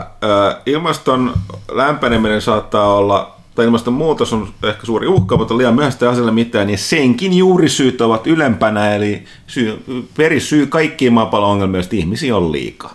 Ja niitä tulee koko ajan lisää. Kaikki, ongelmat, kaikki mikä johtaa ihmiskunnan määrän pysymiseen samana tai lisään, li, lisääntymässä, niin on maapallolle, se, se on se, mihin pitäisi löytää ratkaisu. Se il- ilmaston lämpenemisen kanssa pelleilyä vaan. Mutta näin, jos mennään tässä, mitä on tehty, no meillä on resurssit muutenkin niin vähissä, että eipä täällä juuri mitään, mitään tota, mihinkään ylimääräisenä tuhlata. Niin on olemassa Ja sitten minimi. aina kun puhutaan näistä, niin kysyn, että mä, mä voin puhua ihan, ihan mitä voi huvittaa tästä asiasta, koska niin jos aletaan mittaa jotain naurettavia hiilijalanjälkiä, mulla ei ajokorttia, mä en omista autoa, mä en omista lemmikkiä, mulla ei ole lapsia.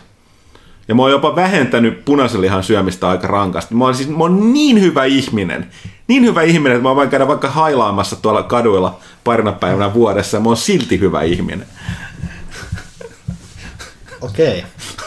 Ja jatkuu vielä, että oletteko valmiita siirtymään kok- kokonaan sähköiseen lehteen korottamaan merkittävästi painetun median haittaveroa? Öö, siis b- b- monestakin syystä siirryttäisiin saman tien puhtaasti digitaaliseen tai sähköiseen öö, mediaan, mutta ei porukka, ne, porukka ei osaa eikä edes halua maksaa siitä, mikä on aika käsittämätöntä. Siis Niin vaikka se Ei- ihan sama... Niin, se, niin, niin siis tämä on mielenkiintoista, tai siis ehkä kummallista kuulla. Me pystyttäisiin tekemään vieläkin enemmän ja monimuotoisempaa sisältöä, jos me tehtäisiin sitä pelkästään digitaalisessa muodossa. Olisi se sitten ö, tekstinä verkkoon tai someen tai videoon. Mutta niin kauan kun se ei, sie- sieltä kautta ei saada samanlaisia rahamääriä kuin mitä printistä saadaan, joka nekin alkaa olla vähenemässä mainosten ja tota, ää, tilausmyynnin, kun katsotaan, niin kun ei pääse lähellekään sitä, niin ei meillä ole mitään mahdollisuuksia tehdä sellaista. Ja tämä on tämä, mutta mitä me voidaan tehdä? Jos, jos porukka on oppinut siihen, tai asenne on se, että digisisällöstä ei makseta, niin ei voida. Sitten Ville Kosonen. Hei arvon kästiläiset, ekana isot kiitokset teille suht turhasta ohjelmasta, jonka sisällöstä 78,6 prosenttia on täyttä sitä itseään. Mutta loppureipas 20 prosenttia onkin ihan ok höpinää. aika tarkka mittaus. Aika tarkka vittaus. Kiitos, olemme aika lailla samaa mieltä. Mutta se itse, sit, bläh, mutta se itse kysymys. Ja sitten jos alkaa puhe vähän samata. Tätä Oi, voi. teettää. Jos istut kavereiden kanssa iltaa... Ei siinä ole mitään enää. Tuossa oli, se, sitä oli kyllä desinfioitu viime viikolla jollain muulla aina. Anyway. Jos istut kavereiden kanssa iltaa ja pelaatte vaikkapa EA-mafian tuotosta NHL 19 peliä ja kaveri painaa ratkaisella hetkellä PS-näppäintä ja konsoli meneekin alkuvalikkoihin, niin mikä on oikea ratkaa? Ää, Rangaistus kyseille kusipäälle, jonka mielestä tämä oli vahinko. Me kyllä tiedetään, että kukaan ei paina PS-nappia vahingossa. Eihän sitä aiemmin konsolilla kukaan paina starttiakaan vahingossa, niin miksi nyt sitten jotain PS-näppäitä painasi? Ystävällisen terveisin, oliko murha turha? Riippuu, no. ku, kato, yhden kerran voi antaa anteeksi, mutta siitä eteenpäin, niin sitten asia on ikävä eri. Mutta eikö PS-nappi ei tarkoita vaan sitä, että palaa, painat toisen kerran ja saat takaisin sille pelille? Niin, niin, mutta se voi keskeyttää sen, kun sulla on hyökkäyksessä se- flow päällä tai joku muu. Mutta siis esimerkiksi jos sä menet kilpailullista taistelupeliä ja sieltä tulee valikko päälle, niin se on automaattinen häviö. Mm. Ei se sen kummempaa, ei siinä tarvitse välttämättä Niin, niin, no niin, se on hyvä. Automaattinen häviö ja sitten niinku, että, että vielä huono sellainen, että siitä voi mm. ilkkua ja pilkata kunnolla. Okei, mennään sitten tänne pelalehti.comin puolelle. Janneus, politiikan korner jatkuu. Miten nykynuoret sekä vähemmän vanhemmatkin nukkujat saadaan kiinnostumaan politiikasta ja äänestämään? No, okei, okay, tämä jatkuu. Itsellä kiinnostus asiakohtaan heräsi muutama viikko sitten Stellariksen myötä. Jes, palaut pa- taka, takas peleihin. Sä puhuit tästä siinä pol- pelit, pol- politiikkajutussa. Huomasin, että demokratia ei toimi, koska Jehetma kansalainen oli varsin typeriä mielipiteitä asiasta. Autoritarismi se kansan tiellä pitää. Työttömyys voidaan kääntää nousuun rakentamalla robotteja, jotka myös tekevät jatkossa kaikki ikävät fyysiset tehtävät. Ilmastonmuutos voidaan myös helposti estää, kun korvataan fossiilisia polttoaineita käyttävät antiikiset kulkuneuvot madon reillä. Politiikka on helppoa. No joo, kuten Pyykkönen sanoi, niin Pyykkönen kirjoittaisi pari numeroista sen politiikkajutun just niin kuin, tältä pohjalta siellä on nyt pelejä myöskin nämä niin kuin, monesti nyt olla kiinnostavaa sitä kautta, pelien kautta herätä. Mutta miksi, miksi, miksi, jos olet nukkuva äänestäjä, miksi pitäisi kiinnostua politiikasta? Mä kerron sen nyt hyvin yksinkertaisella okay. tavalla. Tuolla on semmosia vanhoja setiä, jotka haluaa sulle pahaa, ja ne tekee sulle pahaa niin kauan kuin sä et äänestä. Ja ne tekee sitä kosmaan sen takia, että ne voi. Se, se, vaan, se vaan on se maailma. Sä, sä et välttämättä voi estää sitä äänestämällä, mutta mut ainakin se, että sä voit yrittää. Hmm. Ja omasta mielestä mä tässä sanoisin, että koska demokratialle pitää antaa mahdollisuus toimia, joka tarkoittaa, että kaikkien pitää äänestää, mutta sitten jos niin pitkäaikaisen äänestämisen tuloksena olet sitä mieltä, että ei tämä toimi, niin sitten voit alkaa miettiä jotain vallankaappausta tai vallankumousta, mutta vasta sitten. Eli mä vastasin tähän, että jos et sä äänestä, sulla ei lupa alkaa yrittää tekemään vallankumousta. Okei, sitten viinatrokari, jolla on hieno hehmän. Kuva tässä, tiedätte sitten, mikä on hehmän. Eh. Ette tiedä nettimeemme. Se on se He-Man figu, jolla on laitettu Pertti Pasasen eli Speden naama. Okei. Okay. Eikö se oli Ehmän, ei Hehmän, Ehmän. No niin, heti eh, olisin... No niin. eh, nimittäin. Jep. Okei, okay. Viinatrokari. Hei arvon kästiläiset. Olen ollut kuuntelijanne vasta noin kahden viikon ajan. Aha. Pelaajakäst tuli kuin yllättäen vastaan suplaa selatessa niin, että jotain uutta kuunneltavaa. Lennokkaat sekä mielenkiintoiset keskustelun kiettäisi minut otteensa välittömästi. Onko se kuunnellut nyt ihan oikeata kästiä? Okei. okay. pelaajakästi löytää suplasta, niin se on niinku kaatu silmä edellä tappiin. Tässä on meidän uusi, uusi mainoslause. Terveisiä suplakuuntelijoille vaan. Lennokkaat sekä mielenkiintoiset keskustelun kieltäisi minut otteeseensa välittömästi, jonka johdosta olen kuunnellut viimeisen kahden viikon ajan noin 2-3 kästiä per päivä. Per päivä.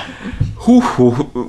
Me, me sitoudutaan irti kaikesta mahdollisesta mielenterveysongelmista, mitä tämä aiheuttaa. Mm-hmm. Se on, me sitoudutaan irti. Sanoudutaan. Mukava, kun vanhoja jaksoja löytyy täältä sivulta, kun ne kaikki eivät Spotifyn tai Suplaan ne eksyneet. Joo, öö, Ne ei halua ne ku, ku, kummassakin siis, siis tapauksessa oli, että ehkä me suplaan saadaan ne joskus tungettua, ö, jos sen suosio on riittävän iso, että ne haluaa myös niitä vanhoja. Spotifyhin meillä on voitu laittaa, koska tota, ö, Musiikki. me, musiikki, mitä me käytettiin niissä, ei, ei voinut käyt, niitä ei saa käyttää tuollaisessa Spotifyn kaltaisissa palveluissa, jossa on maksu. SoundCloudista löytyy kaikki. SoundCloudista löytyy nykyään kaikki. Ville on, siis tästä iso kiitos Villelle, jos kuuntelet kästiä, äh, erinomaista työtä olet tehnyt. Ja nimenomaan siis kovaa työtä on tunkenut kaikki noita tota, jaksot. Mä en tiedä, onko siitä kaikki löytyy nyt, mutta tuonne SoundCloudiin. Mutta jos Spotify ei voitu laittaa kuin tietystä asti, ja me nimenomaan muutettiin tämä meidän tunnusmusiikit. Ne on nyt vähän enemmän sam, niin kuin samat Lassen tekemät, mutta ne on niin kuin, tekijänoikeudet on meillä. Et Spotifyssa se tosiaan rajoitti sen. Okei, mutta Viinatrokarin juttu jatkuu. Halusin, äh, halusin antaa oman panokseni ja kiitokseni teille tästä ja sen käsityksen on saanut, että lehden tilaaminen on paras ratkaisu siihen, kyllä. Joten tilaus on laitettu vetämään ja saanen tämän johdosta kutsua itseäni teidän uudeksi lempi-ihmiseksi. Kyllä. kyllä saat. Viinatrokari on meidän uusi lempi-ihminen. Hurraa. En ole aikaisemmin juurikaan seurannut Marvel-elokuvia, mutta mehustelun ja näistä sai mielenkiintoinen heräämään. Tässä kuussa ilmestyi uusin tuotos, mitkä elokuvat suosittelette katsomaan ennen sitä ja odotatteko itse kyseistä Ouch. elokuvaa. Aika monta Sinne elokuvaa. jenkkee siihen 20 leffan Elikkä maratoniin vaan. Aika lailla, aika lailla, no ei ehkä nyt ihan kaikki, Avengers ainakin. Ja No siis Iron Man 2 voi jättää väliin, Thor 2 voi varmaan jättää väliin. Mutta ainakin vähintään kaikki origin storit. Mutta toisaalta niinku, siis ennemmin ehkä niinku ei, en mä tiedä kansiiko tässä kiirehtiä, vai katsoisiko mm. rauhassa ennemmin ne mm. silleen, kun ne, nehän varmasti löytyy olla, jostain niin- niin, niinku palveluista, missä niistä Joo. ei tarvitse välttämättä maksaa ne niinku hirveästi niiden kattomisesta, että et vaan tyyli Viaplay ja Netflixit, mä en tiedä miten ne nykyään on jakautunut niihin, mutta niin Viaplayssa niitä ainakin Joo, on. tuossa on, on kyllä pitkä se ongelma, että siis se minkä takia esim. tuo Avengers Infinity War on niin kova, on koska siis se on, se, se on kaikille niille, jotka on alusta pitäen kattonut se kymmenen vuoden ajan leffoja, niin tavallaan se kruunaa sen, koska Se on sun palkinto siitä vaivasta. niin, niin on, että mä en osaa yhtään sanoa, että on, mitkä niistä olisi se essential, mitkä pitäisi nähdä, koska kaikki, tällä on sellainen ihmeinen verkko, mikä sitoutuu sitten yhteen. Puhumattakaan, jos se laittaa sen paletin uusiksi, koska tästä on ollut on ne melkein suoraan sanonut, että jotain tulee tapahtumaan, koska en ole kaikki näyttelijät vaan kykene jatkamaan enää jatkossa. Että niitä hahmoja pitää sarjakuvien tyyliin vähän vaihtaa, vaihtaa ja näin poispäin. Kyllä, mutta siis vastaus on, että katso se kaikki. Koska nyt on siis, jos, jos on tommosen innostunut... Hulkkia ei tarvitse katsoa. No ei, no ei, ei ole, mutta mut siis se, että se voi olla mielenkiintoinen kokemus katsoa nyt tuommoisessa putkessa, koska se on erilaisessa asemassa kuin ne, jotka on katsonut niitä vuosien ajan. Eli jos ne nyt maratonoi mm. niin tyyliin vaikka leffan päivässä tässä. Niin, no niin, siis sanoa, että jos kuuntelee 2-3 kästiä per päivä, niin kai siinä pystyy katsoa yhden leffan Mutta per hei, päivä. niitä leffoja mun mielestä onko niitä 22? Niin jos niitä katsoisi yhden per päivä, niin just ehtii, okei, pari, pa, yhtenä päivänä ehkä katsoo kaksi, niin mm. ehtii just sopivasti ennen seuraavaa. Joo. Ja kyllä, itse odotamme. Sitten, mutta mm. Viratrokarille meidän uuden, uuden lempiimisen juttu vielä jatkuu. Ilokseni myös huomasin, että Pyykkösen ja Rautalahden kovasti hypettämä Conan Exiles löytyy Pleikkarin kuukauden toisena ilmaspelinä. Kyllä, tässä Oho, löytyy. kyllä. Tämä tulee varmasti laitettua testiin. Miten seikkailut siellä ovat edenneet? Öö, hyvin, no itse asiassa onhan ne edenneet. Siis me tota, sen jälkeen kun me viimeksi puhuttiin tästä, niin me valmistauduttiin pitkään eh, vallottamaan viidakko. Me suoritettiin sinne tämmöinen kolonialistinen isku, eh, tota, semmoisen paikka, jota me kutsuttiin Käärmesaareksi, koska se oli täynnä semmoisia 6-metrisiä, 8-metrisiä, semmoisia myrkyllisiä, vihamielisiä käärmeitä. Ja me kasattiin sinne tämmöinen linnoitus, jo- josta tuli itse aika hieno. Siinä oli artseritorneja ja kaikkea muuta, ja pidettiin ne käärmeet kurissa, tut- tutkittiin paikkoja, ja löydettiin semmoinen lahti, jossa oli meri, merirosvojen valtava linnake, semmoinen poukama ja kielletty kaupunki, noita kuningattaren kielletty kaupunki. Se oli, se oli hyvin haavarilaista. Hakattiin erilaisia eläimiä, sitten palattiin kotiin. Ja siellä me ruvettiin sitten suunnittelemaan Kimmerian vallotusta, koska sinne pitäisi myös lähteä, joten rakennettiin kulkureitti, josta nousee semmoinen valtava hissi sinne Kimmeria kuvaavalle ylä, ylängölle. Ja sinne tämmöinen uusi lin, linnake niin kuin teltoista, mikä oli hyvin mielenkiintoinen. Mutta sillä aikaa pahat tyypit hyökkäs meidän Kärmesaaren linnoituksen luokse ja tuhos sen ihan päreiksi. Se, se, se, meni siinä ja meidän kaikki trallit lähes kuoli siellä ja muuta. Et se oli semmoinen surullinen pääte, mutta nyt, nyt, nyt me ollaan niin pohjoisella synkillä aroilla sieltä siirretty sieltä autiomaasta ja seikkailu jatkuu. Ok. Siinä Minna Trokarille ö, tilannekatsausta.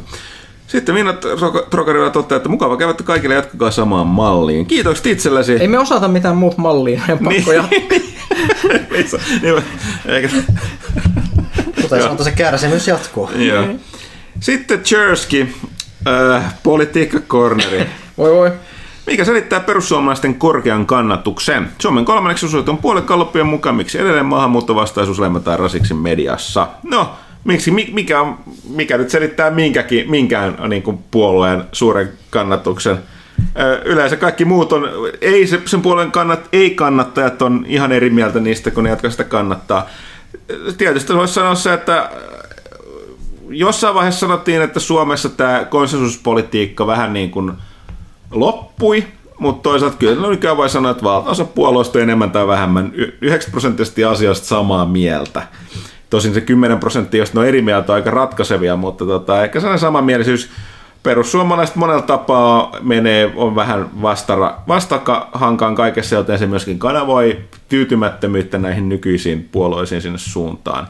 Tarjoaa yksinkertaisia ratkaisuja, jotka on puettava, he- hel- helposti puettavissa sanoiksi ja sloganeiksi. Ja on se lähtökohtaisesti silleen, että jos sulla on, melkein missä te suomalaiset aina osittain myös asettuu, että jos jotain niin kuin, koska niin kuin perussuomalaisia myös leimataan isosti, ö, osa varmaan ihan syystä, osa välttämättä ei, mutta kun jotain potkitaan koko ajan, esimerkiksi mediassa tai niin kuin sosiaalisessa mediassa, tai ei nyt potkita, mutta niin kuin tylytetään, niin kyllä se, se joillakin ihmisillä aiheuttaa sellaisen reaktion, jotka ei muuten politiikasta kiinnostunut, että mitä nämä nyt tekee että onko se oikein vai väärin, mutta mitä ne nyt tekee, niin kiinnostus mennä sen suuntaan. Varsinkin se on tosi niin, niin kuin tyytymätön yleisellä tasolla ny- nykymeininkiin. Demokratia on vaikea, vaikea laji, laji nämä myös pohjoismaisessa hyvinvointiyhteiskunnassa. Mutta mikä mielenkiintoista mun mielestä näissä vaaleissa, että pienpuolueet on noussut todella vahvasti esille niin verrattuna siihen, mitä ne oli esimerkiksi viime tai sitä edellisessä Puhutko ehkä seitsemän tähden liikkeestä? No siis sanotaan, että siellä on aika erikoisia ihmisiä ja, ja muuta. Mä olin vähän hämmästynyt, että miksi Paavo Väyrysen puolueen niin kuin vaalimainoksessa näinkin monta ihmistä, jotka haluaa saada Paavo Väyrysen sinne, sinne tässä vaiheessa Suomen historiaa. Mutta mut siis mun mielestä on hy- hyvä nähdä se, että kun on pitkään puhuttu siitä, että, että tota, ihmiset on tyytymättömiä siihen ns. pyöröoveen, että samat puolueet käy vuorotellen ikään kuin se karusellissa, josta sitten joku aina laskeutuu hallitukseen ja toiset pyörähtää oppositiossa ja pyörä pyörii, niin se, että ihmiset yrittävät nyt, nyt ehkä vielä vahvemmin kuin aikaisemmin niin tarjota sille vaihtoehtoja, mikä on varmasti ihan terveellistä demokratialle, koska se myös pakottaa valtapuolueet miettimään näitä kysymyksiä, mitä nämä tarjoavat, vaikka ne kaikki eivät olekaan ehkä täysin mm. vakavasti otettavia. Mm.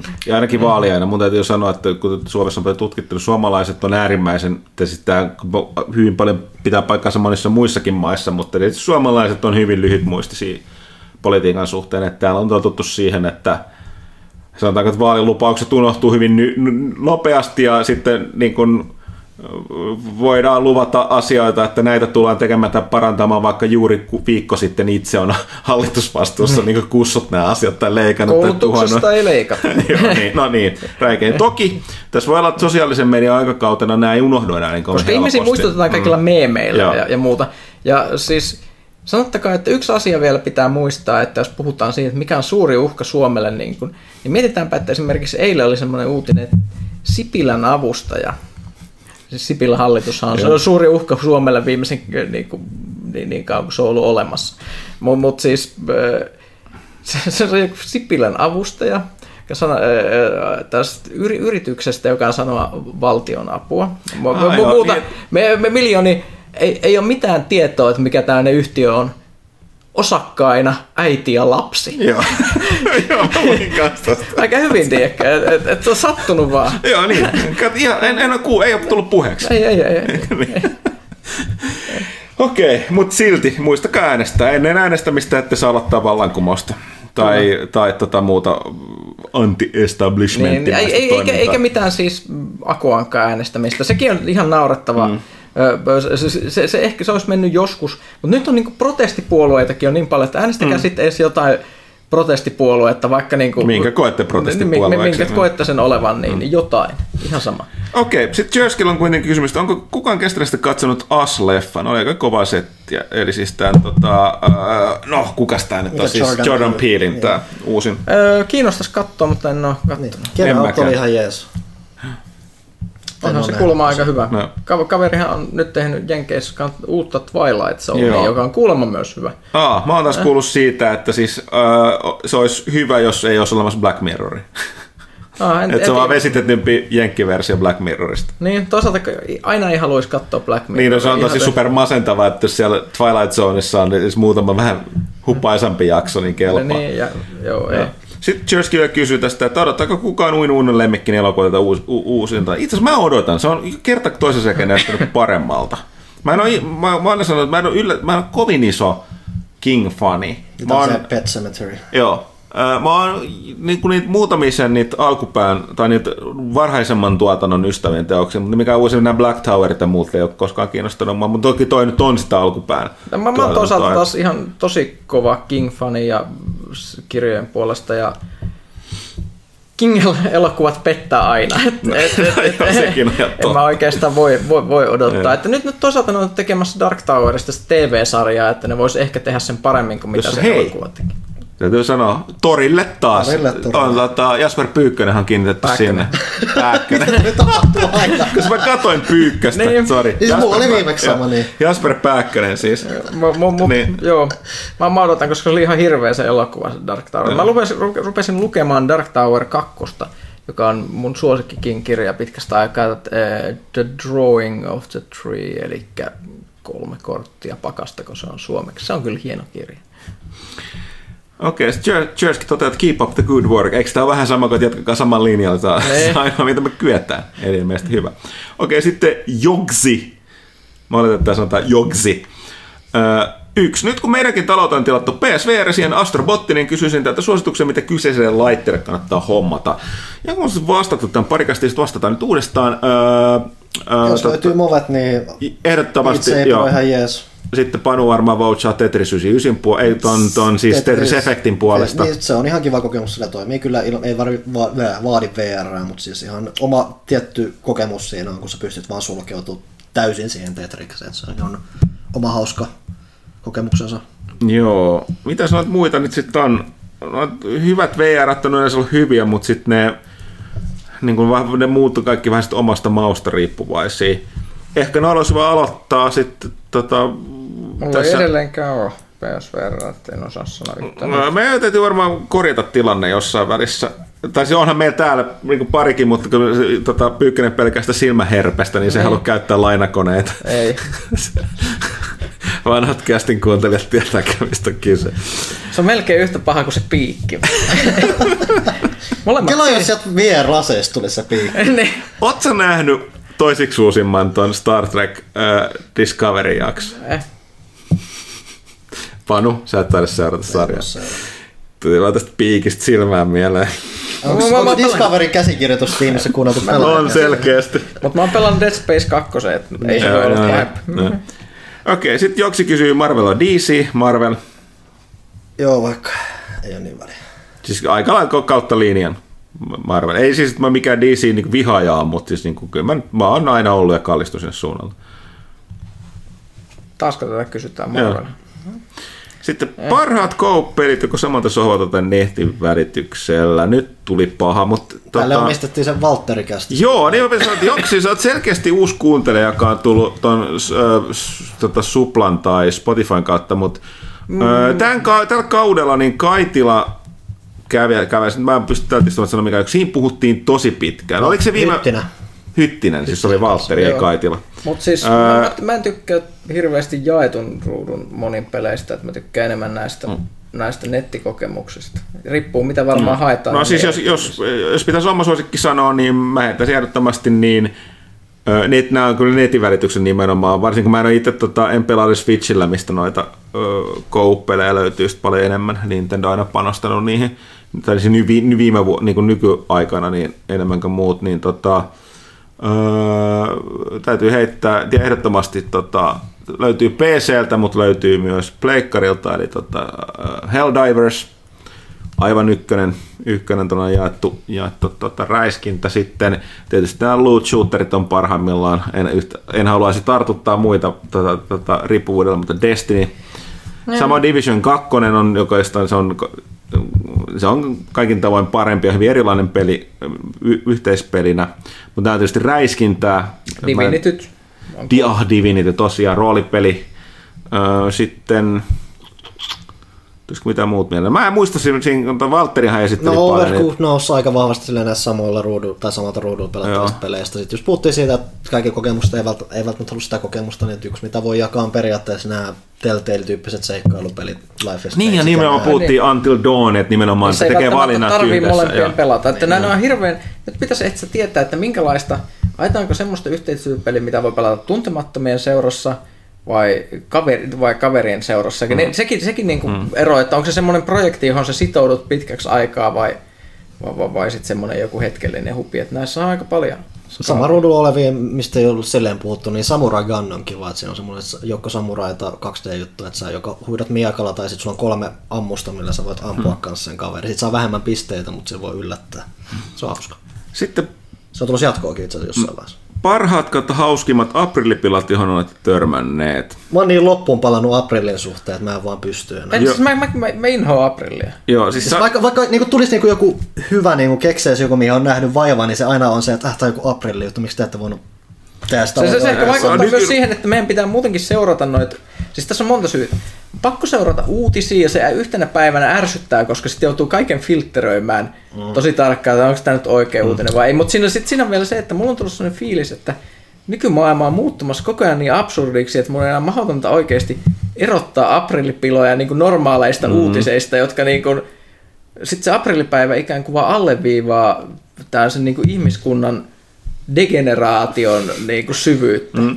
Joku mun mielestä kommentoi hyvin, mä oon sen pari kertaa täällä toimintoksi todennut, että joku oli sanonut, että, niin, että, että aprillipäivä on se ainoa päivä vuodessa, kun ihmiset suhtautuu kriittisesti siihen, mitä internetissä kirjoitetaan tai sanotaan, mikä on mikä on niin surullista, koska se on totta.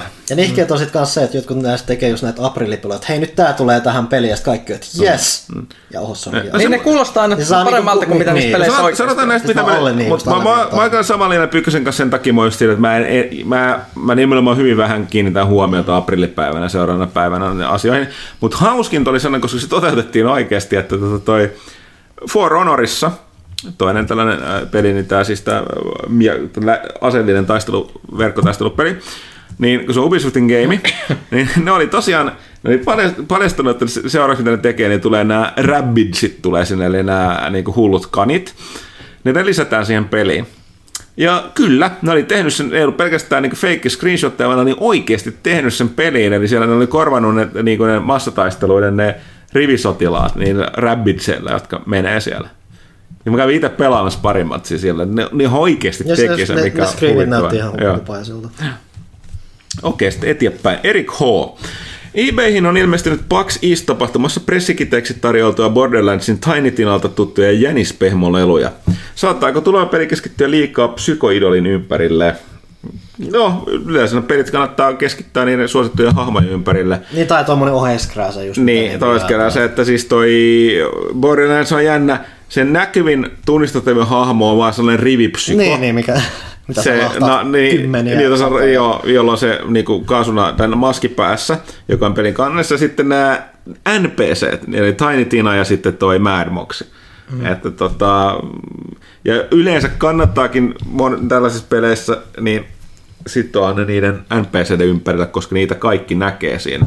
Jep. Et, ja ne, koska varsinkin jos ne vaihtaa niitä pelihahmoja. Sitten Eric Hall tulee... Okei. Okay. Pitäisikö ihmisiltä poistaa turha valinnan vaikeus ja jakaa heidät veriryhmä antropologisesti neljän hahmoluokkaan? O. Metsästäjä, A. Viljelijä, B. Paimentolainen ja A. B. Random Generated, jonka mukaan määräytyvät keinot purkaa stressiä varsinkin ruokavalio ja elää eli pelata näiden vahvuuksien mukaan. O-ryhmälle eivät sopisi maito, viljetuotteet eikä peruna, ja jos siis ei huomioida muun muassa ruoka-aineallergioita. Sitten on ilmeisesti The Adamo ja Whitney äh, kirjoittama kirja syö oikein oman tyyppisen mukaan VSOY 2001. Äh, nyt sanotaan, mä sanon, en tiedä Erik Hogo, oletko itse äh, näiden, tota, sä, nyt täytyy sanoa, että uskotko tähän Käsittääkseni tämä on tällainen, Japanissa on ollut tämä verityyppiin sidottu tällainen ihmeellinen. Niin sekä puhutaan ää... paljon enemmän, että se vaikuttaa enemmän persoonalle. Joo, niin se on persoonaksi. Mä en itse tiedä, mä en nyt tiedä, että miten tiete, nykypäivänä julmaa täytyy sanoa, mä en tiedä, se, että joku on kirjoittanut jonkun kirjaa, ei tänä päivänä tarkoittaa yhtään mitään. Eli kuinka vahvaan tiete, tieteelliseen todistukseen tämä verenryhmä antropologia vaikuttaa. Todennäköisesti ei kovinkaan. Tämä kuulostaa vähän tästä pseudotieteeltä, mutta nyt kuten sanottu, mutta disclaimer, että no. Tuosta voisi tehdä nuorten elokuvan, jos semmoinen nuori haluaa tehdä eri hommia kuin mikä se mm. veriryhmä on, ja se haluaa taistella, se joutuu ottaa verensiirron. Tietysti se romantic mm. interestiltä, mm. tiedättekö te? Mm. Mm. se Hollywood, call me. no niin. Tuottajat soittakaa pyykkäselle ja sitä Ja ne on aluksi epäyhteen mm. sopivia, mutta sitten se ylittää sen kynnyksen ja se mm mm, sääkin henki. Mm. Toki täytyy sanoa, että se mielenkiintoista, jos asia oikeasti tosiaan olisi näin, mutta tota, eipä erityisesti missään nyt tullut, tullut silmään, enkä tiedä miten, miten valideja teoriat ovat. Tietäistä teidän veriryhmiä? Joo. Joo, joo. Okei, okay, mä en. On se sille ihan hyvä, että sä voit Se on varmaan ihan hyvä tieto olla, Jos sulle mutta... annetaan verensiirto, että ne ei anna sulle väärää. Siis mulla, muistaakseni, oliko se, että AB on yleisin? Ja mulla on se, koska se on sellainen, että niin kun, noiden harvinaisu, harvinaisu, harvinaisempia veriryhmien omistajissa on paljon tärkeämpää. mulla oli muistaakseni, että AB, eikö se ole vähän se, että sille käy kaikki? Niin mun ei koskaan tarvittanut sitä erityisesti välittää. Onko O se mikä? Oliko se O mikä ei käy kuin Olle? Että se, mutta niin muuten niin yksi No tietysti kun on A, A, B, A, O, A, B ja A, B. Niin Mitä mun mielestä pitäisi tehdä, kun mä oon O+. Niin kuin, mihin, mihin ammattiin mun pitäisi mennä? Metsästä. No okei, tää on ihan fuulaa. Ja sit, sulle, ja sit sulle, sulle ei sopisi maito, viljatuotteita eikä peruna. Peruna on mun lempiruoka, enkä, enkä mä osaa metsästää. Eli mä voisin sanoa, että antropologiset niin perusteet on aika heikoilla tässä teoriassa. Okei. Okay. Sitten Mur 72, täällä on ollut kommentteja katsottua osioita, jota meillä ei tällä kertaa ollut. Twin Peaks 3 loppui TV-verkossakin. Mitä se jätti käteen, eli siis Twin Peaksin kolmas kausi? No, se en ole kattonut. Se jätti aitoa David Lynch. niin, että siis se oli paljon, siis ei sitä mitä odotettiin, mikä tavallaan oli sitä mitä odotettiin, mutta sitä kautta just se ei myöskään ollut ihan sitä mitä odotettiin ja sen kautta se oli tavallaan aluksi helppo pettyä, mutta sitten kun se oli kattonut, niin se jäi kummittelee mieleen tavalla, mitä niin kuin harva niin kuin TV-show jää, jää, että se kyllä jätti jälkensä ja kyllä sen katsoi jo ihan mielenkiinnolla. Sitten MS Romantic. Mitä nyt kun kansankin tykkää Suomen parhaasta viihteestä? Tyhjiö jäi sentään ilman katsojia. Tyhjiö on, no okei, mäkään tiedä, mistä mä oletan, että se on joku Haluttiin, että... No niin, MS Romantic, siis niin, en, en, tiedä, siis mä luulen, että se on joku säännön tai siis sellainen poikkeus, yksittäistapaus, jota ei voida yleistää. Tänään Mutta, aion katsoa sitä yhden se pitää, mä en, vielä, mä en vielä Katsokaa kaikki, siis se oli vaikeaa, ne on tunnin jaksoja, mulla kesti neljä tuntia, ne on vain neljä jaksoa. Se myötähäpeä, mitä se aiheuttaa, koska se on niin kuin, vaikka onkin, se on draama, jonkun verran draama-komedia, mutta draama, mutta se niin kuin, sen todellisuuden kuvaus on niin paha, että saattaa kauan myöhäistä paljon vaikka katsoa yhtä parasta suomalaista televisioa vuosiin. Suosittelen kaikille, erityisesti ne, jos olet kertaakaan eläessä ollut Ruotsin laivalla, varsinkin vähän nuorempana, niin tota, suosittelen katsomaan huikeita näyttelysuorituksia – ja tota, etenkin to, tota, risteilyisäntä näyttelevältä Hannu-Pekka Björkmanilta sekä, mutta sekä myöskin yksi, mä olin aluksi vähän sellainen semi-järkyttävä, että onko toi Santeri Kinnunen, Jeesus se on vanhentunut. Sitten mä tajusin, niin on minäkin. Ja tosiaan mä olin, okei niin Santeri Kinnusen mä viimeksi muistan jostain vintioista, jolla se ollut itse joku kaksikymppinen. Nyt ei oo. Joten tota, oli ihan, ja veti tosi kovan ja aika surullisen roolin surullisen, koska se on niin, niin, niin todellinen. Mutta ei, katsokaa ihmeessä. MS Romantic löytyy Areenasta. Sitten tota, täällä oli vielä, Hyndemanen oli sellainen kysymys, että The Matrix muistelut nousivat esiin somessa leffamediassa, kun en sillasta tuli kuluneeksi 20 vuotta. Kästiläisten mietteet kautta muistelut Matrixista 1999 ja tänä päivänä. Ja milloin olette viimeksi nähneet Matrixin? No mä pohjustan sillä, että Vähän siis, mä en, siis Thomashan oli aivan järjetön Matrix-fani taitaa olla edelleen. Mä en koskaan, siis oli se niin kuin, mä ymmärrän miksi se oli niin kova aikoinaan. Mulla on lähinnä se, että sitä, mulla hehkutet, tai sitä hehkutettiin, kun mä katsoin sen mm. vähän niin kuin silleen jälkeen. Mutta mut, täytyy sanoa, että osittain itse, kun itse on aina ollut niin sarjakuvagiikkiä, lukenut paljon sarjakuvia ja sitten katsonut vähän tällaisia köpösempiäkin äh, skifia toiminta-elokuvia, ka- kasaritoimintaa, niin tai sitten mä oon vaan muuten rajoittunut tyhmä, että ei se musta ollut siis tuntunut niin mullistavilta kuin se monille selkeästi oli ja sitten niin kuin, niin kuin laajemmalle yleisölle. Mä kyllä tykkäsin silloin, mutta mä kävinkin katsoa se heti silloin elokuvissa ennen kuin siitä oli mitään hypeä. Et tiedettiin, että oli elokuva joo. nimeltä Matrix. Joo, joo siis mä tein samoin. Se olihan se tosi vaikuttava. Mä olin sellainen, että wow, niin kuin Ken Reeves tyyliin, mutta tota, äh, sanotaanko näin, että mä en täysin ymmärrä sitä hypeä, mikä, se, niin se legendaa, mikä sille on kasvanut. Edes siitä tulee, vaikka mulle nyt voidaan osoittaa, että mitä kaikkea se teki sen TV-kerronnassa ja kuvassa. Teki. Mä tosi vihasin niitä jatkoa. No, no joo, niistä, niistä ei tarvitse puhua. Mä en, mä en muista, milloin mä oon viimeksi nähnyt. Ehkä se pitäisi jossain vaiheessa katsoa uudestaan, mutta tota...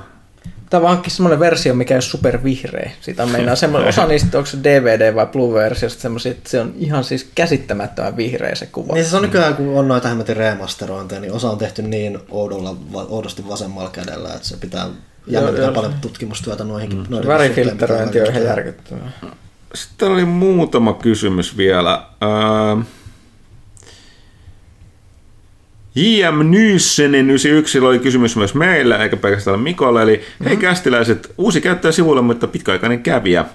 Öö, kiva kuulla ääntäsi siis. Cast, onko tullut Sekiroa pelattua vielä? Itse ennustuin vasta vähän aikaa sitten From Softwaren perästä ja nyt menossa Dark Souls 3. Seuraavalla listaksi juuri Sekiro. Mulla on asennettuna se, mutta se kuulostaa just peliltä, kun mä en päässyt sitten God of, God of Warinkaan Valkyrie-kuningattarista läpi ilman, että mä vaihdoin vaikeusastetta niin aihepiiri kiinnostaa Panun, Panun arvosteluhan löytyy tuosta uusimmasta pelaajasta ja kuullut juttua, niin aion kokeilla, se on mulla tosiaan installoituna, mutta tota, vähän veikkaan, että se tulee jäämään kesken, että mun, täytyy, mun tarvitsee sellaisen, että mä oon pystynyt, pystynyt keskittymään siihen, niin tulee testattua. Joo, mä, oon- mä, mä tiedän, että se tulee olemaan savotta, joten mä oon vähän henkisesti säästänyt sitä siihen, kun on vähemmän rasittunut olo. eli, eli kyllä mä sen pelaan, mutta ei, ei ole sille mitään kiirettä kerrankin. Kun ei tarvitse tehdä arvostelua eikä mitään, niin voi vaan pelata sitten, kun itsestä tuntuu. Mm. Muistaakseni sähän arvostelit kaikki Kaikki hemmetin From Softwaren pelit, paitsi, Ja lisärit, to, paitsi ko- pa- paitsi, ko- paitsi yhden Dark Souls kolmosen lisärin muistaakseni niin pelaaja. Jossain vaiheessa alkoi että ei pysty enää, varsinkin kun niissä aina se From Softwaren peleissä on se arvostelupaine, mikä oli ihan kauhea, että on pakko suorittaa eikä saa jumiutuu hetkeksikään yhteenkään bossiin. Niin- Panu sen tietää, kun se on kolme, sekin on meidän niin, niin, niin, se, mä nyt vaan nautin, että mä, mä voin päättää milloin mä pelaan sen ja mä voin päättää, että se ei ole ihan heti. Sitten Refloni. Mitä podcastia itse kuuntelette, jos mitään? Öö, muistaakseni me ollaan vähän vastattu, että aika, aika vähän. Mulla on kyllä lista, mulla on monet, monet on suositellut moni. Öö, mulla on se yksi, mitä Pyykkönen suositteli, se historiatyyppien tekemä, se, mikä Hardcore history. Hardcore History. Sitten Joe Rogani mun on ollut tarkoitus kuunnella, mutta en se ole sitäkään tehty. Mulla on se ongelma, että, että se kun mä kuuntelen tosi paljon musiikkia vain ja ainoastaan silloin, kun mä oon liikenteessä. Eli mä silloin tota, tota, ää, enkä, enkä mistään Spotifysta, vaan tota, niin kun mä käytän iTunesia, tai, tai iTunesia, niin iTunesia. Et Mulla on, mulla, mulla, mä oon siirtänyt myös omat kirjastoni aika pitkälle, niin, niin mä en silloin, mulla, mulla ei oikein tilannetta, missä mä voisin kuunnella podcastia. Mä en myöskään enää asu niin kaukana, että mä kulkisin julkisella, jolla voisi niin kuin, lukea tai kuunnella kästejä. Että mä, no kuntasali olisi ainoa, mutta kun mä kuuntelen musiikkia, että ei, ei silleen tule. Sen takia mulla on paljon sellaisia mainittuja, joita niin pitäisi paintaa. Mulla on muistaakseni täällä joku lista niistä, mutta en, en ole vaan sanonut tehty. Mä en kuuntele tällä hetkellä oikeastaan mitään, koska mä oon ruvennut taas lukea kirjoja paljon tuossa junamatkoilla, niin ei ole sitäkään tilaisuutta. Mä, mä, mä kuuntelen junassa kanssa. aina. Panu taisi kuitenkin kuunnella jotain. Jonkun, ja mulla on just se, että mä en, ni- nimenomaan mä en voi podcasteja kuunnella niinku liikkeestä tai muuta, koska mulla niinku heti jostain ympärillä niinku, mitä mölyä tulee ja se niinku häiritsee sitä kuuntelemista. Mä nimenomaan kuuntelen himassa. Et mä käyn niitä varsinaisesti, ni- ja- tai sitten jossain lentokoneessa. Siis niinku, ei sekään niitä, niitä kun on niin hirveän monta, että säännöllisin on tää Bomb, Giant Bombcast, mikä on pitkään jatkunut peliaiheinen podcasti. Se on niinku säännöllisen. Sitten siinä välillä vähän vaihtelee. Nyt kun mä esimerkiksi katsoin Netflixissä tämän F1-dokkarin, mikä itse asiassa oli tosi hyvä just siinä, että mä olin niinku tosi innostunut formuloista niinku 20 vuotta sitten häkkisen aikaa ja sitten niinku putosin hiljalleen pois, niin se niinku palautti tosi hyvin formuloin.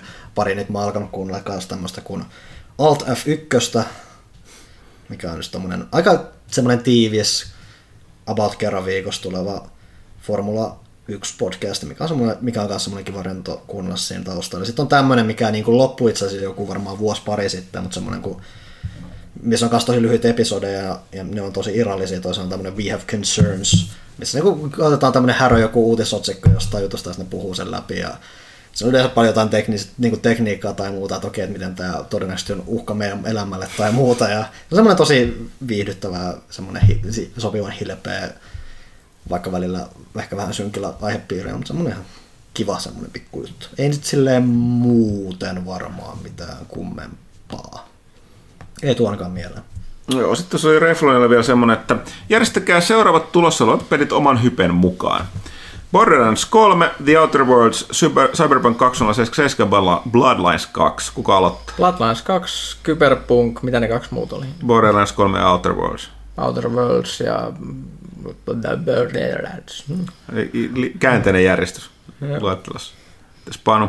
Mulki on ehkä melkein se käänteinen järjestys, että Bloodlinesia mä en ole edes alkuperäistä pelannut, mutta se mitä määrä ihmiset hehkuttaa sitä alkuperäistä mm. ongelmineenkin, niin se on mm. niinku, siis se, varsinkin tästä joukosta vaan niinku nousee paremmin. Mm. Ja se Borderlands, niin kun, se on varmasti ihan kiva peli tai muuta, mutta samalla en mä että mä en niinku kakkostakaan koskaan lopulta sit hirveästi pelannut, että saa nähdä mitä se nappaa. Mm. Outer Worlds on tosi jännä nähdä, mitä, mitä siitä mm. tulee, että onko se, kun mä en välttämättä siitä, kun mä pelasin aikoinaan Fallout kolmosen läpi ja se oli ihan jees, mutta sen jälkeen se tyyli ja muuta, että, ja saanut nähdä, että miten paljon toi nimenomaan jäljittelee sitä, että onko mun mielenkiintoa sitten sen kautta. Ja Cyberpunkki vaan tällä hetkellä mulla on aika iso kysymysmerkki, että se on totta kai CD-projektilta voi odottaa vaikka mitä, mutta katsoa, eli sillä lähinnä kiinnostaa, että millainen sitten tulee, että miten ne onnistuu siinä ja miten paljon nuo puheet niin natsaa sen todellisuuden kanssa ja miltä se oikeasti sitten lopulta tuntuu. Ja mulla esimerkiksi Mä, tykkään, mä tykkäsin aikoinaan Witcher 2 enemmän kuin kolmosesta, lähinnä just se, että se oli vähän tiiviimpi koke- kokemus ja tietyllä tavalla rujompi, mutta se rujous esimerkiksi mä tykkäsin Witcher 2 taistelusta enemmän kuin kolmosen, koska ne oli vaan silleen, se tyyli oli natsas mulle enemmän, niin jännä nähdä, mitä siitä tulee. Joo, no siitä takia, että mä en halua sanoa kolmantena sitä, että sä kääntäinen järjestys, niin mä vaihdan loppu. Eli mulla on Cyberpunk 2077, Bloodlines 2, Outer Worlds ja Borderlands 3. Sitten täällä on kaksi viimeistä kysymystä vakiokuuntelijoilta ja kysyjiltä, eli Dankku Dudelta ja Tunnalta. Dankku Dude toteaa, että tervehdys arvon kästiläiset. Minkä merkistä aurinkolasit kästiläisillä on? Mä voisin sen tarkistaa nousemalla tästä pöydästä ja menemällä katsoa tuonne laatikkoon, mutta... Tehdään se ensi kerralla. Tehdään se ensi kerralla. Ainoat aurinkolaiset, mitkä mä tietoisesti omistan jotkut jostain vanhoista pelaajan Saints Row 3 bileistä saanut jotkut. Eli sulla on Saints, Go, Saints, Saints Row 3 merkkissä aurinkolasit. Ne on taatusti tosi kova merkki. Öö, mun pitäisi itse asiassa, mä en muista mitkä mun edelliset oli. Öö, en ole, sanotaanko, että aurinkolaisen merkeillä ei mulle ollut koskaan mitään väliä, kun on hyvä johtuu siitä, että sulla silmälasit, mä en voi käyttää tavallisia aurinkolaseja. Öö, mutta pitäisi hankkia kyllä uudet. Käyttääkö Huttunen konversseja? Itse asiassa joo. Öö, mulla yhdet on. Ne, ne alkaa olla aika heikos hapes, mun pitäisi ostaa uudet. Öö, en, en ole kyllä mikään siis sellainen, ei heti, onko mun konverssit? Meidän, onks, on mulla joskus ainakin ollut, onko mä käyttänyt niitä? Vai sekoitaanko meni mun noihin viidakkomaihin nousukenkiin? En muista. Sori, en tiedä. Voiko, mä en kovin... Voi, siis voiko niin, konverssilla niin, nousta maihin viikossa? Niin, niin. Sanotaanko, se on hyvä kysymys. Toinen kysymys on se, että, että, että mä en ole, koska mä en ole erityisen äh, merkkitietoinen, niin onko todennäköistä, että mulle, mä olen, niin kuin, tai siis, että jos mä olen hankkinut sellaiset, että se ei ole taatusti johtunut niistä merkeistä, olisi ollut vahinko. Sitten joko Tonterilla on esitetty virallinen kutsu. Itse asiassa on. Terveiset Tontsalle. Valitettavasti kävi silleen, että se eka päivä, missä puhuttiin, niin nyt tämä ilmoitusluontoinen asia, mä sanoin sen varmuuden vuoksi loppuu, vaikka me ollaankin jo lopussa, toisaalta sanonko. Niin tosiaan Kästi, tästä tulee nyt yksi ekstra viikkotauko kästi, koska huomattiin, että se kästi, mikä Tonterin kanssa puhuttiin, että se olisi tullut sellainen pääsiäistä. Valitettavasti pääsiäinen venyy perjantaille maanantaille ja me mennään painoon. Meidän 200 numero menee painoon heti pääsiäismaanantai sen tiistaina. Ja meidän taittaja ja AD on lomalla tuolla Japanissa, tulee se pääsiäisviikon takaisin, joten meillä tulee olemaan niin kädet täynnä tota, ton lehden kanssa, että niin kuin se kästi ei ole millään lailla mahdollinen. Ja sitten tota, jos me otettaisiin seuraavalla viikolla, siitä olisi vain viikko seuraava, että me tehdään silleen, että me siirretään nyt viikolla eteenpäin öö, näitä tota, loppukevään kästejä ja öö, mä en nyt muista, meillä oli jotain vierailua sovittu sinne seuraavan kästiin, mutta kyllä me yritetään, Tontsa ehdottomasti saada ennen, ennen kesää kehiin. Me vieritään tästä vastuun Villellä, Ville Kuulolla. Sun pitää sitten ehdottaa Tontsalle päiviä. Sitten Dankkuduralta tällainen kysymys, että hermomyrkky, tylppä esiin ääneen vai meiltä pistoli vai tarkkuuskivääri? Mikä on Huttusen preferoima työkalu? Ääneen vaan menetty pistooli. Hermomyrkky sellainen, että jos mulla, olisi, mulla tulisi joku niin kuin, äh, biologinen keino sen niin kuin, levittämiseen, joku sellainen mielenlainen piikki tai ehkä sylki, olisi myrkky rauhassa, joo, se voisi toimia. Mutta tärkeä kysymys, hyvä miettiä. On, on, on kyllä. Tai sitten kaikista paras olisi edelleenkin noin äh, merten alienit, äh, niin kuin suoraan Chunhun jälkeläiset tai niin kuin lähettiläät, eli meduusat, niin niiden se kun on sanonut, tunne vihollisesi, mä oon lukenut Medusasta paljon, niin tota, niiden tämä Siis tiedättekö, kuinka nerokas biologinen mekanismi on toi medusojen toisen poltin, poltin solu? Ai, sulla on siis jotain arvostusta niitä kohtaan kuitenkin. Siis totta kai siis perfect organism. niin tota, nähnyt ne, vaan pitää, ne vaan pitää pommittaa. Ne pitäisi hävittää kaikkialta, mutta siis niinku pakko ihailla. Ja siis ehkä sen takia siis se niin, jokainen myrkkysolu on itsenäinen periaatteessa niin kuin harppuuna laukaisi myrkkysolu. Eli se, sen takia ne jokainen toimii itsenäisesti, kun että se niiden, niihin kytköksissä oleva se luotain, tai siis niin kuin se, ei sitä voiko sitä sanoa karvaksi, mutta sellainen mikäli siima, havaitsee sen kohteen, niin se laukaisee välittömästi sen, öö, niin kuin sen öö, pistinsolun, sen öö, harppuunan, joka lähtee sellaisella, siis sellainen järjetön, niin kuin, niin kuin se, niin, ollakseen sellainen mikroskooppinen niin kuin, juttu, niin se niin kuin voima, millä se ampuu sen, on niin kuin sen, sen läpäisyvoima on aivan hirvittävä, minkä takia se tulee ihmisen kihon läpi. Ja selkeä se, siinä on se, että väkästä se jää kiinni ja sitten se alkaa pumppaamaan sitä myrkkyä sieltä. Ja tämähän nimenomaan tekee pahan siitä, että kun se ei ole, niin jokainen toimii itsenäisesti. Eli se ei ole tahdonvaraisesti, miten ne, niin kuin, toimii niillä, niin, jos mä oikein muistan. Niin sen takia on niin hirveän vaarallista, että jos niin kuin hierot sitä, kun se, se, se on kerran silpa, niin se sellainen niin kuin lonkero on juuttunut suhun. Jos sä alat sitä nopeasti repin tai hieroa, niin se vaan laukaset enemmän ja enemmän enemmän niitä myrkkysoluja. Että se on sellainenkin nerokas laite, että sun pitäisi vaan niin antaa sen olla siinä ja niin ottaa silleen se saada poistaa muuta. Mä täytyy taas ehkä kertoa tietoni tuosta, mutta sen mä vaan muistan, että on joku oma nimi ja siis se on aivan... Oh. Se, se on hyvä, että sä oot tutustunut viholliseen. Kuten sanoit, että tunne vihollisesti. Mä niin siis, no, no. ja sitten tunna. Kysymys on Pyykköselle. Ahaa. Ja viimeinen kysymys Pyykkönen, saat kunnia vastata. Oppa. Mitä Pyykkönen tekisi, jos hänen kaupparessullaan ostoskassin pohjalle valunut lihaperunasoselaatikon lima kehittäisi kuumassa autossa tietoisuuden ja alkaisi kuiskutella Pyykköselle takapenkiltä? Öö, laittaisin sen pakastimeen, koska näin lim- limojen kanssa toimitaan. Toimitaan. Kyllä kun näin pienenä Blob-elokuvan remake ja se aiheutti mulle hirveitä traumoja, koska se oli mun mielestä tosi pelottavaa, mutta mä opin siitä, että ainut mikä voi vahingoittaa tuommoista blob-organismia on kylmä. Okei. Okay. Jää kaappi. Tietoisuus, tie, pakas, tietoisuus ei haittaisi tässä. Ei, ei todellakaan. ei pitää antaa sille tilaisuutta tehdä mitään. Näin. Hei, tähän loppuu pelaajakästä 28. Äh, tosiaan, kuten tuossa sanottiin, niin nyt tulee valitettavasti nyt, toivottavasti ihmiset kestää se, ettei tapahdu mitään Suomen laajusta, eli jopa uskaltaisi sanoa maailmanlaajuista Ilon pyrähdystä, että kaikki on yhtäkkiä positiivista, niin, kenenkään ei tarvitse tulla kuuntelemaan. Tarkoitti lähinnä tällaista katastrofia itsemurha-aaltoa, kun mm. tota toi kahden viikon kuluttua ilmestykään pelaajakästiä. Eli pääsimy, pääsiäisestä tulee todellinen kärsimyksen juhla, mutta, koska tota, on uudet, uudet kästinitkut, mutta sitten palata, palaamme asiaan siis Heräämme henkiin. kolmen viikon kuluttua, eli nimenomaan heti heräämme henkin pääsiäisen jälkeen. Hyvä pyykkönen. Mm. Ja tota, ähm, eipä siinä mitään. Pysykää linjoilla. Ei Ville ei paikalla, se osaisi mainostaa paljon paremmin. Mehän löydetään nykyään kaikkialta, paitsi muropaketeista, siis kästiä voi kuunnella monesta eri paikasta. Öö, lehteä voi myöskin tilata, se kannattaa, se pitää tämän kästin, pitää meidät aalloilla niin sanoakseni. Ja tota, öö, lukekaa, vierailkaa pelaajat.comissa, sieltä löytyy juttuja, kansia, kaikkea, kaikkea mahdollista. Jos tota, jostain syystä PlayStation 4 Pro puuttuu kotitaloudesta, niin meillä on muistaakseni sellainen kisaverkos tällä hetkellä, ja saattaa olla, että ensi viikolla on jotain muitakin kisoja. En muista sen enempää. Mua, miksi, kuka, siis, Mä vaan kukaan haluan ei- poistaa. Niin, niin, niin, niin, kai- kukaan ei. Ja, okei, ja kiitoksia tosiaan tuolle tota, vierailusta tuolle Mikko Kinnuselle, ja tota, kiitokset kaikille kuulijoille, ja hyvät, no pääsiäinen vasta ensi viikolla, mutta hyvät pääsiäistä niin poispäin. Kiitos näkemiin.